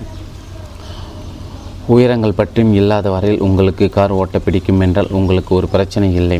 உங்கள் தொலைந்து போக முடியாது. அது ஒரு சுற்றுப்பாதை. இருநூறு மைல் தொலைவு இருக்கும். பிரதான சாலையை விட்டு அகலாதீர்கள். இங்கே திரும்பி வந்து விடுவீர்கள். ஆனால் அடிக்கடி நிறுத்த விரும்புவீர்கள். பார்க்கத்தக்க இடங்கள் மற்றும் வழி சில போரூர்கள் என்று விளக்கினார். மேரி காலை உணவிற்கு பின் மேரி ஒரு சாலை வரைபடத்தை கண்டெடுத்தார். இருவரும் உட்கார்ந்து கொண்ட வரைபடத்தில் சில இடங்களை சுற்றி வட்டம் போட்டார். ஒரு தனி காகிதத்தில் பார்க்க வேண்டிய இடங்களின் பெயர்களை குறித்தார். பட்டியல் பெரிதாக இருந்தது. எல்லாவற்றையும் ஒரே நாள் பார்க்க முடியாதுதான் பார்த்து தேர்ந்தெடுத்து கொள்ளுங்கள். கேள்விகள் இருந்தால் என்னை அடையுங்கள். மேரி எனக்காக தண்ணீர் ஒரு பாட்டை நிரப்பி கொஞ்சம் பழங்களையும் சாண்ட்விச்சையும் ஒரு பையில் போட்டுக்கொண்டு இருந்தார். மதிய உணவை பற்றி கவலைப்பட வேண்டாம். எங்காவது நிறுத்திக் கொள்கிறேன் என்று மேரியிடம் சொன்னேன். சரி உயர் பதவிக்கு சென்றவுடன் கொஞ்ச தூரத்திற்கு எந்த இடத்திலும் உணவு கிடைக்காது. இதை சாப்பிட வேண்டும் என்று இல்லை ஆனால் தேவைப்பட்ட எடுத்துக்கொள்ளுங்கள் என்றார் அவர். மார்கரி பள்ளத்தாக்கை சுற்றி போகையில் இன்னும் விடியற்காலை பொழுதாக தான் இருந்தது. காஃபர் ட்ரெயினை ட்ரெயிலை காலத்திலிருந்து இடது பக்கமாக பின்பற்ற சொன்னார் மேரி. இதனால் மேலே ஏறும்போது உள்பக்க சாலையிலும் கீழே இறங்கும் போது மலை பக்கமும் ஓட்டி வரலாம். என்று ஆலோசனை தந்த இப்போது என் இரண்டு பக்கங்களிலும் அடர்ந்த பச்சை மலைகள் இருந்தன. இருபத்தி நிமிடம் கார் ஓட்டி கொண்டிருந்தாலும் சில கார்களை பார்க்க முடிந்தது. கழுகு ஒன்று சாலைக்கு குறுக்கி பறந்து சென்றது. மரங்களிடையே தெரிந்த அசைவை ஒரு கோர கண்ணால் பார்த்தேன். ஒரு கால் வெறும் அணில் ஒன் அல்லது ஏதோ பறவை கூட இருக்கலாம். நரி அல்லது மான் குறுக்கே வருமா என்று யோசித்தேன்.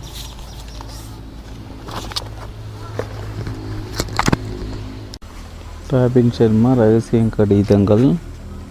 நூற்றி அறுபத்தி ஆறாம் பக்கம் தொடர்ச்சி. ராபின் சர்மா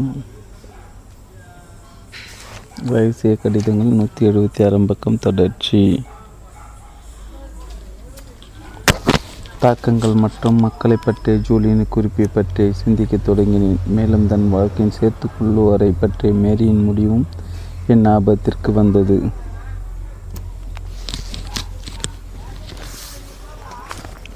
தாக்கங்கள் மற்றும் மக்களை பற்றிய ஜூலியனின் குறிப்பை பற்றி சிந்திக்கத் தொடங்கினேன். மேலும் தன் வாழ்க்கையில் சேர்த்து கொள்வோரை பற்றி மேரின் முடிவும் என் ஞாபகத்திற்கு வந்தது. மேரின் கதைகள் நான் புதுப்பித்து கொள்ள விரும்பிய நட்புகளை பற்றி சிந்திக்க வைத்தன. என் தங்கை கீரா மற்றும் என் தாயை பற்றி அதி சிந்திக்க வைத்தன. என் தங்கை கீரா மற்றும் என் தாயை அதிகமாக பார்க்க விரும்பினேன். கீரா என்னுள் இருக்கும் சிறந்ததை எப்போதும் வெளியே கொண்டு வருவாள். அவள் இருக்கும்போது தான் ஒரு இளைய சகோதரின் எதிர்பார்ப்பிற்கு ஏற்ற மனிதனாக எப்படி இருப்பது என்று என் ஞாபகத்திற்கு வரும். என் தாயை நான் சாதாரணமாக எடுத்துக்கொண்டேன் நான் அதை அறிவேன். சொட்டரை போட்டுக்கொள் அதை செய் இதை செய் என்று கூறும் அவரது பழக்கம். நான் வளர்ந்து நானே ஒரு தகப்பனான பிறகு சொல்வது சில சமயங்கள் என்னை ஞாயிறு விருந்திற்கு பின் ஏதோ சித்திரவதை கூட கூடத்திலிருந்து தப்புவது போல் கதவை தாண்டி ஓட வைத்திருக்கிறது. ஆனால் அவர் வீட்டில் வளர்ந்த போது வளர்ந்தது எவ்வளோ பெரிய நார் நெற்பேர் என்றும் அறிவேன். அதற்காக நன்றி உணர்வு கொள்ளத் தொடங்கினேன். ஒரு ஃபேஸ் ஃபால் விளையாட்டின் முடிவில் வீட்டிற்கு வரும்போது அவர் எப்போதும் கேட்பது பொழுதுபோக்காய் இருந்ததா? என்று தானே தவிர வெற்றி பெற்றாயா? என்று கேட்டதில்லை. எல்லோரையும் பற்றியும் ஏதாவது நல்லதை சொல்ல முயற்சி செய்வார். எட்டி மாமா உட்பட இது பிகாசோவின் படைப்பாற்றல் சாதனையும் மிஞ்சியது. என் தந்தை இறந்தபோது என் தாய் வெளிப்படுத்திய பலமும் வீரமும் இவரிடம் நான் கற்பனை செய்து பார்க்காதவை. அப்பா இறந்து போன பிறகு தொடக்க நாட்களில் அவர் கீரா மற்றும் என்னுடைய இழப்பை பற்றி தான் அதிக அக்கறை காட்டினார். அவருடைய தாக்கம் நிச்சயம் நான் திரும்பி தர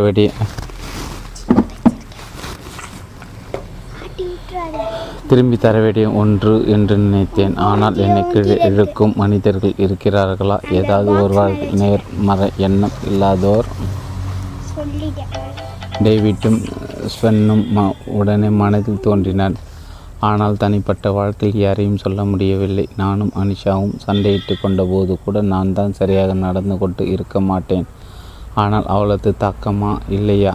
நான் தான் அந்த வாக்குவாதத்தில் வெல்வதற்கு என்னால் முடிந்ததை செய் செய்கின்றேனே. நான் அறிந்த மனிதர்கள் அனிஷா தான் மிகவும் நேர்மறை உணர்வுகள் கொண்டவள். அதனால் தான் என்னவோ ஒவ்வொரு முறையும் அவள் வேண்டுகோளை நான் நிராகரித்த போதும் அவள் என்னுடன் இவ்வளவு காலம் ஒட்டி கொண்டு இருந்தாள். டெசாவை பற்றி என்ன? அவள் உயிர் துடுப்புடையவள் வேடிக்கையான அழகான பெண்.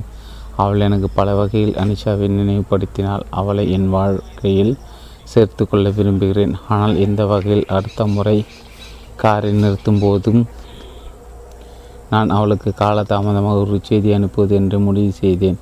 அவளுக்கு உண்மை சொல்லிவிடுகிறேன். நான் கடந்து செல்லும் நிலையில் இருக்கிறேன். என் வாழ்க்கை பல முனையில் இருந்து அளவிட முயற்சித்து கொண்டிருக்கிறேன். நான் அவளது குறிப்பை அவள் எண்ணங்களை பாராட்டுகிறேன். ஆனால் நான் திரும்பியவுடன் அவள் முன்வைக்கும் கோரிக்கை பற்றி அவளிடம் பேச வேண்டும். என்னையே சரிப்படுத்திக் கொள்ள கொஞ்சம் அவகாசம் எனக்கு வேண்டும். மதியத்திற்கு சற்று முன்னே நான் மதியத்திற்கு சற்று முன்னே நான் கேப் ஃபாரிடன் ஹைலேண்ட்ஸ் தேசிய பூங்காவிற்கு நுழைந்தேன். அடுத்த நாற்பது மைல்களுக்கு பூங்காவின் எல்லையை ஒட்டி சாலை செல்லும் அப்படியே கடைக்கோரத்தை சுற்றி வரும். பூங்காவின் முடிவில் சிறிது தூரம் நடந்து போகும்படி மேரி சொல்லியிருந்தார் நானும் காரை விட்டு இறங்கி காலை நீட்ட விரும்பினேன். அப்படியே மதிய உணவும் எடுத்துக்கொள்ள முடியும். லா செமின் டு பட்டாச்சேரியிற்கு செல்லும் வழிகாட்டி பலகைகளை பின்பற்றி இறுதியாக ஒரு சரளைகள் பதித்த பார்க்கிங்கில் நிறுத்தினேன். நடைபாதையின் தொடக்கத்தில் இருந்த அறிவிப்பு பலகை நடைப்பயணம் குறித்தது. குறைந்தது தொண்ணூறு நிமிடங்கள் பிடிக்கும் என்று கூறியது. சுற்றுமுற்றும் பார்த்தேன்.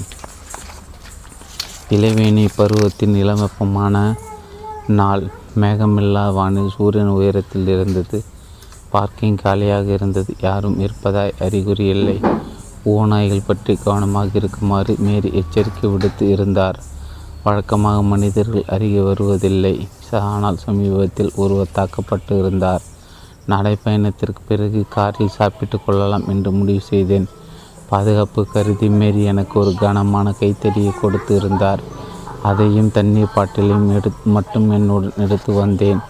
மண்பாதை குறுக்களாகவும் வளைந்ததும் இருந்தது. உடனே மேலே எழத் தொடங்கியது. சில கட்டடங்களில் மரத்தின் வேர் அல்லது பாறை மீது ஏறும்போது சன்னமான படிகள் மீது ஏறுவது போல் உணர்ந்தேன். இரு மரங்களும் பயன் மரங்கள் அடர்த்தியாய் வளர்ந்திருந்தன. அவற்றிலிருந்து வடியும் பால் ஈரக்காற்றில் காரமான வாடையை பரப்பியது. என்னை சுற்றி பறவைகள் கூவின. அதை தவிர காடு அமைதியாக இருந்தது. ஒன்றே கால் மைல் கடக்கையில் சுமார் இருநூறு அடிகள் மேலே ஏறுவேன் என்றும் இறுதியாக மலை உச்சியை சுற்றி வரும் பாதை அடைவேன் என்று மேரி கூறியிருந்தார். அங்கிருந்து பார் பார்த்து கண்கொள்ளா காட்சி என்றார் மேரி. அவர் சொல்லாதது என்னவென்றால் நான் சரித்திரத்தையும் எதிர்கொள்வேன் என்பது இருபது நிமிடம் ஏறியிருப்பேன். நடப்பாதையின் ஒரு பக்கத்தில் அறிவிப்பு ஒன்று தெரிந்தது. பிரெஞ்சு கனடா விவசாய குடியிருப்பு அங்கு லா பட்டாரியாவின் கடைசி ஐந்து வீடுகளும் மிச்சம் இருந்த வீடு ஒன்றை பற்றி அது அறிவித்தது. மலையின் ஓரத்தில் இருந்து எட்டி பார்த்தேன். மரங்கள் மற்றும் அடர்த்தியான தாவரங்களுக்கு நடுவே ஒரு கல் சதுரம் இருந்தது. ஒரு சி சிறிய வீட்டிற்கண் அடித்தளம். பிரெஞ்சு கன்னடா பகுதியில் இருக்கிறேன் என்று அறிந்து கொண்டேன். பூங்காவிற்குள் நுழைவதற்கு முன் ஒரு சிறிய அகடியன் மீன்பிடி கிராமத்தில் நிற்குமாறு மேரி சொல்லியிருந்தார். ஆகவே இந்த நடைப்பயணம் தொடங்குவதற்கு ஒரு மணி நேரம் முன்னர் நான் நீர் அருகே இருக்கும் சாலையில் உள்ள உணவு விடுதில் காரை நிறுத்தினேன். சாலைக்கும் செட்டிக்காம்பு விரிகுடாவிற்கும் இடையே இருந்த குறுக்கலான நிலப்பரப்பில் சில கடைகளும் மற்ற கட்டிடங்களும் இருந்தன. இந்த இடத்தின் சிறப்பான ஹீட் விரிப்புகளை பாருங்கள் என்று ஆலோசனை சொல்லியிருந்தார். மேலும் அந்த வட்டாரத்தை மீன் சூப்பு சாயிடே ஏவை ருசிக்கவும் சொல்லியிருந்தார். நான் உள்பக்கம் ஒடுங்க நான் விரும்பவில்லை. உணவு சாப்பிடும் அளவு பசியும் இல்லை. மாறாக கடைகளுக்கு நடுவே இறங்கி மாடிப்படிக்கட்டுகள் கீழே போனேன். ஒரு அகண்ட நடைபாதையை தொடர்ந்து சிறிய துறைமுகத்தை அடைந்தேன். அகமத் வைத்திருந்தது போல் அல்லாமல் இவை வர்த்தக மீன்பிடி படகுகள். அகமத் அந்த பகுதிக்கு சொந்தக்காரர். ஒரு இடத்தில் ஒரு அறிவிப்பு பலகை திமிங்கலம் காணும் சவாரி என்று சொல்லியது. இன்னும் ஒரு சிறிய மீன்பிடி படகு ஒரு அறிவிப்பு பலகின் கீழ் கட்டப்பட்டு இருந்தது அது ஒரு சோடியாக் படகின் அறி இருந்தது. நவீன சோடியாக் படகுகளின் சப்தம் மற்றும் அதிர்வுகள் கடல் வாழ்க்கைக்கு தொந்தரவு என்பதால் பழைய படகு ஒன்றில் திமிங்கலம் காணும் சுற்றுலா போய் வர மேரி சொல்லியிருந்தார். ஆனால் நடைப்பயிற்சியில் நேரத்தை செலவிடலாம் என்று முடிவு செய்தேன். காருக்கு திரும்பும் முன் நெடுஞ்சாலையில் உணவு விடுதிகள் மற்றும் கடைகளை தாண்டி வரிசையாக மரத்தால் செய்யப்பட்ட வீடுகள் வரை நடந்து சென்றேன். வெற்றிக்கு இவற்றிற்கு முன் ஒரு சிறிய நடைபாதை இருக்க மறுபக்கத்தில் நெடுஞ்சாலை போக்குவரத்து வரைந்தது. கிட்டத்தட்ட அவர்கள் வாசற்படி அருகில் அதற்கு பின்னால் பச்சை புல்வெளியும் கல்ஃப் ஆஃப் செயின்ட் லா லாரன்ஸின் தண்ணீர் பரப்பும் தெரிந்தது. காபட் ட்ரே ட்ரேயில் முன்னர் மண் சாலையாக இருந்தது. இதைவிட குறுகலாக இருந்திருக்கும் இந்த வீடுகள் எல்லாம் பாதுகாப்பற்று அதன் நுனியில் ஒட்டி கொண்டிருக்க சில்லென்று உப்பு தண்ணீர் பின்வாசல் அலைமோதி கொண்டு இருந்திருக்கும். செட்டி காம்பு மற்றும் அதன் சுற்றுப்புறம் எல்லாம் இன்னும் பிரெஞ்சு பேசும் பகுதியாக இருக்கிறது என்று சொல்லியிருந்தார் மேரி. இந்த மக்கள் அகடியார்களின் வம்ச வழியினர். அகடியார்கள் ஆயிரத்தி எழுநூறுகள் மத்தியில் நோவா எஸ்காடியாவின் அனா அனபாலிஸ் பள்ளத்தாக்கில் இருந்து பிரிட்டிஷாரால் வெளியேற்றப்பட்டவர்கள். ஆயிரத்தி எழுநூற்றி பத்தில் அகடியாவில் உள்ள பிரெஞ்சு குடியிருப்பை பிரிட்டிஷார் கைப்பற்றியவுடன் அகடியார்கள் பிரிட்டனுக்கு விசுவாசமாய் இருக்க வேண்டும் என்று வற்புறுத்தினர். அநேக அகடியர்கள் வளமான விவசாயம் செய்து கொண்டு இருந்தார்கள். அவர்களுக்கு அரசியல் சார்பு இல்லை. அதைவிட முக்கியமானது வடக்கு அமெரிக்காவில் பிரெஞ்சு மற்றும் பிரிட்டிஷ் சாம்ஜ சாம்ராஜ்யங்களுக்கு இடையே நடக்கும் போராட்டத்திலிருந்து விலகி இருக்க விரும்பினர். சிலர் மட்டும் இன்றைய நோவா ஸ்காட்டியா மற்றும் நியூ பிரான்சிக் விக் பகுதியில் இருக்கும் பிரெஞ்சு கோட்டைகளுக்கு பொருட்கள் தந்து உதவினர். ஆங்கிலேய ஆட்சியின் கீழ் பல ஆண்டுகளாக பெரும்பாலான அகடியர்கள் அமைதியாக வாழ்ந்து வந்தாலும் அவர்கள் இருப்பது ஒரு தீவிரமான அச்சுறுத்தல் என்றும் பிரிட்டன் கருதியது இதனால் அகடியர்களை ஐரோப்பா மற்றும் பிற பிரிட்டிஷ் காலனிகளுக்கு அவர்களை வெளியேற்றினர். இப்படி பிரான்சிற்கு அனுப்பப்பட்ட அகடியர்கள் பின்னர் வடக்கு அமெரிக்காவில் இருக்கும் பிரெஞ்சு காலனிகளுக்கு புலம்பெயர்ந்தனர். அதிகமான பகுதியினர் லூசியானா சென்ற அவர்களின் வம்சாவழியினர் இன்று காஜினஸ் என்று அறியப்படுகின்றன இதுதான் நான் அறிந்ததுதான். ஆனால் மேரி மேலும் சொன்னது ஒரு சிறிய எண்ணிக்கையினர் கே கேப்ரிடன் நிலத்தீவிற்கு வந்து அதன் வடமேற்கு கடையை கரையோரம் குடியமர்ந்தன. இந்த சிறிய வீடுகள் முன் நடக்கும்போது இந்த செட்டி காம்பியின் வந்தேரிகள் எவ்வளவு தனிமைப்பட்டு இருந்து இருப்பார்கள் என்று உனக்கு உரைத்தது. சில நூறு ஆத்மாக்கள் கடல் மற்றும் பாறைகள் நிறைந்த இந்த மலைகளான தீவை பற்றி கொண்டு இருந்து இருப்பார்கள். அது எப்படி இருந்து இருக்கும்? ஆயிரக்கணக்கான உள்ள கிராமம் சமூகத்தில் இருந்து வந்த இந்த கையளவு குடும்பங்கள் ஒருவருக்கொருவர் அனைத்திற்கும் சார்ந்து இருக்க வேண்டும். ஆனால் கெட்டி செட்டிக்காம்பு தனித்து இருந்தது என்றால் லா பட்டரியா எப்படி இருந்து இருக்கும்? லா பட்டரியாவின் அடித்தளத்தை சுற்றி வந்தேன். நொறுங்கியும் சீரணிந்தும் இருந்தது. பார்ப்பதற்கு ஏதோ கற்கள் நிலையத்திலிருந்து முளைத்தது போல் தோன்றியது. இவ்வளவு சிறிய கட்டிடங்கள் எப்படி பெரிய குடும்பங்கள் வாழ்ந்து இருக்க முடியும்? என்று கற்பனை செய்து பார்த்தேன். வீடுகளுக்கு கீழே திறந்த வழி இருந்தது. விவசாய நிலையங்கள் மிச்சம் அவை செட்டிக்காம்பு ஆறு வரை பறந்து இருந்தன. இது போன்ற கடுமையான பிரதேசத்தில் விவசாயம் செய்வதை கற்பனை செய்து கூட கடினமாக இருந்தது. அதேபோல் இந்த குடும்பங்களை சேர்ந்த ஆண்கள் உறுதியற்று மீன்பிடி படகுகள் பல நாட்கள் செலவழித்து இருப்பார்கள். பாதையில் இருந்த அறிவிப்புகள் தண்ணீர் திறந்திருக்கும் போது ஞாயிற்றுக்கிழமைகளில் லபட்ரியாவில் வீட்டில் இருப்பவர் ஆனால் வார நாட்களில் செட்டிகாம் அல்லது லா பாகின் மீன்பிடி தடங்களுக்கு திரும்பி விடுவார் பனிகாலத்தில் இந்த குடும்பங்கள் உறைந்து போன ஆற்றை கடந்து நகரை அடைந்து வீட்டுப் பொருட்களை வாங்கி வருவார்கள் அல்லது பிந்தைய வருடங்கள் பள்ளி சென்றனர். வெப்பமான மாதங்களில் நான் இப்போது நகருக்கு செல்ல நடந்து போன அதே வண்டி பாதையை பயன்படுத்தினார். இந்த நில முன் முனையில் பல குடும்பங்கள் வாழ்ந்து இருக்க வாய்ப்பு இல்லை. ஆயிரத்தி தொள்ளாயிரத்தி முப்பத்தி ஆறு லாபின் லான்க் என்று இரண்டு குடும்பங்களும் சிசியன்ஸ் லா ஃப்ரூன்ஸ் மற்றும் தேவாஸ் என்று மற்ற குடும்பத்தினரும் குடியிருந்தனர். ஒவ்வொரு குடும்பத்திலும் ஒன்பதிலிருந்து பதினோரு குழந்தைகள் இருந்தன அப்படி என்றால் சுமார் ஐம்பது பேர். என் உலகம் எவ்வளவு வித்தியாசமானது. நூற்றுக்கணக்கில் உடன் ஓடிப்போர் பல நூறு நண்பர்கள் மைல் கணக்கில் நீண்டிருக்கும் அண்டைபுறம் ஆடமின் பள்ளி என்பது மாணவர்கள் முதல் வகுப்பில் படித்து கொண்டு இருந்தனர் எவ்வளவு மனிதர்கள் நான் ஜூலியின் குறிப்பை பற்றி நினைத்தேன்? உங்கள் வாழ்க்கையில் சரியான மனிதர்களை தேர்ந்தெடுக்கவும் என்னால் தேர்ந்தெடுக்க முடியும். கடந்த காலத்தில் இந்த ஆடம்பரம் பல மனிதர்களுக்கு இல்லை. தேர்வு என்பது இல்லை. ஆயினும் சிறு எண்ணிக்கையில் வாழ்பவருக்கிடையே அவ்வளோ சார்பு இருந்து இருக்கும். லாஸ் இந்து பட்டாரியாவின் மேலிருந்து தெரிந்த காட்சி உண்மையில் மிக அழகாக இருந்தது. கீழே வளைந்து போகும் கடற்கரை வெகு தூரத்திற்கு நீண்டு இருந்த நீல வண்ண தண்ணீர். ஆனால் இந்த அசர வைக்கும் குழியிட இயற்கை காட்சி ஒரு தொடக்கம் மட்டுமே. ஒரு மணி நேரம் கழித்து என் வாடகை காரில் உயர்நிலை பகுதியில் ஏறிக்கொண்டு இருந்தேன் கொண்டை ஊசி திருப்பங்கள் திடீரென கீழே விழும் இறக்கங்கள் கடினமான ஏற்றங்கள் யாவற்றையும் ஒரு நவீன ஆறு சிலிண்டர் வண்டியில் இல்லாமல் எப்படி கடக்க முடியும் என்று ஆச்சரியப்பட்டேன். உலகின் இந்த பகுதியில் மக்கள் தொகை குறைவாக இருப்பதற்கான காரணம் தெளிவாக புரிந்தது. பல காட்சியிடங்களில் நிறுத்தி சமுத்திரத்தை பார்த்தேன். அல்லது திரும்பி நின்று அடர்ந்த பச்சை மலைகளை ரசித்தேன். பிளா பிளசண்ட் பே பேயில் உள்ள திமிங்கல அருங்காட்சியகத்தை கடந்தபோது ஆடமுடன் இந்த இடத்திற்கு வர வேண்டும் என்று மனதிற்குள் குறித்து கொண்டேன். இக்னே இக்னோஷ் மையத்திற்கு அருகே இருந்த அலெக்சாண்டர் கிரகாம்பெல்லின் கோடைக்கால வீட்டை நோட்டமிட நிறுத்தினேன். ரெக்கோயில் உள்ள கடற்கரையில் நிறைய நேரம் உட்கார்ந்து கூழாங்கற்கள் நிரம்பிய கரை மீது அவைகள் மோதுவதை பார்த்து கொண்டு இருந்தேன். மேரி மற்றும் ஆ- ஆங்கஸின் கார் பார்க்கிற்கு திரும்பும்போது மதியம் கடந்து வெகு நேரமாய் இருந்தது.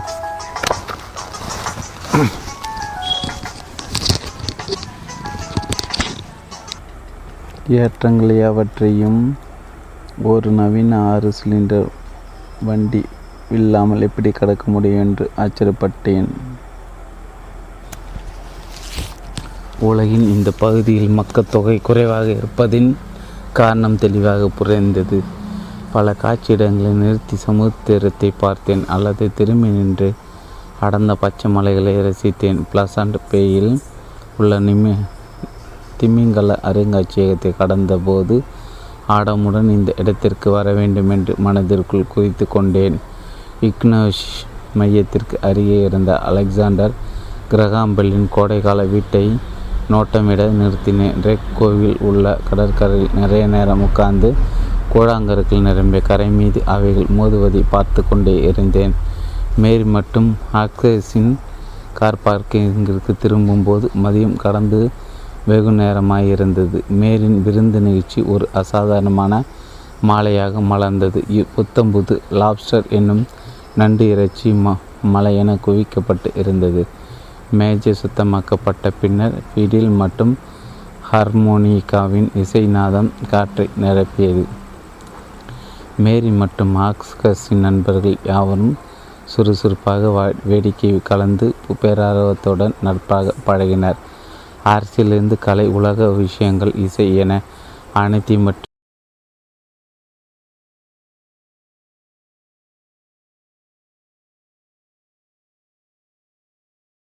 இதுதான். ஆனால் மேரி மேலும் சொன்னது ஒரு சிறிய எண்ணிக்கையினர் கே கேப்ரிடன் நிலத்தீவிற்கு வந்து அதன் வடமேற்கு கடையை கரையோரம் குடியமர்ந்தனர். இந்த சிறிய வீடுகள் முன் நடக்கும்போது இந்த செட்டிக்காம்பியின் அகடியன் வந்தேரிகள் எவ்வளவு தனிமைப்பட்டு இருந்து இருப்பார்கள் என்று உனக்கு உரைத்தது. சில நூறு ஆத்மாக்கள் கடல் மற்றும் பாறைகள் நிறைந்த இந்த மலைகளான தீவை பற்றி கொண்டு இருந்து இருப்பார்கள். அது எப்படி இருந்து இருக்கும் ஆயிரக்கணக்கான உள்ள கிராமம் சமூகத்தில் இருந்து வந்த இ- இந்த கையளவு குடும்பங்கள் ஒருவருக்கொரு அனைத்திற்கும் சார்ந்து இருக்க வேண்டும். ஆனால் கெட்டி செட்டிக்காம்பு தனித்து இருந்தது என்றால் லா பட்டரியா எப்படி இருந்து இருக்கும்? லா பட்டரியாவின் அடித்தளத்தை சுற்றி வந்தேன். நொறுங்கியும் சீரணிந்தும் இருந்தது. பார்ப்பதற்கு ஏதோ கற்கள் நிலையத்திலிருந்து முளைத்தது போல் தோன்றியது. இவ்வளவு சிறிய கட்டிடங்கள் எப்படி பெரிய குடும்பங்கள் வாழ்ந்து இருக்க முடியும்?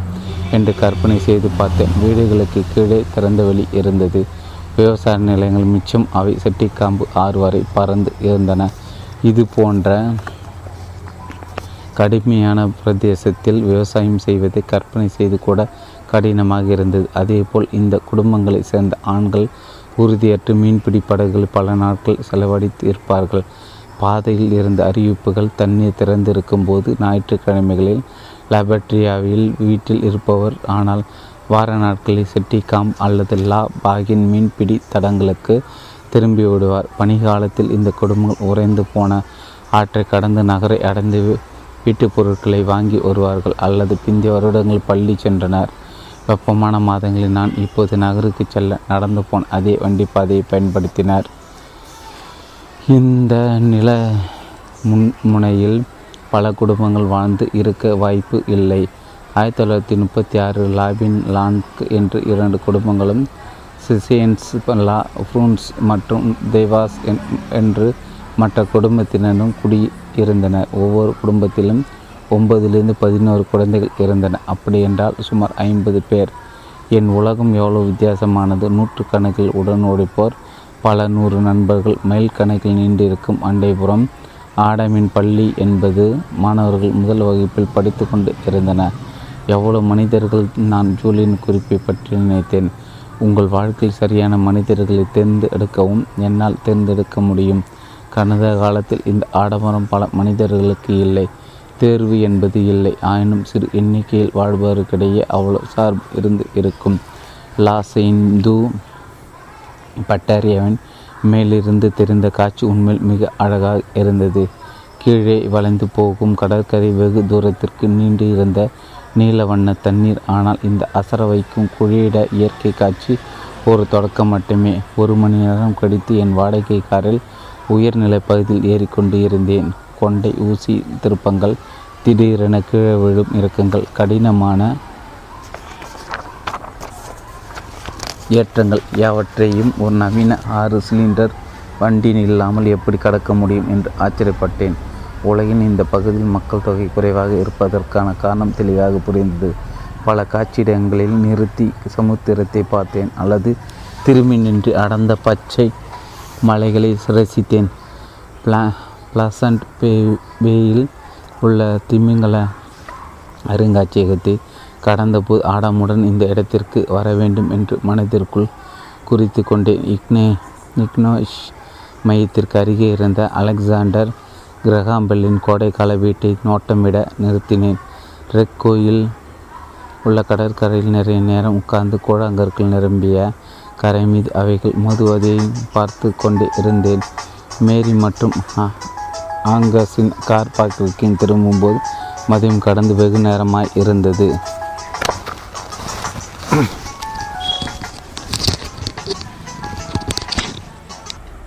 ஏற்றங்கள் யாவற்றையும் ஒரு நவீன ஆறு சிலிண்டர் வண்டி இல்லாமல் எப்படி கடக்க முடியும் என்று ஆச்சரியப்பட்டேன். உலகின் இந்த பகுதியில் மக்கள் தொகை குறைவாக இருப்பதின் காரணம் தெளிவாக புரிந்தது. பல காட்சியிடங்களை நிறுத்தி சமுத்திரத்தை பார்த்தேன். அல்லது திரும்பி நின்று அடர்ந்த பச்சை மலைகளை ரசித்தேன். பிளசண்ட் பேயில் உள்ள நிமி திமிங்கல அருங்காட்சியகத்தை கடந்தபோது ஆடமுடன் இந்த இடத்திற்கு வர வேண்டும் என்று மனதிற்குள் குறித்து கொண்டேன். இக்னோஷ் மையத்திற்கு அருகே இருந்த அலெக்சாண்டர் கிரகாம்பெல்லின் கோடைக்கால வீட்டை நோட்டமிட நிறுத்தினேன். ரெக் கோவில் உள்ள கடற்கரையில் நிறைய நேரம் உட்கார்ந்து கூழாங்கற்கள் நிரம்பிய கரை மீது அவைகள் மோதுவதை பார்த்து கொண்டே இருந்தேன். மேரி மற்றும் ஆக்சஸின் கார் பார்க்கிங்கிற்கு திரும்பும்போது மதியம் கடந்து வெகு நேரமாயிருந்தது. மேரின் விருந்து நிகழ்ச்சி ஒரு அசாதாரணமான மாலையாக மலர்ந்தது. புத்தம்புது லாப்ஸ்டர் என்னும் நண்டு இறைச்சி ம மலையென குவிக்கப்பட்டு இருந்தது. மேஜை சுத்தமாக்கப்பட்ட பின்னர் ஃபிடில் மற்றும் ஹார்மோனிகாவின் இசைநாதம் காற்றை நிரப்பியது. மேரி மற்றும் ஆக்ஸ்கஸின் நண்பர்கள் யாவரும் சுறுசுறுப்பாக வா வேடிக்கை கலந்து பேரார்வத்துடன் நட்பாக பழகினர். அரசியலிருந்து கலை உலக விஷயங்கள் இசை என அனைத்தையும் பற்றி பேசினார்கள். ஆனால் எனக்கு பிடித்தமான உரையாடல் விருந்தினர்கள் வருவதற்கு முன் ஆங்காஸின் அப்பாவுடன் அமைதியாக நடந்தது. மேரி மற்றும் ஆங்கஸிற்கு சமையல் அறையில் உதவ முன்வந்தேன். ஆனால் மேரி என்னை புழங்கும் அறைக்குள் தள்ளிவிட்டார். டானுடன் ஒரு பியர் சாப்பிடுங்கள் என்றார் மேரி. ஆங்கஸும் நானும் இருவராக மட்டும் இருந்ததால் வேகமாக வேலை செய்வோம். டான் உயரமான மனிதர் அல்ல. ஆனால் வாழ்நாள் முழுவதும் உடல் உழைப்பில் கடித்ததற்கான கட்டுமஸ்தான உடல் அமைப்பு. அவரிடம் இருந்தது. கைகளின் நரம்புகள் புடைத்து தடித்து இருந்தன. தோள்கள் சற்று தழைந்து போயிருந்தாலும் அவர் பச்சை கண்களில் பிரகாசம் தெரிந்தது. சமையலறையிலிருந்து ஆளுக்கு ஒரு பாட்டில் பியர் கொண்டு வந்தேன்.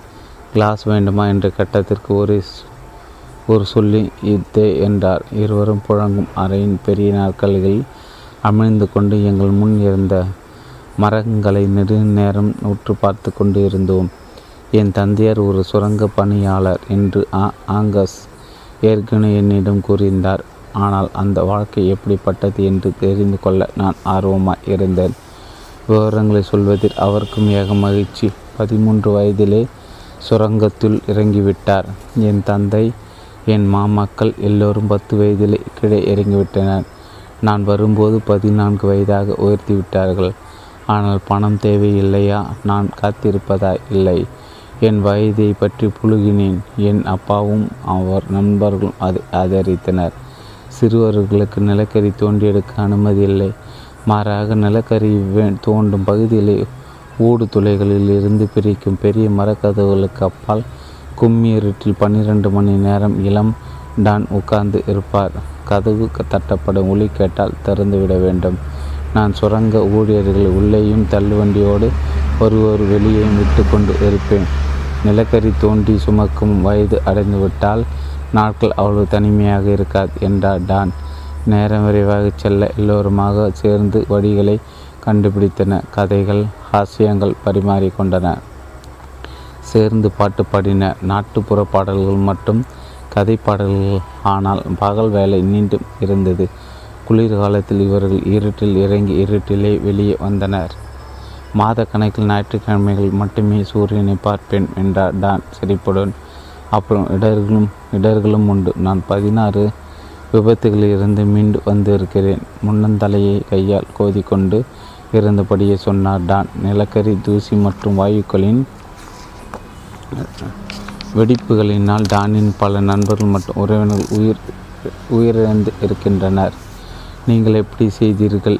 சுரங்கத்தில் வேலை பார்ப்பதின் பயங்கரத்தை நினைத்து மலைத்து போய் தலையாட்டி கொண்டு இருந்தேன். என்னை தவறாக புரிந்து கொள்ளாதே சிறுவனே என்றார் டான்.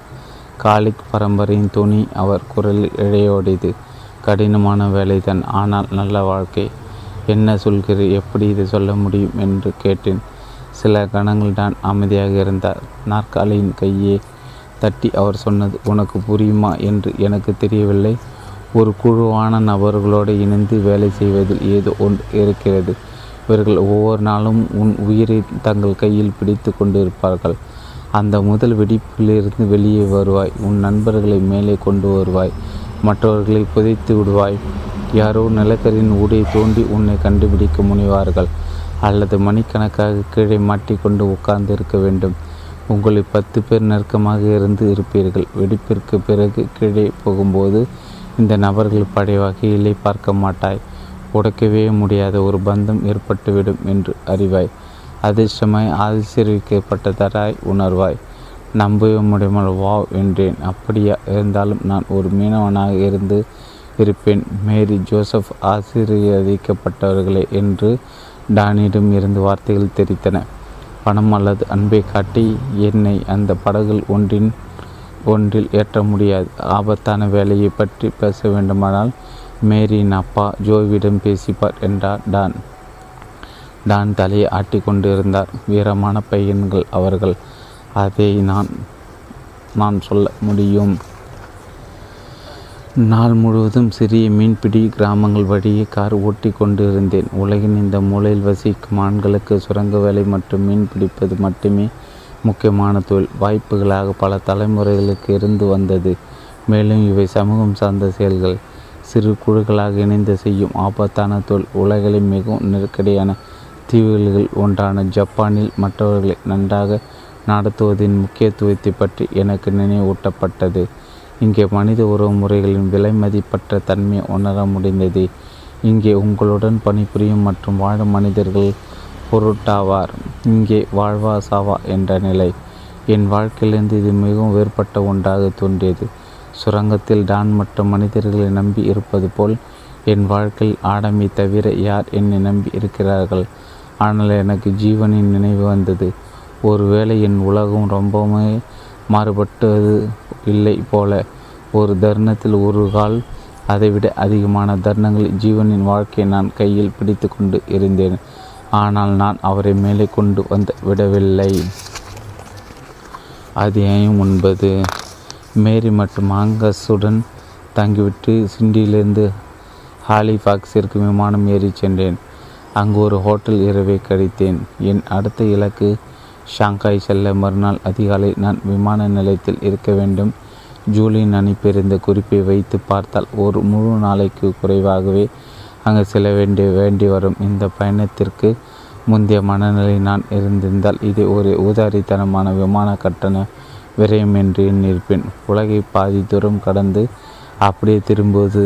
ஆனால் இந்த பன்னாட்டு பயண விவகாரத்தை நான் சாகசமாக எடுத்துக்கொள்ள தொடங்கியிருந்தேன். நியூயார்க்கில் இணைப்பு கிடைத்து ஷாங்காய் பறக்கையில் என்ன என்னால் சற்று நேரம் தூங்க முடிந்தது. மதியம் இரண்டு மணிக்கு ஷாங்காயில் இறங்கினேன். ஹாலிஃபாக்ஸ் நேரப்படி காலை மூன்று மணி யூஃபெங் என்பவர் என்னை சந்தித்தார். அவர் எனக்கு மொழிபெயர்ப்பாளராகவும் வழிகாட்டியும் இருக்கப் போவதாக அறிவித்தார். என் பைகளை எடுத்துக்கொண்டு விமான நிலையத்தை விட்டு என்னை தள்ளி கொண்டு போனார்.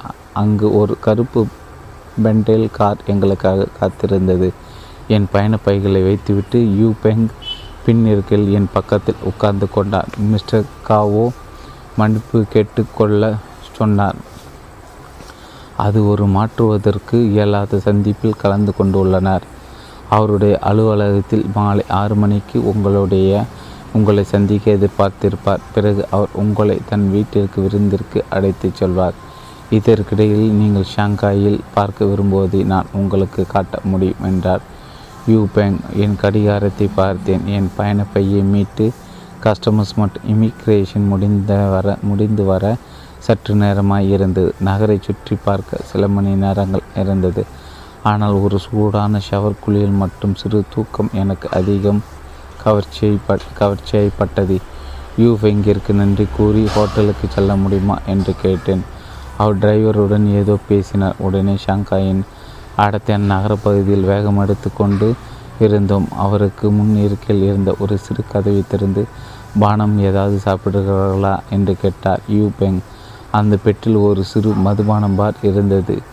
எங்கள் இருவருக்கும் இடையே இருந்த இருக்கையில் இருந்து ஒரு சிறிய மேஜை மேல் எடுத்தார் நன்றி வெறும் தண்ணீர் போதும் என்றேன். இந்த ஆடம்பரத்தை அனுகூலமாக்கி கொள்ளாதது பரிதாபம்தான் ஆனாலும் கலந்த பானம் குடிக்கும் மனநிலையில் நான் இல்லை. பறந்து விரிந்து தரும் பறந்து விரிந்த கரும் தண்ணீர் பரப்பின் மீது ஓடிய பாலத்தின் மீது ஏறினோம். ஹி வாங் ஆர் என்றார். யூஃபெங் மிஸ்டர் காவோ அலுவலகம் நகருக்கு வெளியே உள்ளது. ஆனால் உங்களுக்கு பண்ட் அருகில் ஹோட்டல் அறை பதிவு செய்திருக்கிறோம் என்று சொன்னார். புரியாமல் யூபெங்கை பார்த்து பண்ட் என்பது ஹியூவாங் பூ ஆற்றின் மேற்கு கரைகரோ செல்லும் ஒரு அகன்ற நிழற்சாலை என்றும் விளக்கம் தந்தார் யூஃபெங். அந்த பகுதியில் ஐரோப்பாவில் இருந்து வந்தவர்கள் ஆயிரத்தி தொள்ளாயிரத்தி இரு இருபதுலேருந்து முப்பதுகளின் போது பிரம்மாண்டமான கட்டிடங்களை கட்டியிருந்தார்கள். அமெரிக்க மற்றும் ஐரோப்பிய ஐரோப்பிய சுற்றுலா பயணிகளிடையே இந்த இடம் மிக பிரசித்தம். இரவிலும் மிக அழகாக இருக்கும் என்று முடித்தார் மிஸ்டர் யூ. நான் தலையசித்தேன் ஆனால் எதுவும் சொல்லவில்லை. நான் வெந்நீர் ஷவர் குளியலையும் சச்சி ஷாம்பு பற்றியும் நினைத்து கொண்டு இருந்தேன் என் அறைக்குள் நுழைந்தவுடன் சட்டென நின்று விட்டேன். ஏதாவது தவறு ஏற்பட்டு விட்டதா என்று யோசித்தேன். நாங்கள் ஹோட்டல் நுழைந்தவுடனே இது ஒரு பிரமாதமான தங்குமிடமாக இருக்கும் என்றும் எனக்கு தெரிந்தது. வரவேற்பு பகுதியின் லாபியின் கூரை மூன்று அல்லது நான்கு அடுக்கு உயரத்தில் இருந்தது கருப்பு பளிங்கு கற்களால் போடப்பட்ட தரை கண்ணாடி போல் பளபளத்தது. மிக நேர்த்தியான அரைக்கலன்களும் உயிர் பனைகளும் இருந்தன ஆனால் ஹோட்டல் லாபிகள் சற்றே இப்போ பொய் தோற்றத்தை உண்டாக்கக்கூடிய ஐந்து நட்சத்திர ரிக்க ரிச்சர்ட்கள் போன்ற லாபிகளுடைய இடங்களுக்கும் சென்று இருக்கிறேன். ஆனால் தங்க அறைகளோ நாங்கள் குடும்பத்தோடு காரில் பயணம் செய்யும்போது ஒதுங்கும் சாலையோர விடுதியின் அறைகளை எனக்கு நினைவுபடுத்தும். ஆக அறை அழகாக இருக்கும் என்று எதிர்பார்த்தேன். ஆனால் நிச்சயமாக சொல்ல முடியவில்லை. ஆனால் இது அழகானதையும் தாண்டி என்னை மூச்சு திணற வைத்தது என் கூட வந்தே தீர்வேன் என்ற யூ பெங்கை திரும்பி பார்த்தேன். அவர் முகத்தை சுருக்கப்படி கோபமாக மான்றின் மொழியில் ஹோட்டல் பெல்காப் சிப்பந்தியிடம் பேசி கொண்டிருந்தார் அந்த துரதிருஷ்டசாலியை திட்டி முடித்தவுடன் என்னை பார்த்து என் தாழ்மையான மன்னிப்பை ஏற்றுக்கொள்ளவும் உங்கள் அறையில் பழங்கள் ஷாம்பெயின் மற்றும் சிறி பஃபெட் தயாராக வைத்திருக்க வேண்டும் என்று அவனுக்கு ஞாபகப்படுத்தினேன். அவையெல்லாம் உடனே வந்துவிடும் என்றார். யூ. என் அறையின் முன்கூடத்தில் நின்று என் வீட்டை பெரிய வெற்றிடத்தை உற்று நோக்கினேன். எனக்கு எதிரே தரையிலிருந்து கூரை வரை உயர்ந்த ஜன்னல்கள் அறையின் நீளம் முழுவதுமாக இருந்தன. உள்ளே சென்றதில் விஸ்தாரமான புழங்கும் அறை போல உணவு அருந்தும் ஒரு அறை இருந்தது. ஹாலில் இருந்து படுக்கறைக்குள் சென்றேன். அது நான் இதுவரை தங்கியதிலே பெரிய அறையாக இருந்தது. உட்காருவதற்கு தனியாக ஒரு பகுதியும் படிப்பதற்கு ஒதுக்குப்புறமாக மேஜையும் இருந்தது. குளிரறை பிரகாசமாகவும் பளிங்கு பூசப்பட்ட அற்புத பூமியாக இருந்தது. பிரமிப்பிலிருந்து மீளாமல் திரும்பி வந்தேன். யூஃபெங் என்னை குறுகுறுப்புடன் பார்த்தார். நீங்கள் ஓய்வு எடுக்க வேண்டுமா? நான் புறப்படுகிறேன் என்று சற்றே தலை வணங்கியபடி சொன்னார். மிஸ்டர் காவோடன் உங்களை அழைத்துச் செல்ல ஐந்தரை மணிக்கு திரும்பி வருகிறேன். யூஃபெங் போன பிறகு அந்த ஸ்வீட் என்று அழைக்கப்படும் அறையை மேலும் ஆராய்ந்த குளிரலையில் குறிக்கும் தொட்டிக்கு எதிராக ஒரு அலமாரியை கண்டேன். அதன் மகோனி மரக்கதவை தள்ளியதும் ஒரு மாபெரும் டெலிவிஷன் திரை தெரிந்தது. உடனே குழாய்களை திறந்துவிட்டு உணவருந்தும் அறைக்கு திரும்பினேன்.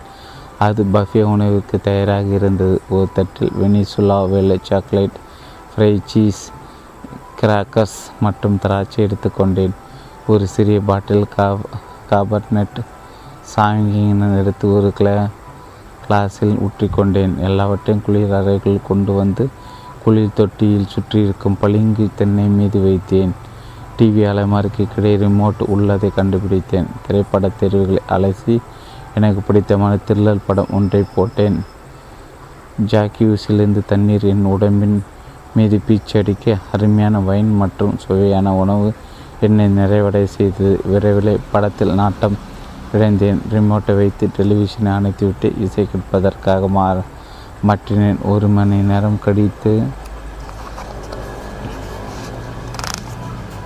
முற்றிலும் நெகிழ்ந்து புத்துணர்ச்சியுடன் என் நல்ல அதிசயத்தை மெச்சி கொண்டே குளியல் தொட்டியை விட்டு வெளியே வந்தேன். கனமான பருத்தி அங்கேயே போட்டு கொண்டேன். இசை ஸ்வீட் முழுவதும் பரவ என் நாட் குறிப்பேட்டை எடுத்துக்கொண்டு புழங்கும் அறையில் வந்தேன். மெத் மெத்தென்று இருந்த சோபாவில் உட்கார்ந்தேன். நாட்குறிப்பில் ஒரு புதிய பக்கத்தை திறந்து எடுத்து தொடங்கின் வாழ்வதற்கு என்ன? ஒரு மகத்தான வழி. இதற்கு பழகமாகிவிடுவேன் போல பட்டென புத்தகத்தை மூடினேன். யூஃபெங்கும் டிரைவர் என்னை பென்ட்லி காரில் அழைத்துச் சென்றனர். மிஸ்டர் காவுவின் பளபளக்கும் அலுவலக டவரில் டிரைவர் எங்களை விட்டு சென்ற பிறகு நீரூற்றுகள் மற்றும் கண்ணாடிகள் நிறைந்த வரவேற்பை வழியே பென்த் ஹவுஸ் அலுவலகத்திற்கு எங்கள் என்னை இட்டு சென்றார். யூஃபெங் கண்ணாடி கதவை தள்ளி உள்ளே நுழைந்ததும் வரவேற்பரில் உட்கார்ந்து இருந்த அழகான இளம்பெண் உடனே நின்றாள். மிஸ்டர் யூ மிஸ்டர் லேண்ட்ரி என்றாள். மன்னிக்கவும் ஆறு மணிக்கெல்லாம் நிச்சயமாக இந்த சந்திப்பு முடிந்துவிடும் என்று நினைத்தார் மிஸ்டர் காவோ. ஆனால் அவர்கள் இன்னமும் இங்கே தான் இருக்கிறார்கள். நீங்கள் வந்துவிட்டதை மிஸ்டர் காவோவிற்கு தெரிவித்து விட்டேன். அப்போது ஒரு கதவு படீரென திறந்து பலர் வெளியே வரத் தொடங்கினர். ஓங்கி ஒலிக்கும் குரல்களும் சிரிப்பும் அவர்களை கடல் அலையென அரவணைத்தது. அவர்கள் வரவேற்பு பகுதியில் வரத் தொடங்கிய போது ஒரு பரிச்சயமான முகத்தை நான் கவனித்தேன். கற்பனையோ என்று நினைத்தேன். பிறகு அந்த குரல் கேட்டது மிஸ்டர் காவோ எங்களுடன் ஒத்துப்போகிறீர்கள் என்பதில் மகிழ்ச்சி. எனக்கு அனுப்பப்பட்ட கதையில் இதுவே சிறந்தது. அவர் ஒரு நடிகர் சினிமா நட்சத்திரம் ஒரு டஜன் திகில் படங்களிலும் அவ்வப்போது ரொமாட்டிக் காமெடி படங்களிலும் பார்த்திருக்கிறேன். அவர் என்னை நோக்கி நடந்து வந்து கொண்டிருந்தார். அவருக்கு பின்னால் மற்றொரு மனிதர் அவரும் தெரிந்த போல் தோன்றின பெயரிட முடியவில்லை. ஆனால் ஒரு போட்டி தருவது அல்லது ஏதாவது அவார்டு வாங்குவது போன்றதை பார்த்திருக்கிறேன் ஒரு இயக்குனர் அல்லது தயாரிப்பாளராக இருக்கலாம். இவர்களுக்கு பின்னால் உயரமான ஒரு அதிசய மனிதர் ஆசிய மனிதர். அவர் என்னை நேராக வெறித்து பார்த்து கொண்டிருந்தார். அவர் அந்த நடிகரின் தோல் மீது கையை வைத்து மெதுவாக ஏதோ சொன்னார். பிறகு அவர்களிடமிருந்து இருந்து விடைபெற்று என்னிடம் வந்தார். ஜோனதன் லேண்ட்ரி என்று சொன்ன மனிதர் நட்போடு கையை நீட்டின காவோலி காத்திருக்க வைத்திருக்கு. மன்னிக்கவும். என் புது பிஸ்னஸ் பார்ட்னர்களுக்கு உங்களை அறிமுகம் செய்து வைக்கிறேன். காவலி புதிய தொழில்களுக்கு முதலீடு செய்யும் ஒரு வென்ச்சர் கேபிட்டலைஸ்ட் என்று தெரிய வந்தது. அவருடைய சமீபத்திய முதலீடு ஒரு ஹாலிவுட் தயாரிப்பு நிறுவனத்திற்காக செய்யப்படுகிறது. இந்த நிறுவனத்தை அந்த நடிகரும் இயக்குனரும் மற்றும் பிற ஒரு குழுவாக தொடங்கியுள்ளனர் என்பதை தெரிந்து கொண்டு இன்றைய சந்திப்பின் போது இறுதி ஆவணங்கள் கையெழுத்திடப்பட்டன. உங்களுக்கு ஒரு அருமையான விருந்து உபச்சாரம் இருக்கிறது என்று என்னிடம் சொன்னார் அந்த நடிகர். அந்த அவர் புன்னகையோடு மிஸ்டர் காவோவை முதுகில் தட்டி கொண்டு இருந்தார் பிரபலமான மனிதரை நேரில் பார்க்கும்போது நீங்கள் எதிர்பார்த்ததை விட சிற்றளவாக இருப்பார்கள் என்று சொல்வார்கள். ஆனால் இந்த மனிதர் பெரிய திரையில் பார்ப்பது போலவே உயரமாக தசைப்பற்றோடு இருந்தார். அவர் உடைகள் சாதாரணமாக இருந்தது. ஆனால் அதுபோல எதுவும் என்னிடம் கிடையாது. விலை உயர்ந்த ச சட்டைகள் மற்றும் ஜீன்ஸ்கள் என்று இந்த டிசைனர் உடைகள் இப்படி தான் பகட்டாக இருக்குமா என்று ஆச்சரியப்பட்டேன். கருப்பு கண்ணாடி அவர் நெற்றியின் மீது உட்கார்ந்திருந்தது. நாள் முழுவதும் நெற்றில் ஒட்டி கொண்டு அடையாளம் தெரியாமல் இருக்க வேண்டுமானால் சட்டென சறுக்கி கண்களை மறைத்துவிடும் போல் இருந்தது. மிஸ்டர் காவோவின் உல்லாச படகேறிக்கு உங்கள் அழைத்து செல்ல அவரிடம் சொல்லுங்கள். அவர் காவோ லீயை சேர் நோக்கி கையை காட்டி நேற்றிரவு ஒரு விருந்து. ஐயே காற்று நேற்று இரவு ஒரு விருந்து. கிறுக்குத்தனமானது மிஸ்டர் காவோ விளையாட்டில்லை அது மிக அருமையான படகு. நீங்கள் அட்டகாசமான விருந்து அளிக்கிறீர்கள். நன்றி எல்லாவற்றுக்கும் நன்றி. காவோவின் அந்த நடிகரும் கை குலுக்கி கொண்டான். அப்போது ஒரு இளைஞர் மிஸ்டர் காவோவிடம் குனிந்து மெதுவாக பேசினார் அதன் பிறகு கவோலி ஜென்டில்மேன் ஹெலிகாப்டர் வந்துவிட்டது. போகலாமா என்று கேட்டார். என்னை பார்த்து ஜோனதன் என் நண்பர்கள் வழியனுப்ப என்னுடன் வருகிறார்களா? நான் ஹெலிகாப்டருக்கு ஹெலி ஹெலிபேடை பார்த்ததே இல்லை. ஒரு கதையின் வழியாக சென்று லிஃப்ட் ஏறி அடுத்த மாடிக்கு சென்றோம். அகண்ட தட்டையான கூரை போடப்பட்டு இருந்த இடத்திற்கு வந்தோம். சற்று தூரத்தில் இறக்கைகள் சுழன்றவாறு ஒரு ஹெலிகாப்டர் நின்று கொண்டு இருந்தது. நிலத்திலிருந்து நூறு அடிகளுக்கு மேல் தலைக்கு மேலே காற்று வேகமாக அடிக்க விசித்திரமான திறந்த வானம் வெகு தூரத்தில் தூரத்திற்கு பறந்து விரிந்து இருந்தது. எல்லாமே ஒரு கனவு தோற்றம் போல் உணர்வை தந்தது. வானை தொடும் அடுக்குமாடிகளின் மேற்கூரைகள் எல்லாம் எங்களை சுற்றியுள்ள காங்கிரீட் பள்ளத்தாக்கில் மிதக்கும் மேடைகள் போல் தோன்றின. அந்த நடிகர் இயக்குனர் மற்றும் சில மனிதர்கள் யாவரும் தலை குனிந்தவாறு ஹெலிகாப்டரை நோக்கி ஓடினர். இதை அவர்கள் தினமும் செய்வது போல் தோன்றியது. அவர்கள் ஏறி உட்கார்ந்தவுடன் கட்டிலிருந்து ஹெலிகாப்டர் மெதுவாக மேலெடுப்ப தொடங்கியது. நானும் காவோ லீயும் கையசைத்தோம். நடிகரும் கையட்டுவது ஜன்னலில் தெரிந்தது. அதன் பிறகு காவோவும் நானும் அலுவலகத்திற்கு போக திரும்பினோம். உங்களை விமான நிலையத்திலிருந்து அழைத்து வர ஹெலிகாப்டரில் அனுப்ப முடியாததற்கு மன்னிக்கவும். அதில் பாதுகாப்பு சோதனை செய்ய வேண்டியிருந்ததால் நேரம் சரியாக சரி கட்டவில்லை எனக்கு என்ன சொல்வது என்று தெரியவில்லை. எனக்கு இந்த வகை போக்குவரத்திற்கான அனுகூலம் கிடைக்கக்கூடும் என்று நினைத்து கூட பார்க்கவில்லை. காவோலியின் அலுவலகத்தில் செல்ல லிஃப்டில் இறங்கும்போது என் கண்ணங்கள் வேகமாக ஓடியது. ஆடம்பரத்தை பற்றி என் தரநிலைகள் எல்லாம் காவோலியின் வாழ்க்கை ஒரு பார்த்து பிரிவு திருத்தி எழுத வேண்டியிருந்தது. நான் ஒரு பென்லி காரில் போனதே இல்லை. இப்போ அதற்காக நான் இயங்கலாம். மேலும் ஒரு டிரைவர் வேறு இருந்தார். ஹோட்டலில் அந்த ஆடம்பர தங்கும் அறை பல பல அலுவலகம் மற்றும் ஹெலிகாப்டர் மேலும் இந்த நடிகர் எல்லாம் என் ஒரு எல்லாம் என்ன ஒரு கவர்ச்சி. இவையெல்லாம் உயர்நிலை பள்ளிக்கு பிறகு நான் போட்ட பிரம்மாண்டமான திட்டத்தை எனக்கு நினைவுபடுத்தியது. எனக்கும் பல சிறுவர்களைப் போல உயர்நிலை பள்ளி மற்றும் அந்த வளர் இளம் பருவ வருடங்கள் சோதனையாகத்தான் இருந்தது. அது நான் பள்ளி சிரமப்பட்டதாலோ அல்லது கெட்ட பெயர் எடுத்ததினாலோ அல்லது ஒரு வகை பாதுகாப்பின்மை காரணமாகவோ இல்லை.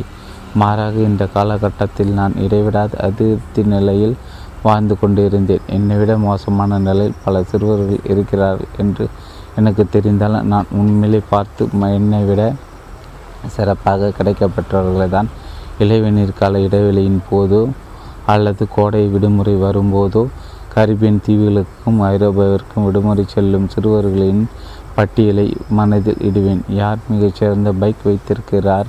புதிய ஐஸ் ஸ்கேட்டிங் வாங்கியுள்ளார். அதிகம் செலவழிப்பது யார் என்பதெல்லாம் கவனித்தேன். அவர்கள் வாழும் வீடு மற்றும் அவர்கள் பெற்றோர் ஒட்டி வரும் கார்கள் எல்லாவற்றையும் குறித்து கொண்டேன். அவர்களுடைய நல்ல அதிர்ஷ்டம் என்பது நான் நுழைய முடியாத ஞான் விலை கெட்ட கடை போல அந்த வருடங்களின் போது நான் ஒரு முடிவு செய்தேன். என் பெற்றோர் பின்பற்றிய பழைய கார்கள் குறை வாடகை விடி விடுமுறைகள் அரசு அலு சலுகைகளை நம்பி வாழும் வாழ்க்கை ஆகியவற்றை எல்லாம் நான் ஏற்றுக்கொள்ளப் போவதில்லை. நான் கல்லூரியை முடித்து கொண்டு நிறைய பணம் சம்பாதிக்கப் போகிறேன். ராஜ வாழ்க்கை வாழப் போகிறேன். நிச்சயமாக உங்கள் எதிர்பார்ப்புகளை மாற்றி அமைத்து கொள்ளும் வகையில் கொஞ்சம் யதார்த்தம் தேவைதான். நான் ஒரு பென்ட்லி வாங்காவிட்டாலும் நான் வளர்ந்த வீட்டை விட பெரிதாக ஒன்றை வாங்கினேன். மேலும் அதிக ஆடம்பரமான வாழ்க்கை முறையை நோக்கி தொழில்துறையில் முன்னேறி கொண்டு இருந்தேன். ஜூலியனுக்காக நான் மேற்கொண்ட இந்த பயணத்தின் போது அந்த இலக்கின் மீது எனக்கு இருந்த பிடி கொஞ்சம் தளர்ந்து விட்டது. என் முன்னுரிமைகளை பற்றி கேள்விகள் எழுப்பத் தொடங்கினேன். என் நல்ல வாழ்க்கை என்பது முற்றிலும் புதிய வெளிச்சத்தில் பார்க்க தொடங்கினேன். நான் ஏன் இந்த இலக்குகளை வகுத்து வகுத்து கொண்டேன்? என்று இந்த பயணம் எனக்கு நினைவூட்டி கொண்டு இருந்த இருக்கிறது. காலோ கவோலியின் வாழ்க்கை மகத்தானதாக தோன்றுகிறது. அதை தாண்டி போக வழியில்லை ஜூலியின் போல் விருப்பத்திற்கு என்னிடம் ஃபெராரி இல்லை. ஆனால் தான் ஃபெராரி கனவை விற்க தயாராக உள்ளேனே. காலோ காவோலி என்னை தன் அலுவலகத்திற்குள் இட்டு சென்றார். எதிர்பார்த்தார் போல் அது முனையில் அமைந்த மிகப்பெரிய அறை. சுற்றி வர கண்ணாடி ஜன்னல்களும் உயர்த்தர் அறை கண்ணா கலன்களும் இருந்தது. ஒரு மூலையில் பட்டு துணி போர்த்திய இருக்கைகள் மற்றொரு மூலை மிக சாதா மிக ஆடம்பரமான கருங்காலி மறை மேஜை இருந்தது. காஃபி டேபிள் மீது ஐஸ் பாக்கெட்டில் ஷாம்பெயின் இருந்தது. சந்திருப்புக்காக வந்ததன் மிச்சம் சந்திருப்புக்க வைத்ததன் மிச்சம் என்று அதை பார்த்து சொன்னார். கவோ லீ ஒரு கிளாஸ் சாப்பிட்றீங்களா அல்லது என் வீட்டிற்கு சென்று உணவிற்கு முன் பானம் அருந்துவோமா? என்று கேட்டார் லீ. ஷாம்பெயின் உறிஞ்சவாறு ஷாங்காயின் தொடுவானை பார்த்து கொண்டு இந்த அழகான இடத்தில் சற்று நேரம் இருக்க எனக்கு விருப்பம்தான். ஆனால் எங்கே எப்படியோ காவோ வாடுகிறார் என்பதை பார்க்கும் ஆர்வம் அதிகமாக இருந்தது நான் போவதற்கு தயாராக உள்ளேன் என்றேன். நான் நல்லது என்றார் லீ. நானே வீட்டிற்கு போவதில் கொஞ்சம் பரபரப்பாக இருக்கிறேன். கடந்த சில நாட்களாக இந்த தயாரிப்பு நிறுவன மனிதர்களை உபசரிப்பதில் மும்பரமாக ஈடுபட்டு இருந்தேன். வீடு செல்லாமல் என் மனைவி மற்றும் மகனை காணும் இயக்கத்தில் இருக்கிறேன் என்றார். ஆமாம் அந்த உல்லாச படகு பற்றி கேட்டேன் என்றேன். இம்முறை உங்களை அதில் அடித்து செல்ல முடியாமைக்கு வருத்தப்பட மாட்டீர்கள் என்று நினைக்கிறேன். உங்களுக்கு நேரம் குறைவாக உள்ளது என்று ஜூலியன் சொல்லியிருக்கிறார். படகு குழுவினர் சென்ற இரவிலிருந்து இன்னும் சுத்தம் செய்து கொண்டு இருக்கின்றன. என்றாலே கவலைப்படாதீர்கள் என்றேன். ஒரு கால் சற்று கூடுதல் அழுத்தத்துடன் சொல்லியிருப்பேன் போல பெரிய பெரிய உல்லாச படகுகளை வைத்திருக்கும் ஒரு ஹாலிவுட் ஜாம்பவானை பாராட்டும்படியான ஒரு விஷயத்தை பார்க்க முடியாது எனக்கு கொஞ்சம் ஏமாற்றம்தான். காரோலி தன் மேஜை அருகே சென்று தன் ஃபோனில் ஒரு பட்டனை அழுத்தினார். யங் ஜிங் வி என்ற ஸ்பீக்கரில் சங்கோ ஹாவோவை கார் எடுத்து கொண்டு வர சொல்ல முடியுமா? நான் ஜோனதன் புறப்பட தயாராக இருக்கிறோம். அதன் பிறகு என்னை பார்த்தார். இன்று காலை என் சொந்த காரை கொண்டு வந்தேன். நிறுவனத்தின் காரையும் டிரைவரையும் உங்களை வெளியே அழைத்து செல்வதற்காக வைத்திருந்தேன் என்றார். லாவிக்கு லிஃப்டில் கீழே இறங்கும்போது காவலி போன்ற ஆசாமி என்ன மாதிரியான காரை வைத்திருப்பார் என்று யோசித்து கொண்டிருந்த மெர்சிடஸ் பென்ஸ் போன்ற சடன் வகை கார் வைத்திருப்பாரா? அல்லது ஸ்போர்ட்ஸ் காராக இருக்குமா? ஒரு கால் அது ஒரு மாசராட்டி அல்லது ஒரு போஷர் ஒரு கால் லம்பர்கனி ஏன் ஒரு ஃபெராரியை கூட இருக்கலாம்.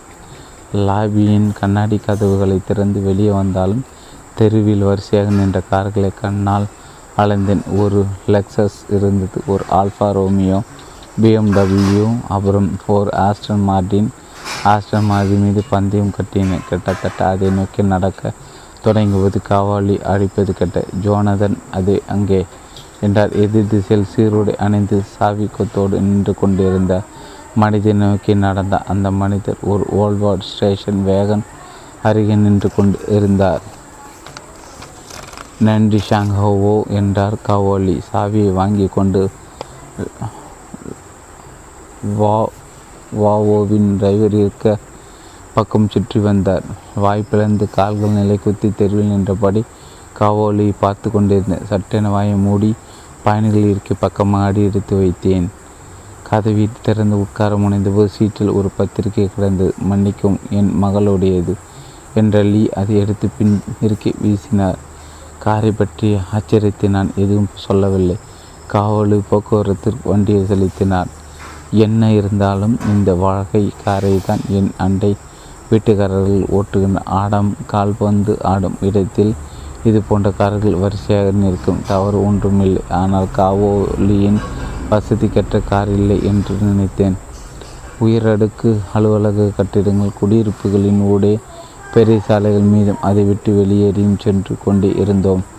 ஒவ்வொரு திருப்பத்தின் போதும் ஒரு மாற்றத்தை எதிர்பார்த்தேன். தாழ்வான கட்டிடங்கள் உடைய புறநகர் பகுதி அல்லது பச்சை வெளிவரும் என்ற நினைப்பிற்கு மாறாக அடர்த்தியான கட்டிடங்களின் வரிசை தொடர்ந்து வந்து கொண்டே இருந்தது. காவலியும் நானும் நட்பாக பேசிக்கொண்டு இருந்தோம். அவர் தன் பெரிய தொழில்கள் பற்றி சொல்லி கொண்டிருந்தார். தயாரிப்பின் நிறுவனம் மற்றும் பிரேசில் அகவா அவர் போட்ட பணம் போட்ட புதிய நிறுவனம் பற்றியும் பேசின ஆடோ ஆட்டோமொபைல் தொழில் என் வேலை பற்றி அவரிடம் சொன்ன இறுதியாக ஜூலியனை எப்படி தெரியும் என்று கேட்டேன். நாங்கள் நீதிமன்றத்தில் சந்தித்தோம். அவர் என் மீது வழக்கு தொடுத்திருந்தார் என்று அமைதியான சிரிப்புடன் சொன்னார். லீ சரியாக சொல்வதனால் அவருடைய வாடிக்கையாளர் என் மீது வழக்கு போட்டு இருந்தார். ஆனால் வெற்றி பெறவில்லை. ஜூலின் தோற்றதே இல்லை என்று நினைத்தேன் என்றேன். அதை பற்றிய கதைகளை கேட்டிருக்கிறேன். ஜூலியனின் வாடிக்கையாளரிடம் வலுவான வழக்கு இல்லை. ஆனால் ஜூலியனுக்கு இது ஒரு பொருட்டல்ல. என் அதிர்ஷ்டம் இந்த வழக்கில் ஜூலியன் சட்டத்தொழில் வாழ்க்கையின் இறுதியில் வந்தது. அப்போது அவர் தொழிலின் உச்ச நிலையில் இல்லை என்று விளக்கினார் லீ. என் ஊகம் என்னவென்றால் அவர் இமயத்திலிருந்து திரும்பியவுடன் உங்களை தொடர்பு கொண்டார் என்றேன் நான். நீங்கள் சொல்வது தவறில்லை என்றார் லீ. காரின் வேகத்தை மட்டுப்படுத்தி தெருவோரும் அரிதாக கிடைத்த இடைவெளியில் காரை நிறுத்தினார். மன்னித்துக்கொள்ளும் அந்த காஃபி ஷாப்பிற்கு சென்று ஒரே ஒரு நிமிடத்தில் வந்து விடுகிறேன் என்றார் லீ. காவோ லீ காரை விட்டு இறங்கி நடைப்பதில் ஓடி ஒரு பிரகாசமான காஃபிக்குள் நுழைந்து மறைவதை பார்த்தேன். மாலை எட்டு மணி இருக்கும் கடையில் கூட்டமாக இருந்தது.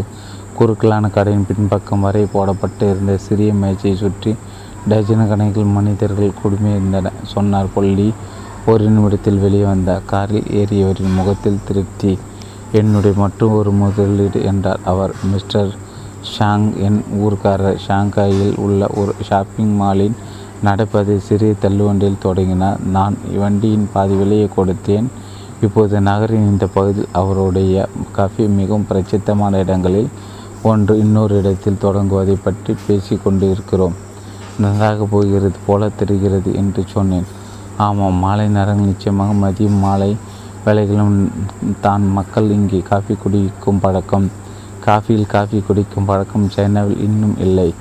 ஆனால் ஷாங் நிங் அதை பற்றி யோசித்து கொண்டு இருக்கிறார் காலில் சிலர் வழக்கமாக வருகின்றனர். வயதானவர்களை அடைய முயற்சி செய்துவிட்டு இருக்கிறார். இப்போதைக்கு அவர் வாடிக்கையாளர்கள் அநேகமாக இளைஞர்களும் சில தொழில் மனிதர்களும். ஆனால் என் வயதை ஒத்தவர்கள்.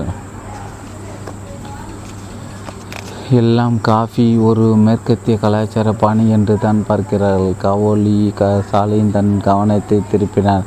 காரின் ரியர் வியூ மிரரில் அந்த கடை மறைவதை பார்த்து கொண்டு இருந்தேன். கவோலி போன்றவர் இயங்கும் நிலையை பார்ப்புக்கும் போது அவர் மிகப்பெரிய வியாபாரமாக என்று தோன்றியது. நெரிச்சலான தெருவிலிருந்து திரும்பி ஒரு நிலத்தடி கார் பார்க்கிங்கில் இறங்கியது கார். இந்த திடீரென திசை திருப்பும் என்னை வியப்புற செய்தது எங்களை பற்றி சாதாரணமான உயரடுக்கு குடியிருப்புகள் இருந்தன. ஆடம்பரமான அபார்ட்மெண்ட்டுகளோ அல்லது பணக்கார நகர் பிரத்யேக குடியிருப்பு இருப்பதாக எனக்கு தெரியவில்லை. காரை காவோ காரை நிறுத்தினார். இருபுறங்களும் சாதாரண கார்களே இருந்தன. காவோலியின் காரின் பின் கதவை திறந்து தன் பிரிஃபிகேஸையும் பத்திரிகையும் எடுத்துக்கொண்டார் லிஃப்ட் இருக்கும் இடத்தை நோக்கி அவர் நடக்க நான் பின்தொடர்ந்தேன்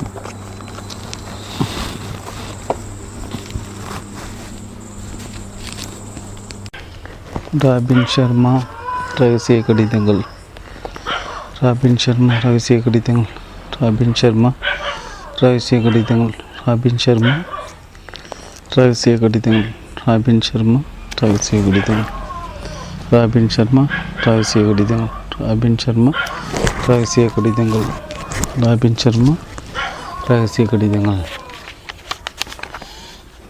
முன்னூற்றி தொண்ணூத்தெட்டாம் பக்கம் தொடர்ச்சி எல்லாம் ஒரு க காஃபி ஒரு மேற்கத்திய கலாச்சார பாணி என்று தான் பார்க்கிறார்கள். காவோ லீ சாலையின் மீது தன் கவனத்தை திருப்பினார். காரின் ரிவ்யூ மிரரில் அந்த கடை மறைவதை பார்த்து கொண்டு இருந்தேன். காவோ லீ போன்றவர் இயங்கும் நிலையை பார்க்கும்போது அது மிகச்சிறிய வியாபாரமாக எனக்கு தோன்றியது. நெரிசலான தெருவிலிருந்து திரும்பி ஒரு நிலத்தடி கார் பார்க்கில் இறங்கியது கார். இந்த திடீர் திசை திருப்பம் என்னை வியப்புற செய்தது. எங்களை சுற்றி சாதாரணமான உயரடுக்கு குடியிருப்புகள் இருந்தன. ஆடம்பரமான அபார்ட்மெண்ட்டுகளோ அல்லது பணக்கார நகர்ப்புற பிரத்தியாக குடியிருப்பு இருப்பதாக எனக்கு தெரியவில்லை. காவோ காரை நிறுத்தின இருபுறங்களிலும் சாதாரண கார்களே இருந்தன. காவோலி காரின் பின் கதவை திறந்து தன் பிரிவிகேஸையும் பத்திரிகையும் எடுத்துக்கொண்டார் லிஃப்ட் இருக்கும் இடத்தை நோக்கி அவர் நடக்க நான் பின்தொடர்ந்தேன். மிஸ்டர் காவோவின் அப்பார்ட்மெண்ட் அவர் காரை போல நான் முன்னர் கண்ட எல்லாவற்றிற்கும் நேர்மாறாக இருந்தது.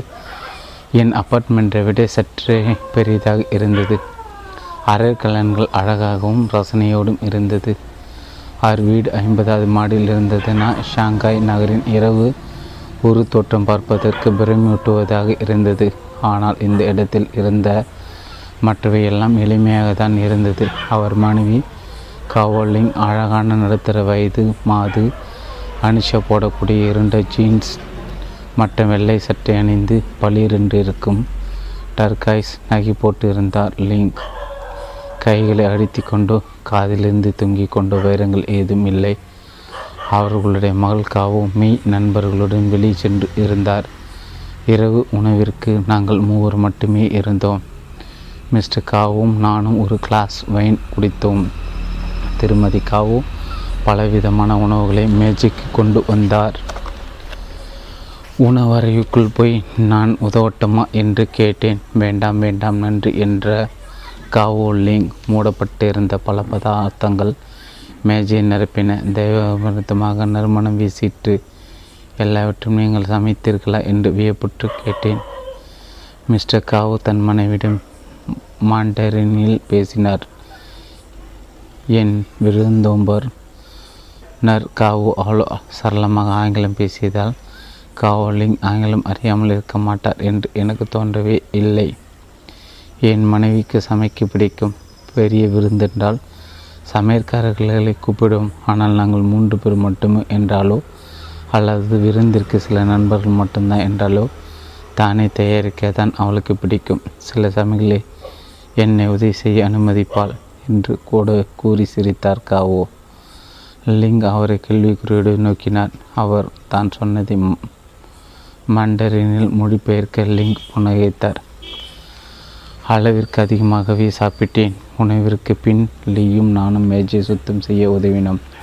படிப்பறையில் தேநீர் அருந்தலாம் என்றார் லீ உங்களுக்கு தருவதற்காக ஒன்று வைத்திருக்கிறேன் என்று சொல்லி என்னை வழிநடத்தி சென்றார். புத்தக அலைமறையில் வரிசையாக இருக்கும் சிறிய அறைக்குள் நாங்கள் போனோம். ஒரு சிறிய மேஜை ஜன்னல் ஓரத்தில் போடப்பட்டு இருந்தது. இருக்கை பிரகாசமாய் ஒளிவிட்டு கொண்டு இருந்த நகரை பார்த்தவாறு ஓடப்பட்டு இருந்தது. ஓரையிடப்பட்ட இரண்டு நாற்காலிகளும் ஒரு வட்டவுடைய காஃபி மேசை மிச்ச இடத்தை நிரப்பின. நான் ஒரு நாற்காலி உட்கார்ந்து கொண்டேன். காவோலி மேஜிக்கு சென்றார் அதன் நிழற்பழையை திறந்து எதையோ எடுத்தார். அவர் திரும்பிய போது ஒரு சிகப்பு பட்டால் மூடப்பட்டு இருந்த சிறிய பெட்டி ஒன்றை வைத்து இருந்தார். ஜூலியனின் மந்திர காப்பு என்று பெருமையாக கூறி அதை கவனமாக என் கையில் வைத்தார். நான் மூடியை திறந்து உள்ளே பார்த்தேன். பெட்டியில் ஒரு சிறிய நெல்வட்ட உருளை கூடு இருந்தது. சுமார் இரண்டு அங்குலம் நிலமும் அரை அங்குலம் அகலமாக இருந்தது பெட்டியில் இருந்த என் கைக்கு கையிற்கு அதை மாட்டினேன் அது ஒரு எளிமையான சாதாரண கடல் சிப்பி அது ஒரு தாயத்தை போலவே அல்லது சிறப்பான பொக்கேஷம் போலவே தோன்றவில்லை. பெட்டின் கீழே ஒரு காகிதம் மடித்து வைக்கப்பட்டிருந்தது. அதை எடுத்து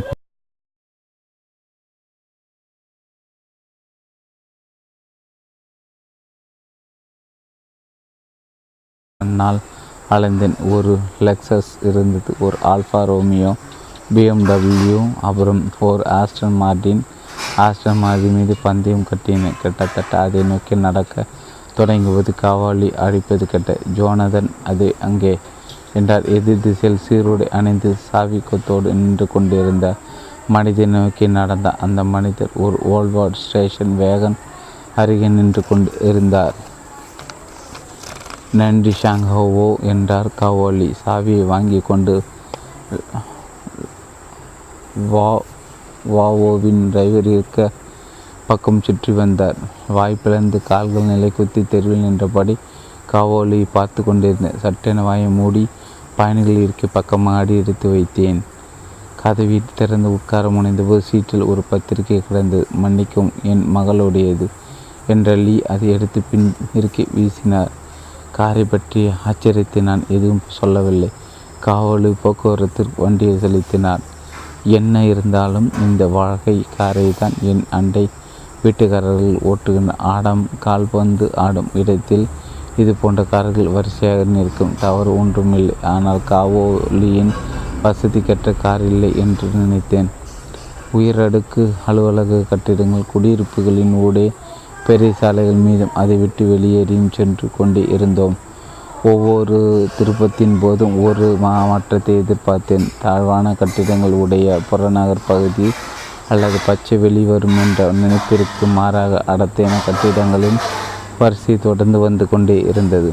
காவலியும் நானும் நட்பாக பேசிக்கொண்டு இருந்தோம். அவர் தன் பெரிய தொழில்கள் பற்றி சொல்லி கொண்டிருந்தார். தயாரிப்பின் நிறுவனம் மற்றும் பிரேசில் அகவா அவர் போட்ட பணம் போட்ட புதிய நிறுவனம் பற்றியும் பேசின ஆடோ ஆட்டோமொபைல் தொழில் என் வேலை பற்றி அவரிடம் சொன்ன இறுதியாக ஜூலியனை எப்படி தெரியும் என்று கேட்டேன்.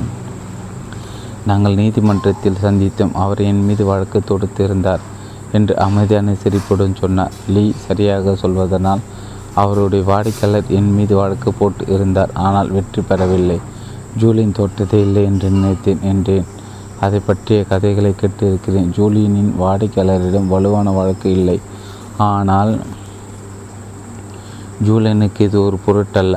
என் அதிர்ஷ்டம் இந்த வழக்கில் ஜூலியன் சட்ட தொழில் வாழ்க்கையின் இறுதியில் வந்தது. அப்போது அவர் தொழிலின் உச்ச நிலையில் இல்லை என்று விளக்கினார் லீ. என் ஊகம் என்னவென்றால் அவர் இமயத்திலிருந்து தெரிந்தவுடன் உங்களை தொடர்பு கொண்டார் என்றேன் நான். நீங்கள் சொல்வது தவறில்லை என்றார் லீ. காரின் வேகத்தை மட்டுப்படுத்தி தெருவோரும் அரிதாக கிடைத்த இடைவெளியில் காரை நிறுத்தினார். மன்னித்துக்கொள்ளும் அந்த காஃபி ஷாப்பிற்கு சென்று ஒரே ஒரு நிமிடத்தில் வந்து விடுகிறேன் என்றார் லீ. காவோ லீ காரை விட்டு இறங்கி நடைப்பதில் ஓடி ஒரு பிரகாசமான காஃபிக்குள் நுழைந்து மறைவதை பார்த்தேன். மாலை எட்டு மணி இருக்கும் கடையில் கூட்டமாக இருந்தது. குறுக்கலான கடையின் பின்பக்கம் வரை போடப்பட்டு இருந்த சிறிய மேய்ச்சியை சுற்றி டஜன கணக்கில் மனிதர்கள் குடுமையிருந்தன சொன்னார் பொல்லி ஒரு நிமிடத்தில் வெளியே வந்த காரில் ஏறியவரின் முகத்தில் திருப்தி. என்னுடைய மட்டும் ஒரு முதலீடு என்றார் அவர். மிஸ்டர் ஷாங் என் ஊர்க்காரர் ஷாங்காயில் உள்ள ஒரு ஷாப்பிங் மாலின் நடப்பதை சிறிய தள்ளுவண்டியில் தொடங்கினார். நான் வண்டியின் பாதி விலையை கொடுத்தேன். இப்போது நகரின் இந்த பகுதியில் அவருடைய காஃபி மிகவும் பிரசித்தமான இடங்களில் ஒன்று. இன்னொரு இடத்தில் தொடங்குவதை பற்றி பேசி கொண்டு இருக்கிறோம் நன்றாக போகிறது போல தெரிகிறது என்று சொன்னேன். ஆமாம் மாலை நேரங்கள் நிச்சயமாக மதியம் மாலை வேலைகளும் தான் மக்கள் இங்கே காஃபி குடிக்கும் பழக்கம். காஃபியில் காஃபி குடிக்கும் பழக்கம் சைனாவில் இன்னும் இல்லை. ஆனால் ஷாங் நிங் அதை பற்றி யோசித்து கொண்டு இருக்கிறார் காலில் சிலர் வழக்கமாக வருகின்றனர். வயதானவர்களை அடைய முயற்சி செய்துவிட்டு இருக்கிறார். இப்போதைக்கு அவர் வாடிக்கையாளர்கள் அநேகமாக இளைஞர்களும் சில தொழில் மனிதர்களும். ஆனால் என் வயதை ஒத்தவர்கள். எல்லாம் காஃபி ஒரு மேற்கத்திய கலாச்சார பாணி என்று தான் பார்க்கிறார்கள். காவோலி க சாலையின் தன் கவனத்தை திருப்பினார். காரின் ரியர்வியூ மிரரில் அந்த கடை மறைவதை பார்த்து கொண்டு இருந்தேன். கவோலி போன்றோர் இய இயங்கும் நிலையை பார்ப்புக்கும் போது அவர் மிகப்பெரிய வியாபாரமாக என்று தோன்றியது. நெரிச்சலான தெருவிலிருந்து திரும்பி ஒரு நிலத்தடி கார் பார்க்கிங்கில் இறங்கியது கார். இந்த திடீரென திசை திருப்பும் என்னை வியப்புற செய்தது. எங்களை பற்றி சாதாரணமான உயரடுக்கு குடியிருப்புகள் இருந்தன. ஆடம்பரமான அபார்ட்மெண்ட்டுகளோ அல்லது பணக்கார நகர் பிரத்யேக குடியிருப்பு இருப்பதாக எனக்கு தெரியவில்லை. காரை காவோ காரை நிறுத்தினார். இருபுறங்களில் சாதாரண கார்களே இருந்தன. காவோலியின் காரின் பின் கதவை திறந்து தன் பிரிஃபிகேஸையும் பத்திரிகையும் எடுத்துக்கொண்டார் லிஃப்ட் இருக்கும் இடத்தை நோக்கி அவர் நடக்க நான் பின்தொடர்ந்தேன்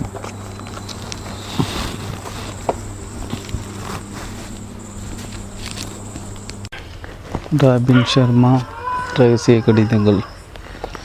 ராபின் சர்மா ரகசிய கடிதங்கள். ராபின் சர்மா ரகசிய கடிதங்கள். ராபின் சர்மா ரகசிய கடிதங்கள். ராபின் சர்மா ரகசிய கடிதங்கள். ராபின் சர்மா ரகசிய கடிதங்கள். ராபின் சர்மா ரகசிய கடிதங்கள். ராபின் சர்மா ரகசிய கடிதங்கள். நூற்றி தொண்ணூத்தெட்டாம் பக்கம் தொடர்ச்சி. எல்லாம் ஒரு க காஃபி ஒரு மேற்கத்திய கலாச்சார பாணி என்று தான் பார்க்கிறார்கள். காவோ லீ சாலையின் மீது தன் கவனத்தை திருப்பினார். காரின் ரிவ்யூ மிரரில் அந்த கடை மறைவதை பார்த்து கொண்டு இருந்தேன். காவோ லீ போன்றவர் இயங்கும் நிலையை பார்க்கும்போது அது மிகச்சிறிய வியாபாரமாக எனக்கு தோன்றியது. நெரிசலான தெருவிலிருந்து திரும்பி ஒரு நிலத்தடி கார் பார்க்கில் இறங்கியது கார். இந்த திடீர் திசை திருப்பம் என்னை வியப்புற செய்தது. எங்களை சுற்றி சாதாரணமான உயரடுக்கு குடியிருப்புகள் இருந்தன. ஆடம்பரமான அபார்ட்மெண்ட்டுகளோ அல்லது பணக்கார நகர்ப்புற பிரத்யேக குடியிருப்பு இருப்பதாக எனக்கு தெரியவில்லை. காவோ காரை நிறுத்தின இருபுறங்களிலும் சாதாரண கார்களே இருந்தன. காவோலி காரின் பின் கதவை திறந்து தன் பிரிவ்கேஸையும் பத்திரிகையும் எடுத்துக்கொண்டார் லிஃப்ட் இருக்கும் இடத்தை நோக்கி அவர் நடக்க நான் பின்தொடர்ந்தேன். மிஸ்டர் காவோவின் அப்பார்ட்மெண்ட் அவர் காரை போல நான் முன்னர் கண்ட எல்லாவற்றிற்கும் நேர்மாறாக இருந்தது. என் அப்பார்ட்மெண்ட்டை விட சற்றே பெரியதாக இருந்தது. அரற்கலன்கள் அழகாகவும் ரசனையோடும் இருந்தது. அவர் வீடு ஐம்பதாவது மாடியில் இருந்ததுனா ஷாங்காய் நகரின் இரவு ஒரு தோற்றம் பார்ப்பதற்கு பிரமியூட்டுவதாக இருந்தது. ஆனால் இந்த இடத்தில் இருந்த மற்றவை எல்லாம் எளிமையாக தான் இருந்தது. அவர் மனைவி காவோலிங் அழகான நடுத்தர வயது மாது அனிஷா போடக்கூடிய இருண்ட ஜீன்ஸ் மற்ற வெள்ளை சட்டை அணிந்து பளிரென்று இருக்கும் டர்காய்ஸ் நகை போட்டு இருந்தார் லிங்க் கைகளை அடித்து கொண்டு காதிலிருந்து தொங்கிக் கொண்டு வைரங்கள் ஏதும் இல்லை. அவர்களுடைய மகள் காவோ மீ நண்பர்களுடன் வெளியே சென்று இருந்தார். இரவு உணவிற்கு நாங்கள் மூவர் மட்டுமே இருந்தோம். மிஸ்டர் காவும் நானும் ஒரு கிளாஸ் வைன் குடித்தோம். திருமதி காவு பலவிதமான உணவுகளை மேஜைக்கு கொண்டு வந்தார். உணவறைக்குள் போய் நான் உதவட்டுமா என்று கேட்டேன். வேண்டாம் வேண்டாம் நன்றி என்ற காவோலிங் மூடப்பட்டிருந்த பல பதார்த்தங்கள் மேஜையை நிரப்பின தெய்வமிருத்தமாக நறுமணம் வீசிட்டு எல்லாவற்றையும் நீங்கள் சமைத்தீர்களா என்று வியப்புற்று கேட்டேன். மிஸ்டர் காவு தன் மனைவிடம் மாண்டரினில் பேசினார். என் விருந்தோம்பர் நர் காவு அவ்வளோ சரளமாக ஆங்கிலம் பேசியதால் காவோலிங் ஆங்கிலம் அறியாமல் இருக்க மாட்டார் என்று எனக்கு தோன்றவே இல்லை. என் மனைவிக்கு சமைக்க பிடிக்கும் பெரிய விருந்தென்றால் சமையற்காரர்களை கூப்பிடுவோம் ஆனால் நாங்கள் மூன்று பேர் மட்டுமே என்றாலோ அல்லது விருந்திற்கு சில நண்பர்கள் மட்டும்தான் என்றாலோ தானே தயாரிக்க தான் அவளுக்கு பிடிக்கும். சில சமயங்களில் என்னை உதவி செய்ய அனுமதிப்பாள். என்று கூட கூறி சிரித்தார் காவோ.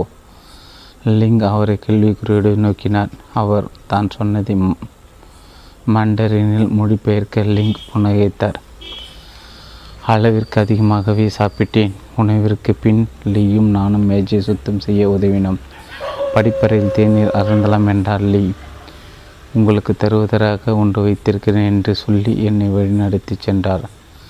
புத்தக அலைமறைகள் வரிசையாக இருக்கும் சிறிய அறைக்குள் நாங்கள் போனோம். ஒரு சிறிய மேஜை ஜன்னல் ஓரத்தில் போடப்பட்டு இருந்தது. இருக்கை பிரகாசமாய் ஒளிவிட்டு கொண்டு இருந்த நகரை பார்த்தவாறு ஓடப்பட்டு இருந்தது. உரையிடப்பட்ட இரண்டு நாற்காலிகளும் ஒரு வட்டவுடைய காஃபி மேசை மிச்ச இடத்தை நிரப்பின.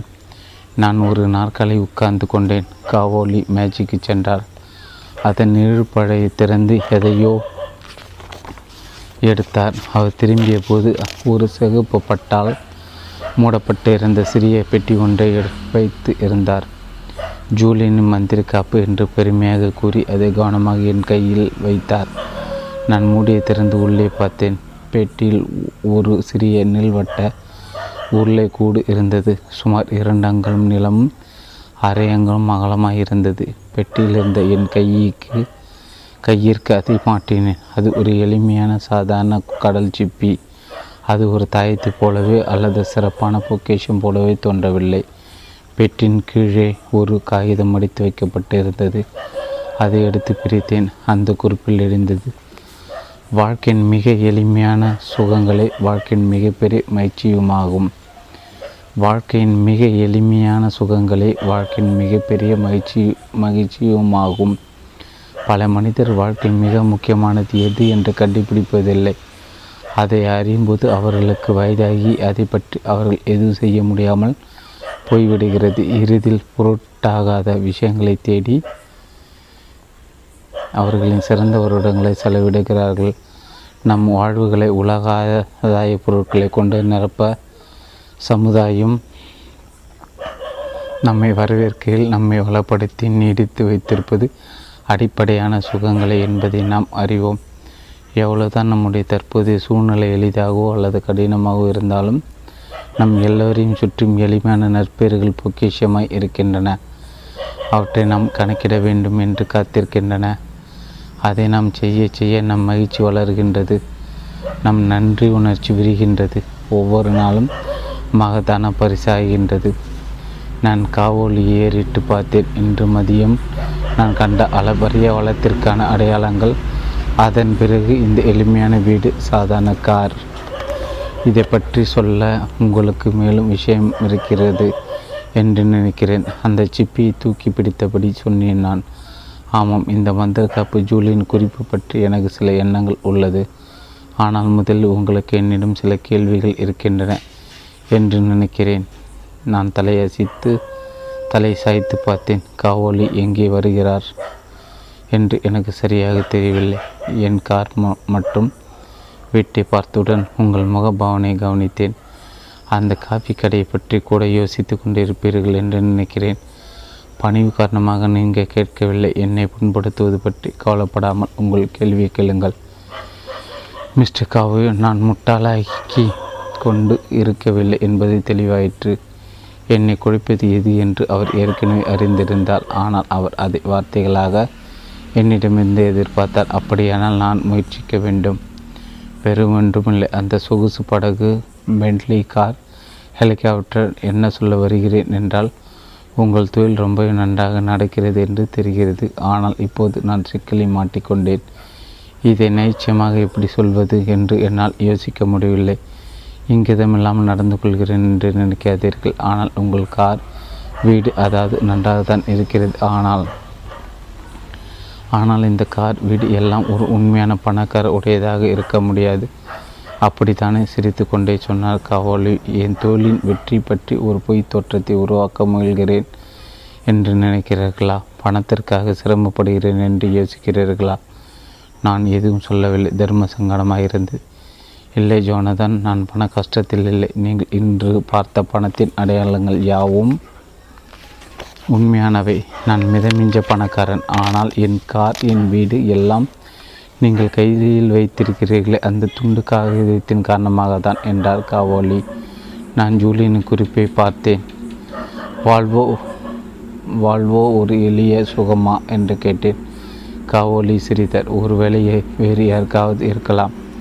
ஆனால் நான் கார்களை பற்றி அக்கறை கொள்வதில்லை என்றால் லீ இல்லை என்று தொடர்ந்து இந்த இந்த தொடர்பை விலக்கி கொள்ள விலக்கி சொல்ல வேண்டும். பாருங்கள் ஜோனதன் நான் பணக்காரனாய் பிறக்கவில்லை. என் குடும்பம் நடுத்தர வர்க்கம் கூட இல்லை. வடக்கு அமெரிக்க தரத்திற்கு இல்லை என்று சொல்லலாம். என் அம்மா அப்பா இருவரும் சிங் டாங்கில் ஒரு ஆடை தயாரிக்கும் நிறுவனத்தில் வேலை செய்தனர். நாங்கள் வாழ்ந்த சிறு வீடு இதை மாளிகை ஆக்கிவிடும் என் முகம் சிரிப்பதை என்னால் உணர முடிந்தது. என் நடுத்தர வர்க்க வாழ்க்கையின் போது நான் உருவாக்கி கொண்ட ஊகங்கள் மற்றும் முடிவுகளை காவலிற்கு பொருந்தி பொருத்தி பார்த்து இருக்கிறேன் என்று எனக்கு புரிய தொடங்கியது. ஜோனதன் உங்களை சங்கடப்படுத்த நான் முயற்சிக்கவில்லை. இன்று நீங்கள் பார்த்த முரண்பாடுகளை மெய் மென்மையாக விளக்க முயற்சி செய்கிறேன். நான் தலையசித்தேன். நான் சிங்டாங் தொழிற்கூடையிலிருந்து இங்கு எப்படி வந்தேன் என்ற கதையை சொல்ல இன்று மாலை முழுவதும் ஆகும். அதனால் நான் எப்படியோ அங்கிருந்து வெளியேறி இங்கே ஷாங்காயில் ஒரு சிறு தொழில் தொடங்கினேன். நான் கடுமையாக உடைத்தேன் அதிர்ஷ்டம் இருந்தது. இறுதியாக ஒரு பெரும் பணத்திற்கு அந்த தொழிலை விட்டேன். அந்த பணத்தை வைத்து தான் நான் சிறியது பெரியது என்ற மற்ற நிறுவனங்களில் முதலீடு செய்ய தொடங்கினேன். கடந்த சில பத்து ஆண்டுகளாக இந்த நாட்டில் வாய்ப்புகளுக்கு குறைவே இல்லை. அவர் தொழில் வளர தொடங்கியவுடன் ஒரு புதிய பணக்காரர் என்ன செய்வார் என்று எதிர்பார்ப்பேனோ அதை செய்ததாக லீ சொன்னார். விலை உயர்ந்த ஆடைகள் நம்மமான கார்கள் உல்லாச படகு என்று பல. அவர் வெளியிடங்களில் விருந்து விடுமுறை மற்றும் பரிசுகள் என்று பணத்தை உதாரித்தனமாக செலவழித்தார். நான் செய்யாத ஒரு விஷயம் ஆடம்பர பெந்த் ஹவுஸ் அல்லது ஒரு மிகப்பெரிய வீடு வாங்காதது. என் மனைவி கேட்கவே இல்லை. என் மகள் பிறப்பதற்கு முன் இந்த வீட்டை வாங்கினோம். காவோலிங்கை பொறுத்தவரை இது வாழ்விடம் இங்கிருந்து போக விரும்பவில்லை. காவோ தொடர்ந்து சொல்கள் ஒரு நாள் மதியையும் அவர் மனையும் தன்னையும் அவர்கள் மகளையும் பூங்காவில் சிறுநடை உலாவிற்கு அடைத்து கொண்டு போகச் சொன்னார். மனைவிடம் தனக்கு நேரமில்லை என்றார். நான் வாங்கவிருக்கும் ஒரு ஸ்போர்ட்ஸ் காரை பார்க்க அந்த கார் டீலரிடம் போவதாக இருந்தார். காவோலிங் அவரை ஏமாற்றுடன் பார்த்து கேட்டார். வாழ்வதை வாழ்வதை விட பொருள் வாங்க போய் போய்வீர்களா? அவர் கோவப்படவில்லை. வெறுமனே சோகமாக இருந்த அன்று மதியம் முழுது என் மனைவின் வார்த்தைகள் எதிரொலிப்பது என்னால் கேட்க முடிந்தது. நாட்கணக்கில் வார கணக்கில் காதில் விழுந்து கொண்டே இருந்தது காவோலி புது காரை வாங்கவில்லை. காரை பற்றி தான் கவலைப்படுவதே இல்லை என்பதை உணர்ந்தார். அதே போல நவீனமான வீடு வேண்டும் என்ற அக்கறையும் அவருக்கு இல்லை. உண்மையை சொன்னால் அவர் இவ்வளவு பணமும் நேரமும் செலவழித்து பெரும் அநேக பொருட்கள் அவர் அணிவிப்பதும் இல்லை. நான் அவற்றை வாங்கி கொண்டிருந்ததுக்கு காரணம் நான் இதை தான் செய்ய வேண்டும் என்று நினைத்ததால் தான் பொருட்கள் வாங்குவதை நிறுத்தினேன். கொஞ்சம் கூட அந்த பொருட்களுக்கு இயங்கவில்லை. ஆனால் வருத்தப்படுவது எதற்காக என்றால் அன்று பூங்காவில் நடக்க முடியாமல் போனதற்கு தான். பென்ட்லி காரையும் ஹெலிகாப்டரின் தொழில் காரணங்களாக வைத்திருப்பதாக கூறினார். ஹெலிகாப்டர் அவருக்கு நேர விரயத்தை தவிர்த்தது. அந்த நேரத்தை அவர் குடும்பத்துடன் செலவிட முடிந்தது. அந்த அவர் விருந்தினர்களை உபசரிக்க வீடு ரொம்ப சிறியதால் உல்லாச படகு அதற்கு பயன்பட்டது. இங்கே தான் மந்திர காப்பின் ஞானம் பொருள்படுகிறது என்றார் லீ. ஒரு குறிப்பிட்ட வகையில் வாழ்வதனால் நான் வாழ்க்கையின் எளிய சுகங்களை அதாவது வாழ்க்கையில் மிக பெரிதானவற்றை இழந்து கொண்டு இருக்கிறேன் என்று புரிந்து கொண்டேன். காசு பணத்தால் சந்தோஷத்தை வாங்க முடியாது. சரியா? என்றேன் நான். இது என் அம்மாவிற்கு விருப்பமான மேற்கோள்கள் ஒன்று. என்னை தவறாக எடுத்துக்கொள்ளாதீர்கள் என்று என் பக்கமாக சாய்ந்தவாறு சொன்னார் நான் ஏழையாக இருந்து இருக்கிறேன். அதனால் பணம் முக்கியமல்ல என்று எப்போதும் சொல்ல மாட்டேன். இன்று நீங்கள் ஷாங்காயின் செல்வ செழிப்பை அனுபவித்தீர்கள். ஆனால் நீங்கள் பார்க்காத இந்த நாட்டில் நிலவும் குறிப்பிட்ட அளவு வறுமையை இங்கு இருக்கும் ஏழைகள் எல்லா இடத்திலும் இருக்கும் ஏழைகளுக்கு தேர்வுகள் மிக குறைவு. அவர்களால் எளிய விஷயங்களை கூட ரசித்து அனுபவிக்க முடியாது. ஏனென்றால் அவர்கள் பசியையும் துன்பத்தை தவிர்க்க கடுமையாக உடைத்து கொண்டிருக்கிறார்கள். தங்களுக்கும் தங்கள் குடும்பங்களுக்கும் உணவு உடை புகலிடம் கொடுக்கும் கடினமான வேலையில் ஓய்ந்து போய் விடுகின்றனர் எளிமையானதோ இல்லையோ அந்த சுகத்தை அனுபவிக்க கூட என் பெற்றோருக்கு நேரம் இருந்ததில்லை. காவலி பின்னால் சாய்ந்து உட்கார்ந்தார் மறுபடியும் தேநீர் நிரப்ப குனிந்தார். என்னுடைய இதையும் நிரப்ப வேண்டுமா? என்று கேட்டார். ஆனால் நான் வேண்டாம் என்று தலையாட்டினேன் ஜோனதன் உங்களுக்கு தெரியுமா? என்றார் காவோலி. மெதுவாக வறுமையிலிருந்து தப்பித்த நம்மை போன்ற அதிர்ஷ்ட செழிப்பாளர் குறைவான பணம் வைத்திருப்பதனால் என்ன ஆகும் என்பதை மறந்து விடுகின்றனர் என்று எனக்கு தோன்றுகிறது. நம் தொழில் வாழ்க்கை எங்கே வாழ்கிறோம்? போன்றவற்றை எல்லாம் தேர்வு செய்ய நமக்கு சுதந்திரம் தருகிறது. நம் குடும்பத்தாருடனும் நண்பர்களுடனும் நேரம் செலவழித்த நமக்கு விடுதலை தருகின்றது. ஆனால் மனிதர்கள் எதை வாங்கலாம் எதை நுகரலாம் என்பதற்கு மட்டும்தான் பணம் என்று நினைக்கிறார்கள். அதனால் நான் செய்தது போல் அடுத்த பல பலப்பான பொருளை கண்டதும் மனம் திசை மாறி விடுகிறது. மேலும் அதிகமான பொருட்கள் வாங்க தொடங்கினார்கள். என்றாலும் அதிகம் செலவழித்தாலும் சிக்கிக்கொள்கிறார்கள். கிட்டத்தட்ட உண்மையிலே ஏழை மக்களை விட அதிகமாக சிக்கிக்கொள்கிறார்கள். அடமான கடன் கிரெடிட் கார்டு கடன் மற்றும் பிற கடன்களை கட்டுண்டு போகிறார்கள்.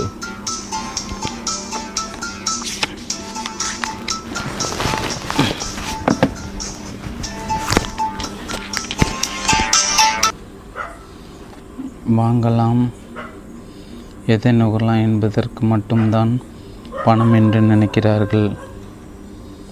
அதனால் நான் செய்தது போல அடுத்த பல பல போன பொருளை கண்டதும் மனம் திசை மாறி விடுகிறது.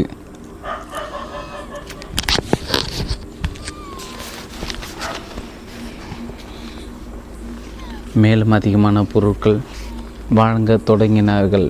என்றாலும் அதிக செலவழித்தலும் சிக்கிக் கொள்கிறார்கள். கிட்டத்தட்ட உண்மையிலே ஏழை மக்களை விட அதிகமாக சிக்கிக் கொள்கிறார்கள்.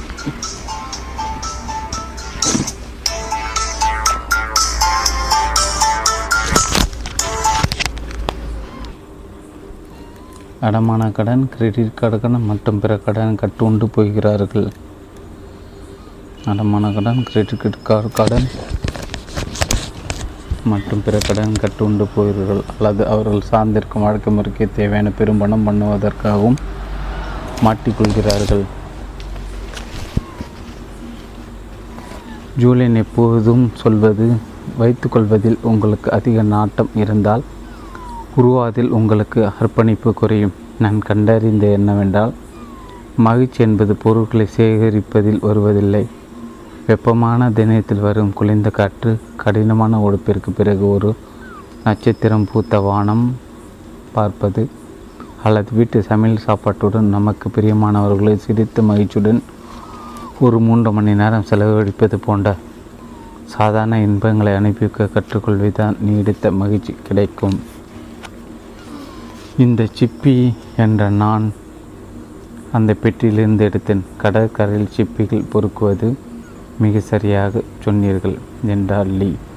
நான் மிகவும் அனுபவித்த சிறந்த நேரம் என்பது கிங்டாவோ கடற்களை என் மனைவி மகளுடன் மண் வீடுகள் கட்டி மகிழ்ந்த போதுதான். ஜூலியன் கொடுத்த அந்த சிப்பி அந்த சரியான நாளில் சரியான தருணங்களை எனக்கு நினைவுபடுத்த அழகாக பயன்பட்டது. அந்த நினைவுகள் எல்லாம் ஒரு வகையான சொத்துக்கள் தான் இருவரும் ஒரு கணம் அமைதியாக இருந்தோம். நான் மற்றும் ஒரு கடற்கரை வேறு ஒரு பெண் வேறு ஒரு குழந்தை பற்றி நினைத்து கொண்டிருந்தேன். ஆனால் இன்னும் ஏதோ ஒன்று என்னை அறித்து கொண்டு இருந்தது. இறுதியாக நான் சொன்னேன் ஆனால் காவோ லீ நீங்கள் இப்போது பெரும் பணக்காரர் என்றால் என் எல்லாவற்றையும் விட்டு விலகக்கூடாது உங்கள் நேரம் அனைத்தையும் எளிய சுகங்களுக்காக செலவிடலாமே. அவர் சிரித்தார் நல்ல கேள்விதான். என் மனைவி எப்போதும் இதையே கேட்கிறார் என்றார் லீ. தேநீரை கொஞ்சம் உறிஞ்சிவிட்டு கோப்பையை மேஜை மீது வைத்தார். ஜோனதன் வேலையும் எனக்கு மகிழ்ச்சி தருகிறது. ஆனால் அதைவிட முக்கியமானது உள்ளது. நாம் நிறுத்தினோமே அந்த காஃபி கடை ஞாபகம் இருக்கிறதா? நான் தலையசித்தேன். நான் முதலீடு செய்துள்ள சிறிய தொழில் அது ஒன்று மட்டுமல்ல. நான் எடுத்துக்கொள்ளும் ஒவ்வொரு பெரிய புது தொழில் முனைவிற்கும் இரண்டு சிறிய தொழில்களை கண்டுபிடித்து ஆதரவு தர முயற்சி செய்வேன். தங்கள் வாழ்க்கை மட்டுமின்றி மற்றவர்கள் வாழ்க்கையை மாற்ற முடியும் என்று நினைக்கும் மனிதர்களை தேடுவேன். நாட்டுப்புறங்களிலும் ஜனசந்தரியான நகரங்களிலும் இருக்கும் சிறிய தொழில்கள் குடும்ப தொழில்கள் மற்றும் தனிப்பட்ட கல்லூரி மாணவர்கள் புதிய யோசனைகளும் நல்ல மனமும் கொண்ட தொழில் முனைவர்கள் சந்தையின் ஏற்றத்தாழ்வுகளை சந்தை வந்தவர்கள் பின்தொடர்வது போல இந்த சிறு தொழில்களை நான் கண்காணிப்பேன். என்னுடைய டாலர்களை புதிய வாழ்க்கைக்காக வாழ்க்கையாக மாற்றக்கூடிய ஆண்கள் மற்றும் பெண்களுக்கு நான் பணம் கொடுக்கிறேன். அவர்கள் என் உதவியை என்னால் தனிப்பட்ட முறையில் செய்வதற்கும் அதிகமாக உருவாக்குவார்கள். பணத்தை உருவாக்குவதை உருவாக்குவதை விட ஒரு மாற்றத்தை உருவாக்குவது எனக்கு இப்போது அதிக முக்கியமானது. இந்த புரிதல் என் வாழ்க்கையை மிக அதிக அளவில் மகிழ்ச்சிகரமாக்கி உள்ளது ஜோனதன் என்று முடித்தார் லீ. வியப்படைய வைக்கிறது என்றேன். காவோலியின் கதை எனக்கு பணியவை தந்தது. காவோலி தலையற்றின பிறகு ஜன்னல் வழியே எங்கள் முன் பறந்து விரிந்திருக்கும் ஷாங்காயின் பிரகாசமான விளக்குலிகளை பார்த்தார். அவர் எதை பற்றியோ யோசித்து போல் தோன்றியது. காவோலி மறுபடி தொடங்கினார்.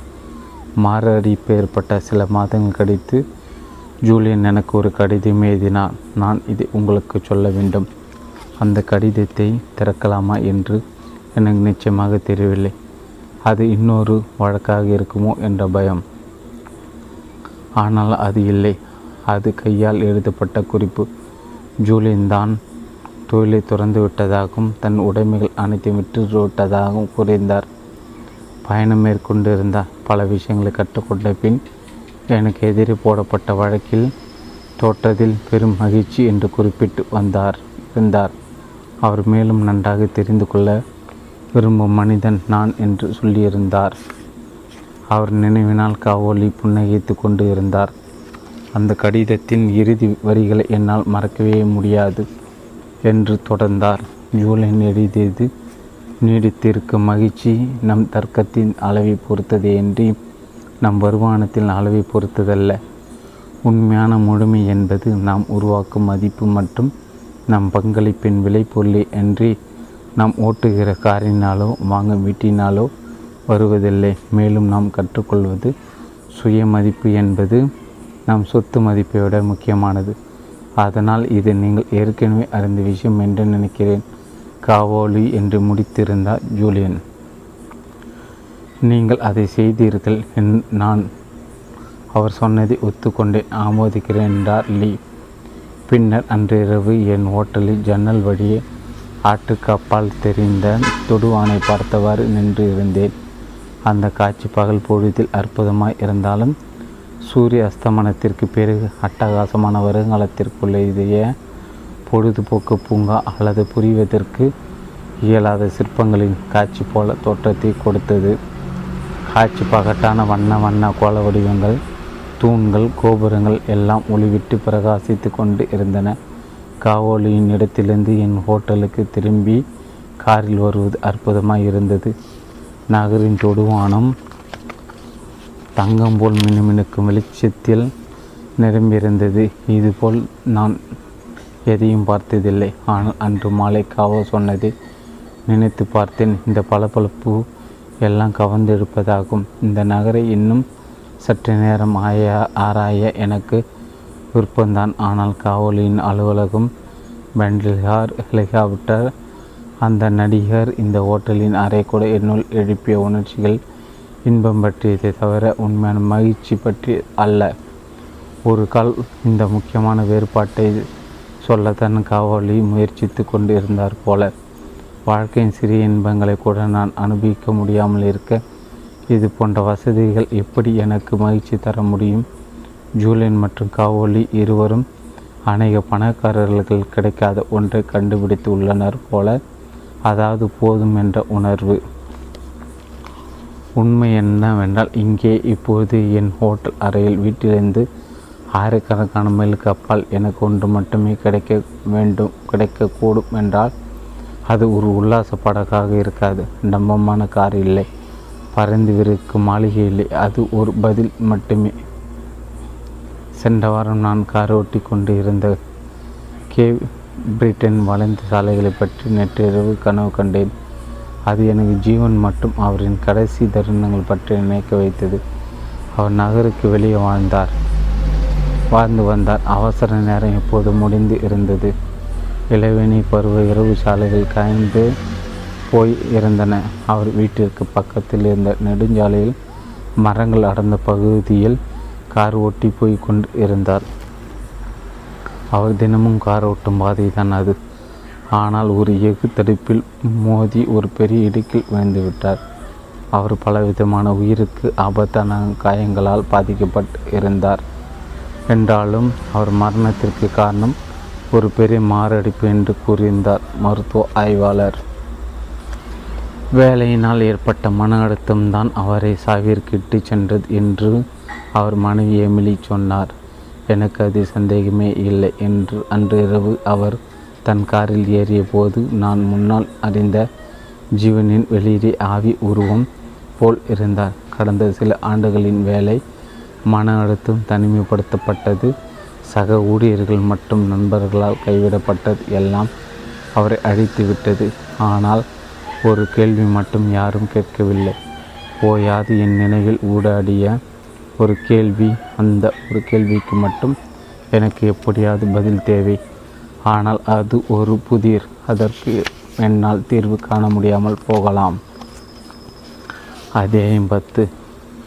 ஷாங்காயின் பளபளப்பான எழுச்சி மிக்க நகர்பரப்பிலிருந்து இதைவிட முற்றிலும் மாறுபட்ட ஒன்று இருக்க முடியாது. நான் அரிசோனாவில் ஃபீனிக்ஸ் மற்றும் செனோடானவிற்கு இடையே உள்ள நெடுஞ்சாலை பயணம் செய்து கொண்டிருந்த போது என்னை சுற்றி அமைதியான மணல் பரப்பு பறந்து விரிந்து இருந்ததைக் கண்டு இந்த எண்ணம் எழுந்தது. கிட்டத்தட்ட பகல் மு- பொழுது முழுவதும் விமானத்தில் பயணம் செய்து மதியம் ஃபீனிக்ஸில் வந்து இறங்கினேன். ஒரு வாடகை காரை எடுத்து கொண்டு வெளியே வந்தேன். ஒரு விமான பைலட்டை போல் இந்த இரண்டு நேர மண்டலங்களுக்கிடையே முன்னும் பின்னுமாக நான் அலைந்து கொண்டிருந்தாலும் என் உடல்நிலை நன்றாக இருந்ததை உணர்ந்தேன். ஜெட்லாக் பழகி கொள்ள வேண்டிய ஒன்று என்று நான் நினைக்கவில்லை. ஆனால் இப்போது நான் எங்கிருந்தமெல்லாம் என்னால் தூங்க வேண்டியது தூங்கி சூரியனோடு முடிந்தது. ஃபீனிக்ஸின் ஃபீனிக்ஸின் வடக்கு மூலையில் ஒரு புறநகர் உணவு விடுதியில் நிறுத்தினேன். பரவலாக காணப்படும் இந்த சங்கிலி தொடர் உணவு விடுதிகள் தரத்தை விட அளவி அதிகமாக வழங்கும். நானும் பசித்து இருந்தேன் அதனால் இது வேகமாகவும் எளிதாக இருக்கும். உள்ளே சென்றதும் சுற்றுலா பயணிக்கான விளம்பர துண்டுகளை கண்டேன். சிலவற்றை எடுத்துக்கொண்டு விருந்தோம்புனரி மேஜிக்கு சென்றேன். அவர் என்னை ஒரு மேஜில் அமர்த்தினார். பதினேழு வயது மதிக்கத்தக்க ஒரு இளைஞன் என் பக்கத்தில் உடனே தோன்றினார். கிளப் சாண்ட்விச் மற்றும் பழசாறு கேட்டேன். அந்த வெயிட்டர் மறுபடியும் மறைந்தான். நான் கொண்டு வந்த விளம்பரங்களில் ஒன்று என் கண்ணில் பட்டது. அது செடோனாவை சுற்றியும் உள்ளே உள்ளேயும் சுற்றி பார்க்க வல்ல ஓர்க்டக்ஸ் டூர்கள் பற்றி கூறியது. அந்த கையேட்டின் பந்து செடோனா பகுதி குறைந்தபட்சம் நான்கு கத்தி சிகிச்சைகளை உள்ளடக்கிய பகுதியாகும். இயற்கை சூழ்நிலையத்தில் அமைந்துள்ள இந்த இடங்களில் பூமியின் கண்ணுக்கு புலப்படாத சக்தியின் கோடுகள் குறுக்கிட்டு ஒரு சக்தி மையத்தை உருவாக்குகின்றன. அதனால் அசாதாரண குணப்படுத்தும் பண்புகள் இங்கு இருக்கின்றன என்று அந்த ஏடு விளக்கியது. இந்த இடத்தை வைத்து ஒரு குடிசை தொழில்துறையை இயங்குகிறது போல தோன்றியது. மசாஜ் நிறுவனங்கள் டராட்டர்கள் தனிப்பட்ட காந்த விசை சமன் செய்வோர் கடந்த கால வாழ்க்கை பற்றி சொல்லும் நிபுணர்கள் என்று பெரிய பட்டியலை தந்தது ஒரு விளம்பர ஏடு. ஆ அண்ணா இந்த ஜென்மத்திலே போதுமான சவால்களை சந்திக்கின்றேன். போன ஜென்மத்திற்கு வேறு போக வேண்டுமா என்று நினைத்தேன். மந்திரி ஏன்? ஜூலியின் இந்த பக்கம் அனுப்பியுள்ளார் என்று யோசித்தேன். இந்த மந்திர காப்பு பளிங்கற்கள் அல்லது சக்தி வளங்கள் அல்லது சக்தி வெளியுடன் தொடர்புடையதாக இருக்குமோ? நான் சாண்ட்விச் முடிக்கும் தருவாயில் என் இளம் வெயிட்டர் காஃபி மற்றும் ஐஸ்கிரீம் வேண்டுமா என்று கேட்டு என் பக்கத்தில் நின்று கொண்டு இருந்தான். வேண்டாம் என்றான். ஆனால் இந்த இளைஞன் லூயிஸை பற்றி எனக்கு நினைவூட்டினான். இவன் மிச்ச நாட்களையும் சர்வராக கடிக்கப் போவதில்லை. ஆனால் அவன் முடிவாக என்ன செய்ய போகிறானோ அதை ஆர்வத்துடன் வெற்றிகரமாக செய்தான் என்று எனக்கு தோன்றியது. கட்டணம் செலுத்திவிட்டு உணவு ஓடுதியை விட்டு வெளியேறி பார்க்கிங் நின்ற வாடகை கற்பக்கம் சென்றேன். ரோனி பிகேவை பார்க்கும் சமயம் வந்துவிட்டது ஜூலியன் வழிகாட்டுதலின்படி அவர் ஃபீனிக்ஸிலிருந்து வடக்கே சுமார் நூறு மைல் தூரத்தில் வாழ்கிறார். நெடுஞ்சாலையின் ஏறி சில நிமிடங்கள் ஜன்னல் கண்ணாடி இறக்கினேன். என் மீது பட்ட ஈரமில்லா பாலைவன காற்று சுகமாக இருந்தது. ஷாங்காய் இந்த ஈரத்தன்மைக்கு மாற்றாக வரவேற்கத்தக்கதாக இருந்தது இந்த உணர்வு. என் ஃபோனில் பீப் சத்தம் கேட்டது ஆனால் நான் அதை எடுக்கவில்லை. சாலை மீது கவனம் செலுத்த வேண்டும். அலுவலகத்திலிருந்து வரும் செய்திகள் குறைந்து கொண்டே வந்தது. டெஸ்டாவிடமிருந்து இனி எதையும் நான் எதிர்பார்க்கவில்லை. ஆனால் அவன் கூட சத்தமின்றி இருந்தான் இதை ஒத்துக்கொண்டு மன்னிப்பு கேட்டு ஒரு செய்தி அனுப்பியிருந்தான். மன்னிக்கும் எல்லாவற்றையும் உடனே தெரிவிக்கவில்லை. இங்கே எல்லாமே கிறுக்குத்தனமாய் உள்ளன. கடந்த சில நாட்களாக லுக் காத்தரின் மற்றும் ஸ்வென் எல்லோரும் எனக்கு அடையாளம் தெரியாத ஆண்கள் மற்றும் பெண்கள் குழுவோடு கான்ஃபரன்ஸ் அறையில் அடைந்து கிடக்கிறார்கள். இன்று இன்று மாலை அல்லது நாளை இதை பற்றி அறிவிப்பு வரும் என்று வதந்தி உலாகிறது தொழில் இணைப்பு நடைபெற உள்ளது என்பது சந்தேகமில்லை. ஆனால் அவர்கள் நம்மை வாங்குகிறார்கள் அல்லது நாம் அவர்களை வாங்குகின்றோமா என்று எல்லோரும் புரிந்து கொள்ள முயற்சி செய்கிறார்கள். டேவிட் ரொம்ப வித்தியாசமாக நடந்து கொண்டிருக்கிறார். எப்படி இருந்தாலும் அவரை வெளியேற சொல்லப் போகிறார்கள் என்று திடமாக நம்புகிறாள் போல. அதை பற்றி முயற்சி இருக்க முயற்சி செய்தேன் என்று கூறிய மனப்பான்மை எதிர்வினையாயமே ஏற்றுக்கொள்ள மாட்டேன்.